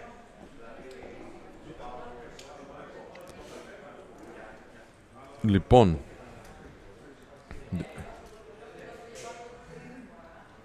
Παιδιά, δεν λέμε ε, γνώμη για ανθρώπους που δεν συμπαθούμε γενικά ή δεν τους παρακολουθούμε. Δεν μπαίνουμε σε αυτή τη διαδικασία εμείς, ε, αγαπητοί φίλοι. Ε, μας ενδιαφέρει μόνο ανθρώπους που μας προσφέρουν αξία και τους προσφέρουμε αξία και αγαπιόμαστε και για αυτούς τους αναφέρουμε. Ο Τέριες που σας είπα πριν, ο Μίλας που είπαμε πριν, εντάξει. Άνθρωποι που ε, έχουμε μια επαφή. Τώρα με όλους τους άλλους δεν έχουμε επαφές, παιδιά, οπότε δεν θα σχολιάσουμε. Ναι, παιδιά, δεν ασχολούμαστε με άλλους ανθρώπους. Ο καθένας κάνει ό,τι μπορεί. Ο καθένας προσπαθεί να χαράξει την πορεία του. Σε ευχαριστώ που με έχεις βάλει στην κάμερα. Κοιμάσαι. Άντε. Ή τον ήχο θα έχουμε πρόβλημα ή την εικόνα. λοιπόν, Είναι η Θεσσαλονίκη, τι τον έλεγα έχεις τώρα, πάρει. ρε μαλάκα; Πε- ο, ναι, α, εντάξει, αυτό. Μ' ακούσατε. Λοιπόν, 80.000 λέει η Αγγελική, είστε μέσα στη Βουλή ήδη. Τι είναι, με 80.000 μπαίνεις Βουλή; Α, δεν θέλουμε. Ας πάρουμε το βραβείο πρώτα στο public Δεν θέλουμε. και βλέπουμε. Ναι, υπάρχει μπλουζάκι Μος, Αναστάσια Ανέξ, Ανέστη. Ε, φιλέ. Φυσικά και υπάρχει μπλουζάκι Όποιος Μος. θέλει μπλουζάκι, Δευτέρα 2, 10, 25, 25, 900 και σύντομα και στο site. Φέρτε καρπάδες στο απλά και ανδρικά. Παιδιά, γουστάρουμε πάρα πολύ Unboxholics. Το έχουμε πει πάρα πολύ. Το έχω πάρα πολλές φορές. Σύντομα, σύντομα. Εντάξει, είναι και τεράστιο κανάλι. Έχουν πολλές υποχρεώσεις οι άνθρωποι. Ε, τώρα που είμαστε στην ίδια ομάδα, βέβαια, ξέρετε, όλα τα μεγάλα κανάλια είναι Digital Minds. Τώρα που είμαστε και εμείς Digital Minds, κάτι θα κάνουμε. Και με άλλους ανθρώπους και με άλλα κανάλια. Απλά τι γίνεται, παιδιά, εμείς καλούμε ανθρώπους ε, ή κάνουμε συνεργασίες μόνο με ανθρώπους που γουστάρουμε. Δεν κάνουμε συνεργασίες για τα views, εντάξει. Αλλά ναι, επειδή οι Καρπάδες είναι εξαιρετικό κανάλι, είναι από τα κανάλια που και εμείς βλέπουμε, η Unboxholics και το Inferno Braveheart, που έφτασε παρεπτούδο τώρα 200.000 subscribers το Inferno, το δεύτερο κανάλι του Unboxholics. Ε, επειδή συμπαθούμε και την ε, ε, προσωπικότητα που δείχνουν στα βίντεο τουλάχιστον, δεν τους ξέρουμε από κοντά, αλλά και την παρεούλα που έχουν, θα θέλαμε πάρα πολύ να κάνουμε κάτι μαζί. Εννοείται.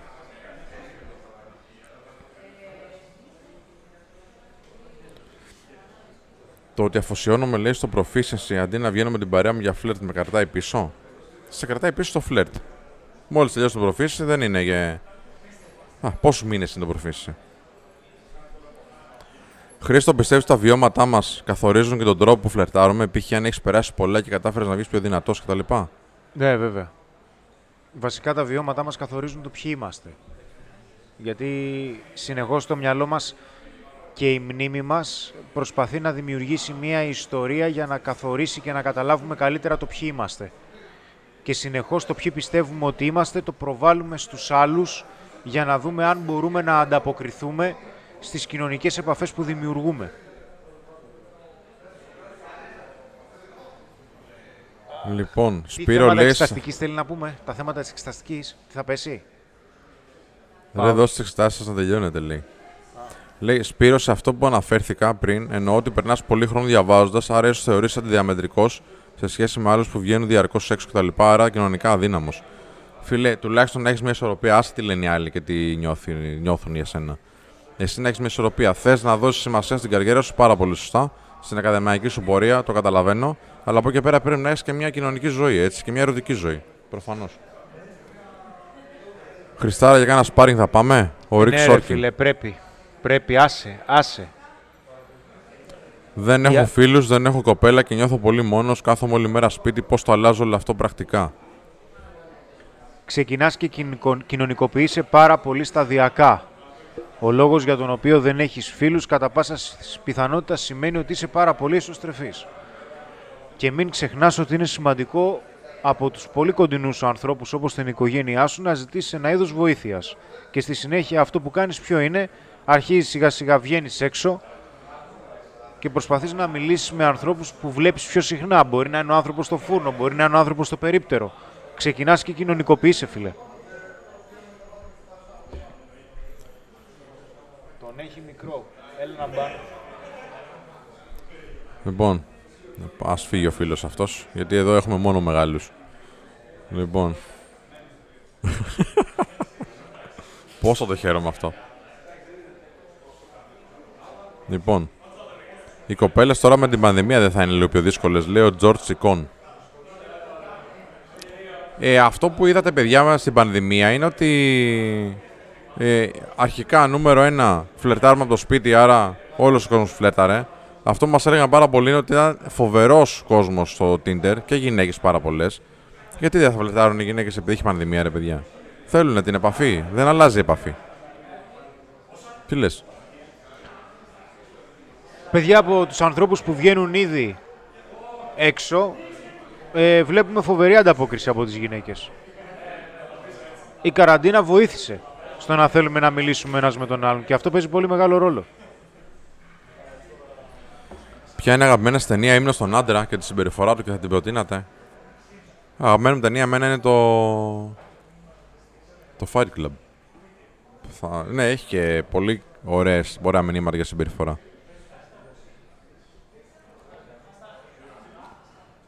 Δεν έχω φίλους, μόνο γνωστούς. Ε, πιστεύει το περιεχόμενο που παρουσιάζεται μπορεί να σταθεί σε ένα σχολικό μάθημα; Πιστεύω, φίλε, ακράδαντα ο Κοσμάς. Κάνει ωραίες ερωτήσεις ο Κοσμάς. Ε, πιστεύω ακράδαντα ότι θα πρέπει να υπάρχει μία, ε, ένα curriculum, ένα ε, μάθημα το οποίο να βοηθάει τους ανθρώπους να έρχονται πιο κοντά τα δύο φύλλα αρχικά και να τους επεκτείνει τις επικοινωνικές τους δεξιότητες γιατί δεν υπάρχει και είναι χρήσιμο. Ε, όπως και άλλα πράγματα δεν υπάρχουν. Το πώς να ε, είσαι καλός στη δουλειά σου, το πώς να είσαι καλός στο, στο να βγάζεις χρήματα, γιατί τα χρήματα είναι εργαλείο, έτσι. Δεν υπάρχουν αυτά. Είναι ωραία όλα, η βιολογία, είναι ωραία η φυσική και όλα αυτά και να εμβαθύνεις, αλλά χρειάζονται και πρακτικά, πρακτικές ικανότητες που σε βοηθούν στην καθημερινή σου ζωή. Και δεν υπάρχουν αυτά. Καλό είναι να γίνει. Λοιπόν, Πάμε τώρα εδώ πέρα. Αν αρέσει μια κοπέλα. Λοιπόν... Μπορεί να σε απορρίψει λόγω έλλειψης στυλ. Ναι, αν έχετε διαφορετική, διαφορετικό Εξαρτάται, στυλ. άμα είσαι με προβιά. Νάντι Γεωργίου, γνώμη για... Μαλάκα. γνώμη για Tinder και τέτοιες εφαρμογές. Εγώ δεν το χρησιμοποιώ, δεν ξέρω. Αλλά εντάξει, πολλοί άνθρωποι. Είμαι 33 χρόνων αμαία, εμφανισιακά δεν είμαι τόπο, αλλά δεν είμαι και χάλια οδηγό. Ε, ασχολούμαι με τον αθλητισμό. Όσες φορές έχω. Δεν καταλαβαίνω τι γράφει ο Μανώλης εδώ ο φίλος. Μπράβο, φίλο, σε βλέπω ενεργό. Μπράβο, σου εννοείται. Γιατί να μην είσαι. Πιστεύει ότι Τζατζίκη λέει διώχνει την έλξη; Ωραίος. Πώς μπορώ να σταματήσω να θεωρούμε δεδομένος; Με το να έχεις επιλογές και να έχεις κριτήρια αν παρακολουθούσες όλο το live, θα έλεγα ότι οι δύο σημαντικότεροι τρόποι για να μην θεωρηθείς δεδομένος είναι πρώτα απ' όλα να μπορείς να την απορρίψεις και εσύ, να μην λες μόνο ναι, να έχεις κριτήρια. Το ένα συνδέεται με το άλλο. Το είπα. Έχει έρθει κόσμος εδώ πέρα. Λοιπόν, Πώς θα γίνει η αρχή, ρε μάγκες. Το έχουμε πει, φίλε. Η πρώτη κίνηση είναι Γεια σας, είδα μου άρεσε και είπα να πω ένα γεια και να γνωριστούμε. Έχετε σκεφτεί να κάνετε ενημέρωση στη σχολεία; Κωνσταντίνος GTR Νίσμο. Θα ήταν τιμή μας, φίλε. Α μας καλέσουν και βλέπουμε. Θα ήταν τιμή μας. Λοιπόν, οι γυναίκες γουστάρουν ένα πράγμα, αλλά δεν λέει ποιο. Ωραίος, ρε. Λέει μηχανές μετά. Α, ναι, Α, ναι, όντως τώρα ναι, μου ναι. Καλά, ρε φίλε, καλά. Και εγώ ποτέ μηχανή δεν είχα, αλλά δεν είχα θέμα. Ναι, ναι. Σιγά.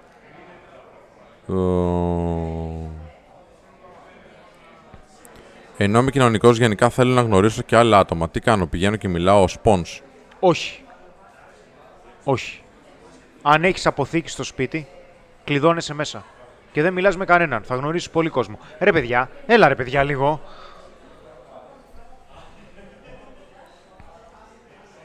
Τη χώρισα λέει πριν πέντε μήνες και μετά το χωρισμό έκοψε τσιγάρο, αλκοόλ και παρέες μου πήγαιναν πίσω. Μερικές φορές σκέφτομαι. Γιατί να συμβαίνει αυτό; Λέει ο φίλος Never give up. Δεν είναι κάτι παράλογο, ρε φίλε. Δεν γίνει κάτι παράλογο. Σιγά σιγά θα αρχίσει να την ξεπερνάς όμως. Από τη στιγμή που έχεις κάνει αυτές τις αλλαγές. Και μπράβο σου. Μπράβο. Μάγκες δίνω προφήσεις την Κυριακή. Πείτε μου κάτι για να μου βγει το άγχος. Εγώ θα έχω κάτι περάσεις. Θα περάσει. Όχι, όχι. Έχω κάτι πρακτικό να το πω. Εντάξει, άκου φιλέ. Και αυτοί που βγάζουν, το είπε και η καθηγήτριά μου τότε, που μου έκανε προφήσιση. Εντάξει. Και αυτοί οι οργανισμοί που βγάζουν το προφήση θέλουν να το πάρεις. Δεν θέλουν να σε δυσκολέψουν τρελά. Θέλουν απλά να πιστοποιήσουν ότι είναι σε ένα υψηλό επίπεδο το πτυχίο. Θέλουν να το πάρεις, θέλουν να σε βοηθήσουν. Να σκέφτεσαι αυτό. Κάνε εσύ το καλύτερο που μπορείς και θα πάει καλά. Ο Γιώργος λέει κάθε πότε κάνετε live, είμαι καινούριος. Τα ανακοινώνουμε φίλε στο Instagram ή στα stories στο YouTube, θα τα δεις. Λοιπόν. Απόρριψη ίσον ευκαιρία για νέες περιπέτειες. Όταν τελειώνει κάτι, φίλε, ανοίγει κάτι καινούριο, βεβαίως. Λέει εδώ ο Αλεξάνδρ Ντελάρτ, Χρήστος, αυτό είναι για σένα. Πώς πιστεύεις ότι σε βοήθησε η πυγμαχία στη ζωή σου; Πάρα πολύ. Πάρα πολύ. Και μία από τις σημαντικότερες συμβουλές που έχω ακούσει από, από τον τωρινό τον προπονητή μου, από το στήλιο τον, τον Πετρούτσο, έλεγε ότι ξέρεις τι, ο αντίπαλος δεν θα σταματήσει να έρχεται. Κάποια στιγμή θα πρέπει να σταματήσεις απλά να δέχεσαι χτυπήματα και θα πρέπει να κάνεις κάτι. Δεν μπορείς απλά να δέχεσαι χτυπήματα, θα πρέπει κάτι να κάνεις, γιατί ο αντίπαλος, ο σκοπός του είναι να σε πάει κάτω. Η πυγμαχία βοήθησε πάρα πολύ στην αντοχή στον πόνο αλλά με βοήθησε πάρα πολύ και στο κομμάτι της πειθαρχίας. Και στο κομμάτι της ανταγωνιστικότητας θα μπορούσα να πω. Πώς βρίσκεις, λέει, ανθρώπους αξίας στη ζωή σου και πώς κρατάς. SS Daily; Εντάξει, τώρα αδερφέ, αυτό είναι μια τεράστια, τεράστια κουβέντα. Ε, αυτό που θα σου πω εγώ είναι ότι ε, είχα ανθρώπους στη ζωή μου που θεωρούσα ότι ήταν αξίας. Εν τέλει δεν ήταν ή μου φάνηκε στην πορεία, μου βγήκε ένας άλλος σε αυτός τους ή δεν με στηρίξανε σε κάποια πράγματα. Ε, έχει να κάνει με το πώς σε υποστηρίζουν, στο πώς σε επιβεβαιώνουν κάποιες κινήσεις σου, στο πώς σε σπρώχνουν να γίνεις καλύτερος και όλα αυτά. Ε, οπότε η πορεία μπορεί να σου δείξει πολλά πράγματα, η τριβή θα σου δείξει πολλά πράγματα. Ε, δεν χρειάζεται να κάνεις πράγματα ε, ε επ' αυτού, δηλαδή να τους κρατήσεις με το ζόρι. Εντάξει. Χρειάζεται να είσαι και εσύ υποστηρικτικός όπως θέλεις να είναι και αυτοί. Και σε αυτήν την περίπτωση υπάρχει αυτό που λέμε η ομοειδής επένδυση. Καλά που δεν υπάρχουν οθόνες που μπορείς να πλώσει χέρι μέσα από την οθόνη, αλλιώς θα μας είχε δει όλου ο Χρήστος, λέει η Βίκη. Όχι, ρε, εντάξει. Έλα, είμαι καλός, ρε, αυτό το ξέρετε. Όχι, όχι, όχι. Πάμε γερά μάγκες στο Men of Style, το έχουμε, το έχουμε, φίλε. Ρε, παιδιά, τώρα είδα έχετε live με ειδοποιήσει με τίποτα πλέον. Φίλε, δεν ξέρουμε τι παίζει, να σου πω την αλήθεια. Δεν ξέρουμε. Θα το δούμε, θα το δούμε. Μας το είπατε αρκετοί. Μας το είπατε αρκετοί ότι δεν ήρθαν ειδοποιήσεις. Ε, τα, να ξέρετε το εξής, παιδιά. Όλα τα live μας και ό,τι κάνουμε τα ανακοινώνουμε στο Instagram σε stories. Όλα. Όποιος δεν μας ακολουθεί στο Instagram, το βάζω εγώ τώρα εδώ. Είναι το menofstyle.gr στο Instagram. Ε, μπείτε και κάντε μας follow γιατί είναι πολύ σημαντικό να βλέπετε από εκεί. Ε, να, δω, να σας δώσω και το link άμα είστε σε, ε, σε, σε desktop Κάντε μας follow γιατί όλα αυτά τα, τα ανεβάζουμε σε story συνέχεια και όχι μόνο αυτά και άλλα πολύ σημαντικά πράγματα αλλά και απόψεις μας περί διαφόρων θεμάτων.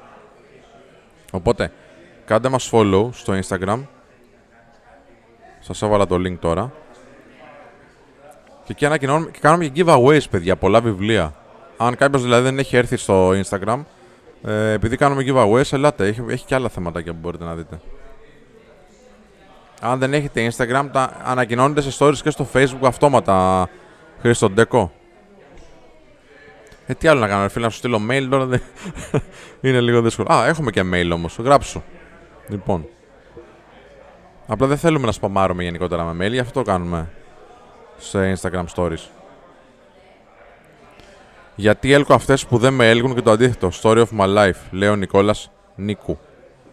Τι λες Νίκο Χρήστο εδώ; Για πάμε πάλι. Γιατί έλκω αυτές που δεν με έλκουν και το αντίθετο. Γιατί με αυτές που σου αρέσουν κατά πάσα πιθανότητα υπερπροσπαθείς. Με αποτέλεσμα να συμβαίνουν κάποια λάθη.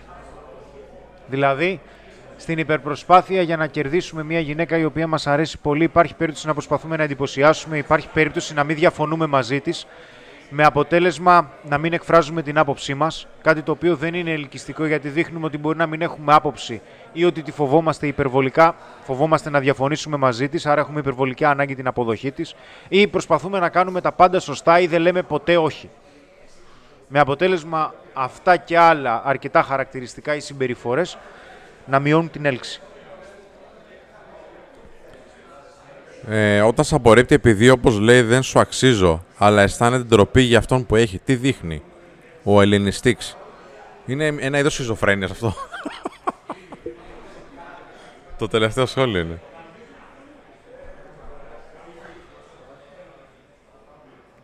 Αλλά Αλλά αισθάνεται ντροπή για αυτόν που έχει, τι δείχνει; Απλά φίλε ναι, δεν σε κατά ήθελε πάσα σένα, τώρα, πιθανότητα αυτό που σου λέει έχει πολύ μεγάλο δίκιο γιατί σου λέει ότι όντως δεν σου αξίζω γιατί είσαι πολύ καλός για μένα και πηγαίνεις σε κάποιον για τον οποίο πιστεύει ότι δεν της αξίζει. Ε, έχει χαμηλή αυτοεκτίμηση, φιλέ. Δεν φταίς εσύ. Εξαρτάται τι αθλητισμό κάνεις. Αν για παράδειγμα κάνεις δρόμο, της λες πάμε μια κόντρα στα 100 ή στα 200. Στον αθλητισμό, ρε φίλε. Φλερτάρεις όπως φλερτάρεις οπουδήποτε. Δεν αλλάζει. Σε ευχαριστώ, Χρήστο, λέει για την απάντηση. Κάνω πυγμαθιά, διαβάζω βιβλία. Αυτοβελτίωση. Είμαι νέος μαθητής του Men of Style. Πιστεύω ότι με τον Book θα φτάσω σε άλλα επίπεδα. Το Ναι. νιώθω πριν καν αρχίσω. Ναι, ρε Ναι, φίλε, αγόρι ισχύει, μου, εννοείται. ισχύει, ισχύει. Ωραίος. Λοιπόν, κάτσε εδώ τον φίλο εδώ που σπαμάρει λιγάκι να τον βάλω λίγο σε time out. Έτσι με πολύ αγάπη. Αλήθεια με αγάπη το λέω, γι' αυτό αλλιώς σας έκανα μπλοκ φίλε. Λοιπόν... ε, Να θυμίσουμε εδώ στους φίλους τώρα που ήρθαν, τους καινούριους, ότι το βιβλίο μας Άνδρας Αξίας, τι γίνεται, είναι υποψήφιο για βραβείο Public. Το, είναι το πιο σημαντικό βραβείο που υπάρχει αυτή τη στιγμή στην Ελλάδα για, για το χώρο του, βιβλι- του βιβλίου.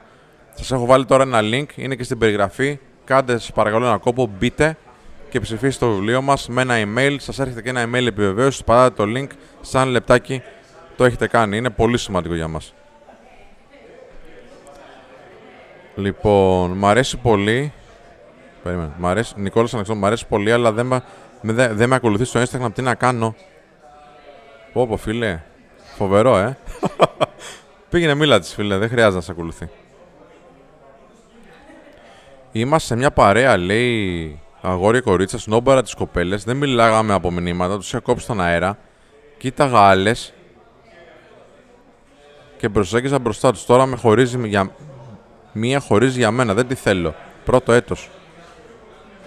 Δεν κατάλαβα τώρα τι λέει να πεις. Δεν κατάλαβα κι εγώ τι. Ναι, απλά είναι, είναι τόσο καλός που κάποια χώρισε για αυτόν. Ε, Είναι δικιά της απόφαση, φίλε. Τι, εσύ έχεις καμιά υποχρέωση; Θοδωρής Χατζής, ρε Σπύρο, like δεν θα κάνουμε σήμερα. Το είπαμε, φίλε, πριν, μην το λέμε συνέχεια. Like, share είναι απαραίτητο. Like, share είναι απαραίτητο. Και πιο απαραίτητο είναι η ψήφος στο Men of Style το βιβλίο ε, των άνδρα αξίας. Να είσαι καλά, Θοδωρή μου. Χορτοφάγος, υπάρχει κάποιος άλλος διαγωνισμός εκτός του public να στηρίξουμε και εκεί; Όχι, φίλε, εκεί είμαστε υποψηφοί τώρα, δεν χρειάζεται κάτι άλλο. Ευχαριστούμε, ρε φίλε. Σε όπως ευχαριστούμε συνέχισε. πολύ. Λοιπόν, υπάρχει και σε e-book του Psycho Blue. Ε, όχι, αδερφέ, για την ώρα τουλάχιστον είμαστε λίγο old school σε αυτά. Είμαστε λίγο παραδοσιακοί. Αν δεν το έχεις το βιβλίο στα χέρια σου, να το ανοίξεις έτσι, να το πιάσεις, να το μυρίσεις, δεν λέει. Λοιπόν. Ε, πάνω στο θέμα του live λέει: Οι 999 απορρίψεις θα σου κερδίσουν τη χιλιοστή προσέγγιση, η οποία αν ήταν η πρώτη θα ήταν απόρριψη. Τι, δεν κατάλαβα τι θέλει να πει τώρα. Εδώ πολλά μαθηματικά μου βάλε μέσα. Φίλε, κοίταξε να δεις. Έξω, αν κατάλαβα καλά την ερώτηση, έξω θα έχεις πάρα πάρα πολλές απορρίψεις. Αυτό είναι σίγουρο. Όσο προσπαθείς δηλαδή, ειδικά αν δεν το κάνεις και με σωστό τρόπο, οι απορρίψεις θα είναι ε, αρκετές. Το θέμα είναι τι άλλη επιλογή έχεις, να μείνεις μόνος σου. Οπότε θα πρέπει σιγά σιγά να ε, αποκτήσεις αυτό που λέμε αντοχή στον πόνο και να βελτιώνεις σιγά σιγά τις ε, ικανότητές σου για να μπορείς να έχεις καλύτερες πιθανότητες. Ήμουν σίγουρος από την αρχή ότι αυτή η καναλάρα θα πάει ψηλά. Μπράβο, παιδιά, είστε απίστευτοι. Πάμε δυνατά μαδάρα. Ευχαριστούμε πολύ, φίλε. Ο Μελομακάρο 365. Κοίτα τώρα εδώ τι- το παλιό παιδό. Ο Κάζο έχασε παι- κιλά, παιδιά. Εγώ όχι. Εγώ όχι. Ο Κάζο έχει χάσει. Έχει χάσει κιλά, λέει Σπύρο, είσαι τέλειος αδερφέ. Φι- Στείλε κάνα μελομακάρο να τα ξαναπάρουμε. λοιπόν. Είναι παλιά καραβάνα ο Μελομακάρονα. Είναι ωραίο να βλέπεις ότι έρχονται οι ίδιοι άνθρωποι σε πολλά live έτσι, γιατί σημαίνει ότι είναι Εντάξει, παρεούλα. ρε, είναι παρεάρα. Ναι, ναι, ναι, ναι. ποια σημεία σωματικά του άντρα. Ε, τι λέει, κάτσε συγγνώμη, τι φύ- έφυγε. Προσέχεις σε ένα ραντεβού η γυναίκα. Καλά, πολλέ. Παιδιά, κοιτάξτε, κοιτάνε τα προφανή, εντάξει. Οπίστια κτλ. Αλλά κοιτάζουν και τα χέρια πάρα πολύ. Το λένε. Τα σημαντικότερα χαρακτηριστικά για να καταλάβει μια γυναίκα στην εξωτερική εμφάνιση ότι έχεις ελκυστικά χαρακτηριστικά έχει να κάνει με γωνίες στο πρόσωπο το οποίο περιλαμβάνει ενδείξεις αρενοπότητας και την αντιστοιχία ανάμεσα σε γοφούς και ώμους. Αυτά τα δύο είναι. Τα υπόλοιπα άστα να πάνε στο διάλο. Αυτά τα κοιτάει για πάντα. Δεν έχει να κάνει με το αν είσαι στο πρώτο ραντεβού ή στο τέταρτο ραντεβού ή στην πρώτη προσέγγιση. Και φυσικά μετράει και το στυλ, όχι μετράει το στυλ να είσαι η τελευταία γραμμή της μόδας, αλλά για το κατά πόσο εσύ ο ίδιος περιποίησε τον εαυτό σου. Εκεί μετράει το στυλ, γιατί αν δεν περιποίησε τον εαυτό σου σημαίνει ότι δεν ασχολείσαι με τη ζωή σου. Οι γυναίκες λέει τρέμουν το μό. Τα Όχι, αγαπάνε, λέει. Οι απλά γυναίκες δεν το θα- ξέρουν ακόμα. Καλά, είναι και εδώ πολλές γυναίκες και άμα δείτε, γράφουνε. Έχεις λυσάξει ρε Νικόλα, χρειάζονται κατά τη γνώμη σου κοιλιακή. Όχι. Εντάξει τώρα. Να δούμε τι θα πεις. Πού κολλάνε αυτά με το γιατί με απορρίπτει. Πολύ καλή ερώτηση. Συγχαρητήρια παιδιά για τη δουλειά σας. Τα λέτε πολύ ωραία. Ευχαριστούμε. Αλλά συμφωνείτε ότι μόλις τελειώσει το live πολλά παιδιά θα συνεχίσουν να έχουν τα ίδια προβλήματα στο φλερτ. Βεβαίως, γι' αυτό θα έρθουν μετά σε εμάς. Παιδιά, πετάξαμε μαζί και έκανα κίνηση. Πετάξατε. Δέχτηκε να πάμε για καφέ στο αεροδρόμιο εκεί που φτάσαμε. Πήγα, κα- πήγε καλά, πήρα και τη δεύτερη θετικότητα. Από τότε όμως έστειλα δύο φορές και απαντά τρεις μέρες μετά. Τι να κάνω, θα τη απαντάς και εσύ τρεις μέρες μετά; Εύκολο. Ε, Μάγκες, είμαι με μια κοπέλα με την οποία περνάω αρκετά καλά, αλλά το θέμα είναι ότι τώρα έμεινε χωρίς αγόρι. Ε; Το αιώνιο κράς μου. Και νιώθω ότι θέλω να την προσεγγίσω. Τι να κάνω, να μην την προσεγγίσεις. Τα κολλήματα δεν κάνουν καλό. Προσπαθώ να μπω στο Digital Academy, αλλά μου βγάζει συνδρομή. Επικοινώνησε μαζί μας από Δευτέρα. Men of Style μέχρι το θάνατο. Και στην Θέλεις μετασάρκωση. συνδρομή, ρε. εδώ πέρα Και στο- στη στο μετασάρκωση, όχι μόνο στο θάνατο. Χρήστος σου έχει κάνει ποτέ κοπέλα τέτοια ζημιά; Γιατί σε ενδιαφέρει τόσο πολύ, ρε φίλα, αν μου έχει κάνει κοπέλα ζημιά; Θα σκέφτεσαι να μου κάνεις και εσύ ζημιά; Πώς μπορώ να βελτιώσω την αυτοπεποίθησή μου; Όταν βλέπεις Men of Style. Μου αρέσει μια κοπέλα η οποία μένει στην πόλη που σπουδάζω, αλλά στην πόλη που θα πάω πάλι το Σεπτέμβρη να στείλω από τώρα ή να το αφήσω για Σεπτέμβρη; Άστο για Σεπτέμβρη. Είμαι ξενά 65 και αυτή, μου- και αυτή μου ρίχνει πολύ την αυτοπεποίθηση. Δεν πειράζει, βάλε πάτους. Α, προσπαθώ να μπω στο Digital Academy, αλλά μου βγάζει για συνδρομή. Τι κάνω, βοηθήστε με. Επικοινώνησε από Δευτέρα στο 210 25 25 900. Όταν λέει όλοι οι άντρες είστε οι ίδιοι, τι να λέω. Λοιπόν, Πάμε. γιατί όλες λέει θέλουν μηχανάκι. Δεν θέλουν όλες μηχανάκι. Φίλε, εμείς δεν είχαμε ποτέ. Στην προσέγγιση, παιδιά, λέει Instagram ή τηλέφωνο. Εμείς προτείνουμε τηλέφωνο, φίλε, αλλά οκ. Λοιπόν. Και στην ανάσταση Men of Style λέει εδώ φίλος. Πολύ ωραία. Και το Είχα- Πάσχα. Και το πα- Αρνή. Όταν λέει ο- όλοι οι άντρες είστε οι ίδιοι, τι να λέω; Να λες ότι εσύ είσαι ο χειρότερος. Έχει πάρει φόρο, λέει ο Χρήστος. Ε, Λοιπόν. Μάγκες γυμναστική κάναμε για την πάρτι μας για καμία γυναίκα. Σωστός. Ε, ναι, ρε, φίλε. Χρήστης. Λοιπόν, είμαι πολύ καιρό μια κοπέλα και θα αλλάξει πολύ λόγο σπουδών. Πώς το χειρίζεσαι; Ε, δες το βίντεο του Χρήστου που λέει για σχέσεις εξ αποστάσεως, αδερφέ. Είναι πολύ ωραίο, πολύ βοηθητικό. Λοιπόν, στο δρόμο πολλές είναι αυτές που ρίχνουν άκυρο λόγω φόβου. Ναι, ισχύει, φίλε. Στον μπαρ είναι λίγο πιο εύκολο όπως το λες. Λέω ο πάνω S3. Αλλά άμα το κάνεις με ωραίο τρόπο, ε, είναι λίγο πιο. μα- Ανοίγονται, ανοίγονται. Φυσικά και στηρίζουμε Men of Style οι γυναίκες, λέει η Ελένη Τσέρου. Ευχαριστούμε πολύ. Με Forever Men of Style. Εντάξει, κορίτσια, ναι. Ε, κάποια πράγματα που λέμε είναι, ισχύουν και για, τις δύο, για τα δύο φύλλα, έτσι, προφανώς. Είναι θετικό, λέει, πριν το πρώτο ραντεβού να την παίρνεις εσύ με το αμάξι ή χαλάει τη διαδικασία; Εντάξει, φίλε, δεν είναι απαραίτητο. Δεν είναι απαραίτητο, ούτε αρνητικό είναι. Εμένα, να σου πω κάτι, μου αρέσει να ε, ακολουθώ Παίρνεις. τη διαδικασία. Να πηγαίνω με το αυτοκίνητο να παίρνεις. πηγαίνουμε μαζί. ναι. Μ' αρέσει. Φι- Δε φίλε, δεν είναι τίποτα αυτό. Τι να της πεις, ε, σε στάση τάδε με το Φυσιολογικό λεωφορείο. Είναι, ξέρω εγώ, Ναι, ναι. εντάξει. Μου αρέσει η διαδικασία, αλλά από εκεί πέρα δεν υπάρχει και λόγος. Εντάξει. Εγώ θα προτιμούσα στο μαγαζί που θέλω να πάμε να δώσω συνάντηση. Έτσι δουλεύει. Λοιπόν, είχατε ποτέ game αυτή; Όχι, φίλε, δεν είχαμε. Από ό,τι ξέρουμε, όχι. Δεν ξέρουμε και αυτό το είδος το φλερτ. Γιατί εμείς κάνουμε straight φλερτ από άντρα σε γυναίκα. Ο Blade GR. Λοιπόν, αυτά. Είμαστε τώρα αρκετή ώρα, Χριστό. Είμαστε παρά 10. Μέχρι τις 12. Μέχρι τις 12. Μέχρι τις 12. Παιδιά, πάμε τελευταίες ερωτήσεις. Λοιπόν, ήμουν σε μια σχέση για δύο χρόνια, με χώρισε και πληγώθηκα πολύ. Τώρα που έχω γνωρίσει μια άλλη κοπέλα, φοβάμαι να δεθώ και νιώθω ότι δεν θέλω να τη βλέπω παρόλο που θέλω. Τι να κάνω; Τώρα που έχω γνωρίσει μια άλλη κοπέλα, φοβάμαι να δεθώ και νιώθω. Ε, άσε τη διαδικασία, ρε φίλε, να σε οδηγήσει. Απλά φρόντιζε την ώρα που επενδύεις να επενδύει αντίστοιχα και η κοπέλα. Λοιπόν, καλησπέρα παιδιά. Βοηθάτε πάρα πολύ και εμένα. Προσωπικά τα βίντεο μου βοήθησαν. Υπάρχει online coaching, π.χ. Skype κτλ. Ναι, Ιωάννη μου υπάρχει, εννοείται. Έχουμε ανθρώπους που μας εμπιστεύονται από όλη την Ελλάδα, από όλη την Κύπρο και πάρα πολλούς Ελληνόφωνους στο εξωτερικό πλέον. Ο Σβέτς λέει με μεγαλύτερη να πάω. Αν σ' αρέσει, ναι. Όταν με αγνών θέλουν να τους αρχίσουν στις φάπες ανεξαρτήτως φίλου, καμία σέβεια δεν είναι αποδεκτή. Ξέρετε και δεν το διάβασα. Ξέρετε τον αγνών. Όχι, φίλε, εμείς βλέπεις εδώ, σα αγνοούμε. Λοιπόν, να κάνεις παρέα με ανθρώπους που σου δίνουν ε, σημασία, Γιώργο μου. Γυρνάμε σε πρώην, λέει ο Φάτι, καινούριος εδώ, κάνει subscribe, γιατί αν δεν ήσουν καινούριος, θα έξερε ότι δεν γυρνάμε ποτέ σε πρώην. Είμαστε αντίθετοι. Uh, μίλαγα μαζί της και είχα πει να, σε αυτή να βγούμε και μου είπε ναι, γιατί όχι.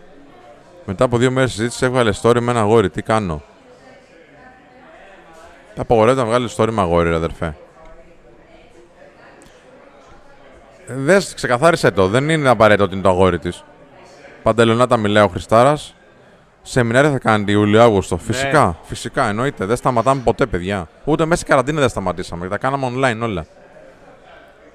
Ο Γιώργος Μίσος, έρχομαι Σπύρο. Έλα, αγόρι μου. Ε, ε, ε, Χρήστο, αυτό το βλέπεις που λέει ο Μελομακάρο να τρέξει τα 5. Διάβασε το, διάβασε. Παιδιά, η συνεχόμενη αναζήτηση για προσοχή έχει να κάνει με ανασφάλεια. Ήθελα να ρωτήσω. Ναι, βέβαια, γιατί δεν μπορούμε. Βασικά η, η, ανα, η ανάγκη για προσοχή έχει να κάνει με ανάγκη για επιβεβαίωση.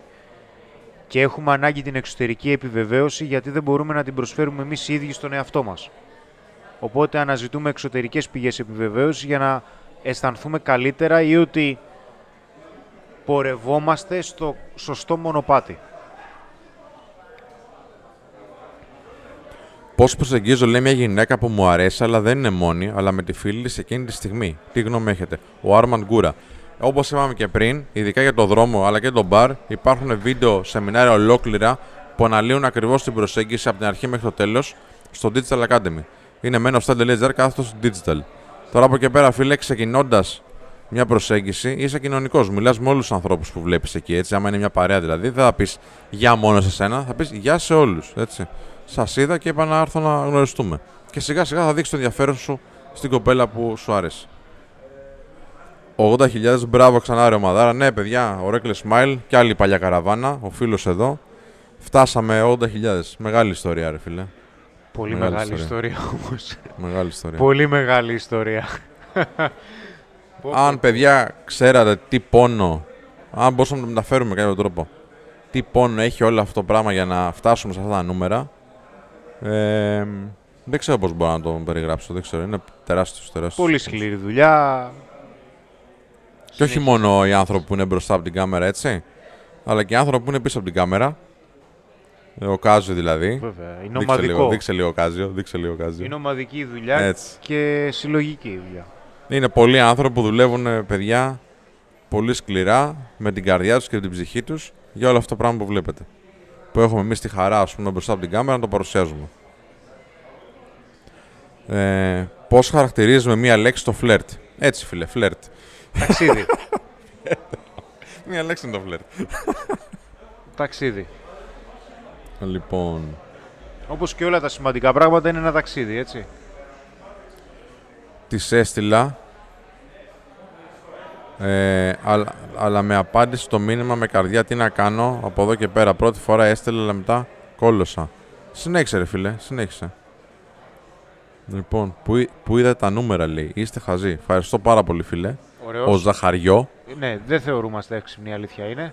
Όχι, ναι, δεν είπαμε ποτέ τίποτα τέτοιο. Είπαμε ότι είμαστε καλοί σε ένα τομέα. Hard user. Σε αυτό είμαι πολύ καλός πάντως, φίλε. Block, Σας έχω για ψηλά παιδιά, για πιο ψηλά. Και ψηλά παιδιά είμαστε και για πιο ψηλά. Αλεξάνδρα μου, ευχαριστούμε πολύ. Ψαράφτης λέει στις 100.000 θα σας δώσει βραβείο η πλατφόρμα του YouTube. Πριν όμως φτάσουμε στις 100.000, έχουμε ένα βραβείο από τα public να κερδίσουμε, παιδιά. Πώς το κερδίζουμε, Χρήστο, πες το και εσύ μία. Σε παρακαλώ. Θα πρέπει αρχικά να ψηφίσετε και να ακολουθήσετε τη διαδικασία μπαίνοντας στα public. publicbookawards.gr Σας δίνω τώρα το link. Ο Σπύρος. Παιδιά, δεν υπάρχει περίπτωση τώρα. Πρέπει να πάρουμε το βραβείο. Είναι στόχος αυτός. Εντάξει, ξέρετε ότι εμείς μαζί με εσάς, όχι μόνοι μας, έχουμε πετύχει πολύ σοβαρούς στόχους. Έχουμε πιάσει και 2.000 στο live κατά τη διάρκεια της καραντίνας Σαββατάρα εκείνη, που χαιρόμασταν όλοι. Με λίγα ένα-δύο λεπτά που θα σας πάρει να ψηφίσετε θα βοηθήσετε πάρα πολύ. Αλήθεια σας το λέμε τώρα και γι' αυτό και σας το ζητάμε, γιατί με τη βοήθειά σας θα γίνει. Οπότε το να το κάνετε θα είναι πολύ σημαντικό. Και θα είναι πολύ σημαντικό για το ποιος το κερδίζει, παιδιά. Γιατί εμείς είμαστε άγνωστοι στο χώρο του βιβλίου, ήμασταν άγνωστοι, τώρα μας ξέρουν κάποιοι άνθρωποι σίγουρα. Και θα είναι πάρα, πάρα πολύ ωραίο και θα, σαν παράδειγμα για όσους ανθρώπους θέλουν να κάνουν κάτι παρόμοιο ή το έργο τους ή τέλος πάντων όχι μόνο στο χώρο του βιβλίου, αλλά οτιδήποτε, να μην ακούνε τους άλλους γιατί μας λέγανε διάφορα και να ακούνε την καρδούλα τους και με σκληρή δουλειά να πετυχαίνουν πράγματα.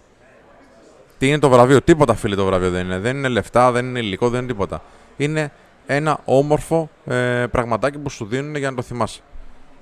Απλά θα, θα έχουμε να το λέμε. Δεν είναι κάτι σημαντικό. Δεν είναι κάτι σημαντικό. Από άποψη ηλική ανταμοιβής. Είναι ηθική ανταμοιβή.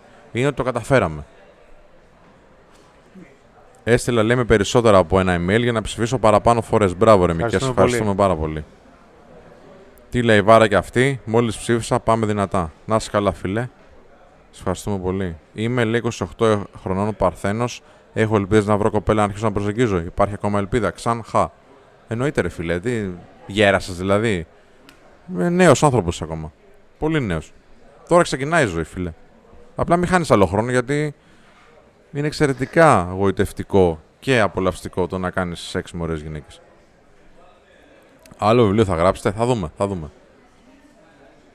Λοιπόν, Ούτε δύο λεπτά, παιδιά, χρειάζεται για να ψηφίσετε και αξίζει φούλη. Υποστηρίζετε πρώτον εαυτό και μετά τους δημιουργούς. Να σε καλά, Αρμάντ. Να σε καλά.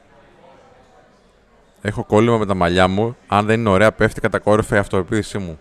Τώρα... Κι εγώ, φίλε, κι εγώ. Ναι. Τώρα σε ποιους μιλάς. Λοιπόν, λέει, Σπύρο, βγήκα για λίγο από το live να ψηφίσω, μην με κάνεις μπλοκ, είμαι και εγώ καράφλας. Ωραίος. Εν γκόζι. Σε συγχωρώ. Μπορούσες να το κάνεις ταυτόχρονα, να ανοίξεις ένα άλλο tab.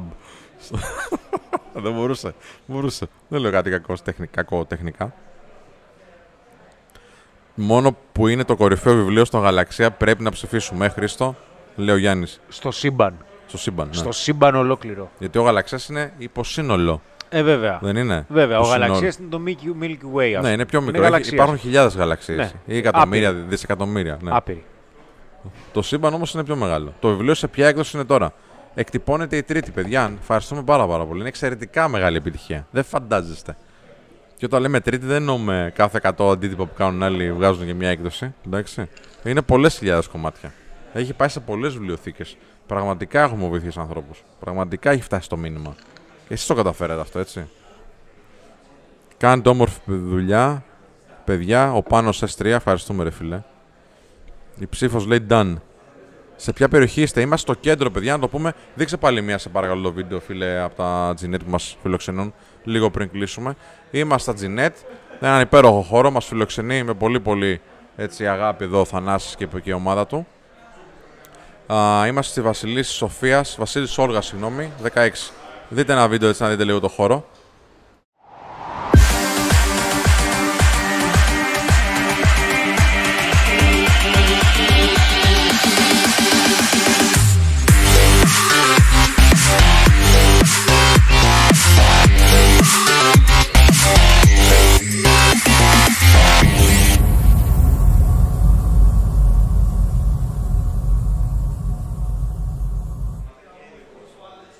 Πάμε. Τα παλικάρια λέει πίσω παίζουν FIFA. Όχι όλοι. FIFA, ρε. Παίζετε FIFA. κάποιοι παίζουν FIFA, κάποιοι απλά μας παρακολουθούν. Λοιπόν, Μήπως γνωρίζουμε τις πωλήσεις που έχει κάνει το βιβλίο. Ναι, φίλε, ε, πλέον είναι πενταψήφιο το νούμερο, απλά δεν μπορούμε να πούμε ακριβώς για λόγους ανταγωνισμού των, ε, ε, των εκδοτικών οίκων. Ε, πάρε τις εκδόσεις έστω που να θες να σου πούνε. Είναι μεγάλο όμως το νούμερο πλέον. Είναι εξαιρετικά καλό νούμερο. Είναι εξαιρετικά καλό νούμερο, ειδικά αν σκεφτείς ότι είναι ένα ειδικό θέμα και ειδικά αν σκεφτείς ότι πρόκειται για νέους συγγραφείς που δεν τους ήξερε κανένας. 12 ώρα, φιλέ. Βγαίνουν τα φαντάσματα. Κλείνουμε. Εμείς θα, θα βγούμε έξω. Κλείνουμε. Άλλο ένα live. Φτάνει στο τέλος. Και από Θεσσαλονίκη κιόλας. Ε. Από Θεσσαλονικά. Μια πόλη που αγαπάμε πάρα πάρα πολύ. Ευχαριστούμε θερμά για την ε, παρέα και για τις ψήφους. Ευχαριστούμε πάρα πολύ. Η παρέα σας είναι ό,τι καλύτερο θα μπορούσαμε να έχουμε και μετά την καραντίνα. Κάνετε ωραίες ερωτήσεις κάθε φορά. Έχουμε πολλά να πούμε. Προφανώς για το επόμενο live θα ενημερωθείτε. Κρατάμε το λόγο μας. Είχαμε πει ότι θα συνεχίσουμε τα live αλλά με μικρότερη συχνότητα μετά την καραντίνα και το κάναμε και θα συνεχίσουμε να το κάνουμε. Οπότε, από μένα καλή νύχτα. Καλό βράδυ από μένα. Ευχαριστούμε πάρα, πάρα πολύ για την παρέα. Ευχαριστούμε την όμορφη Θεσσαλονίκη μας φιλοξενεί και σε αυτή την περίπτωση και το όμορφο χώρο εδώ του Gnet. Ε, σας ευχαριστούμε επίσης για τις ψήφους που δίνετε, για την υποστήριξη γενικότερα. Και καλό βράδυ από μένα. Δίνω το λόγο έτσι στον Κάζο να πει για αυτός άμα θέλει ένα γεια. Καλό βράδυ. Καλό βράδυ. Ε.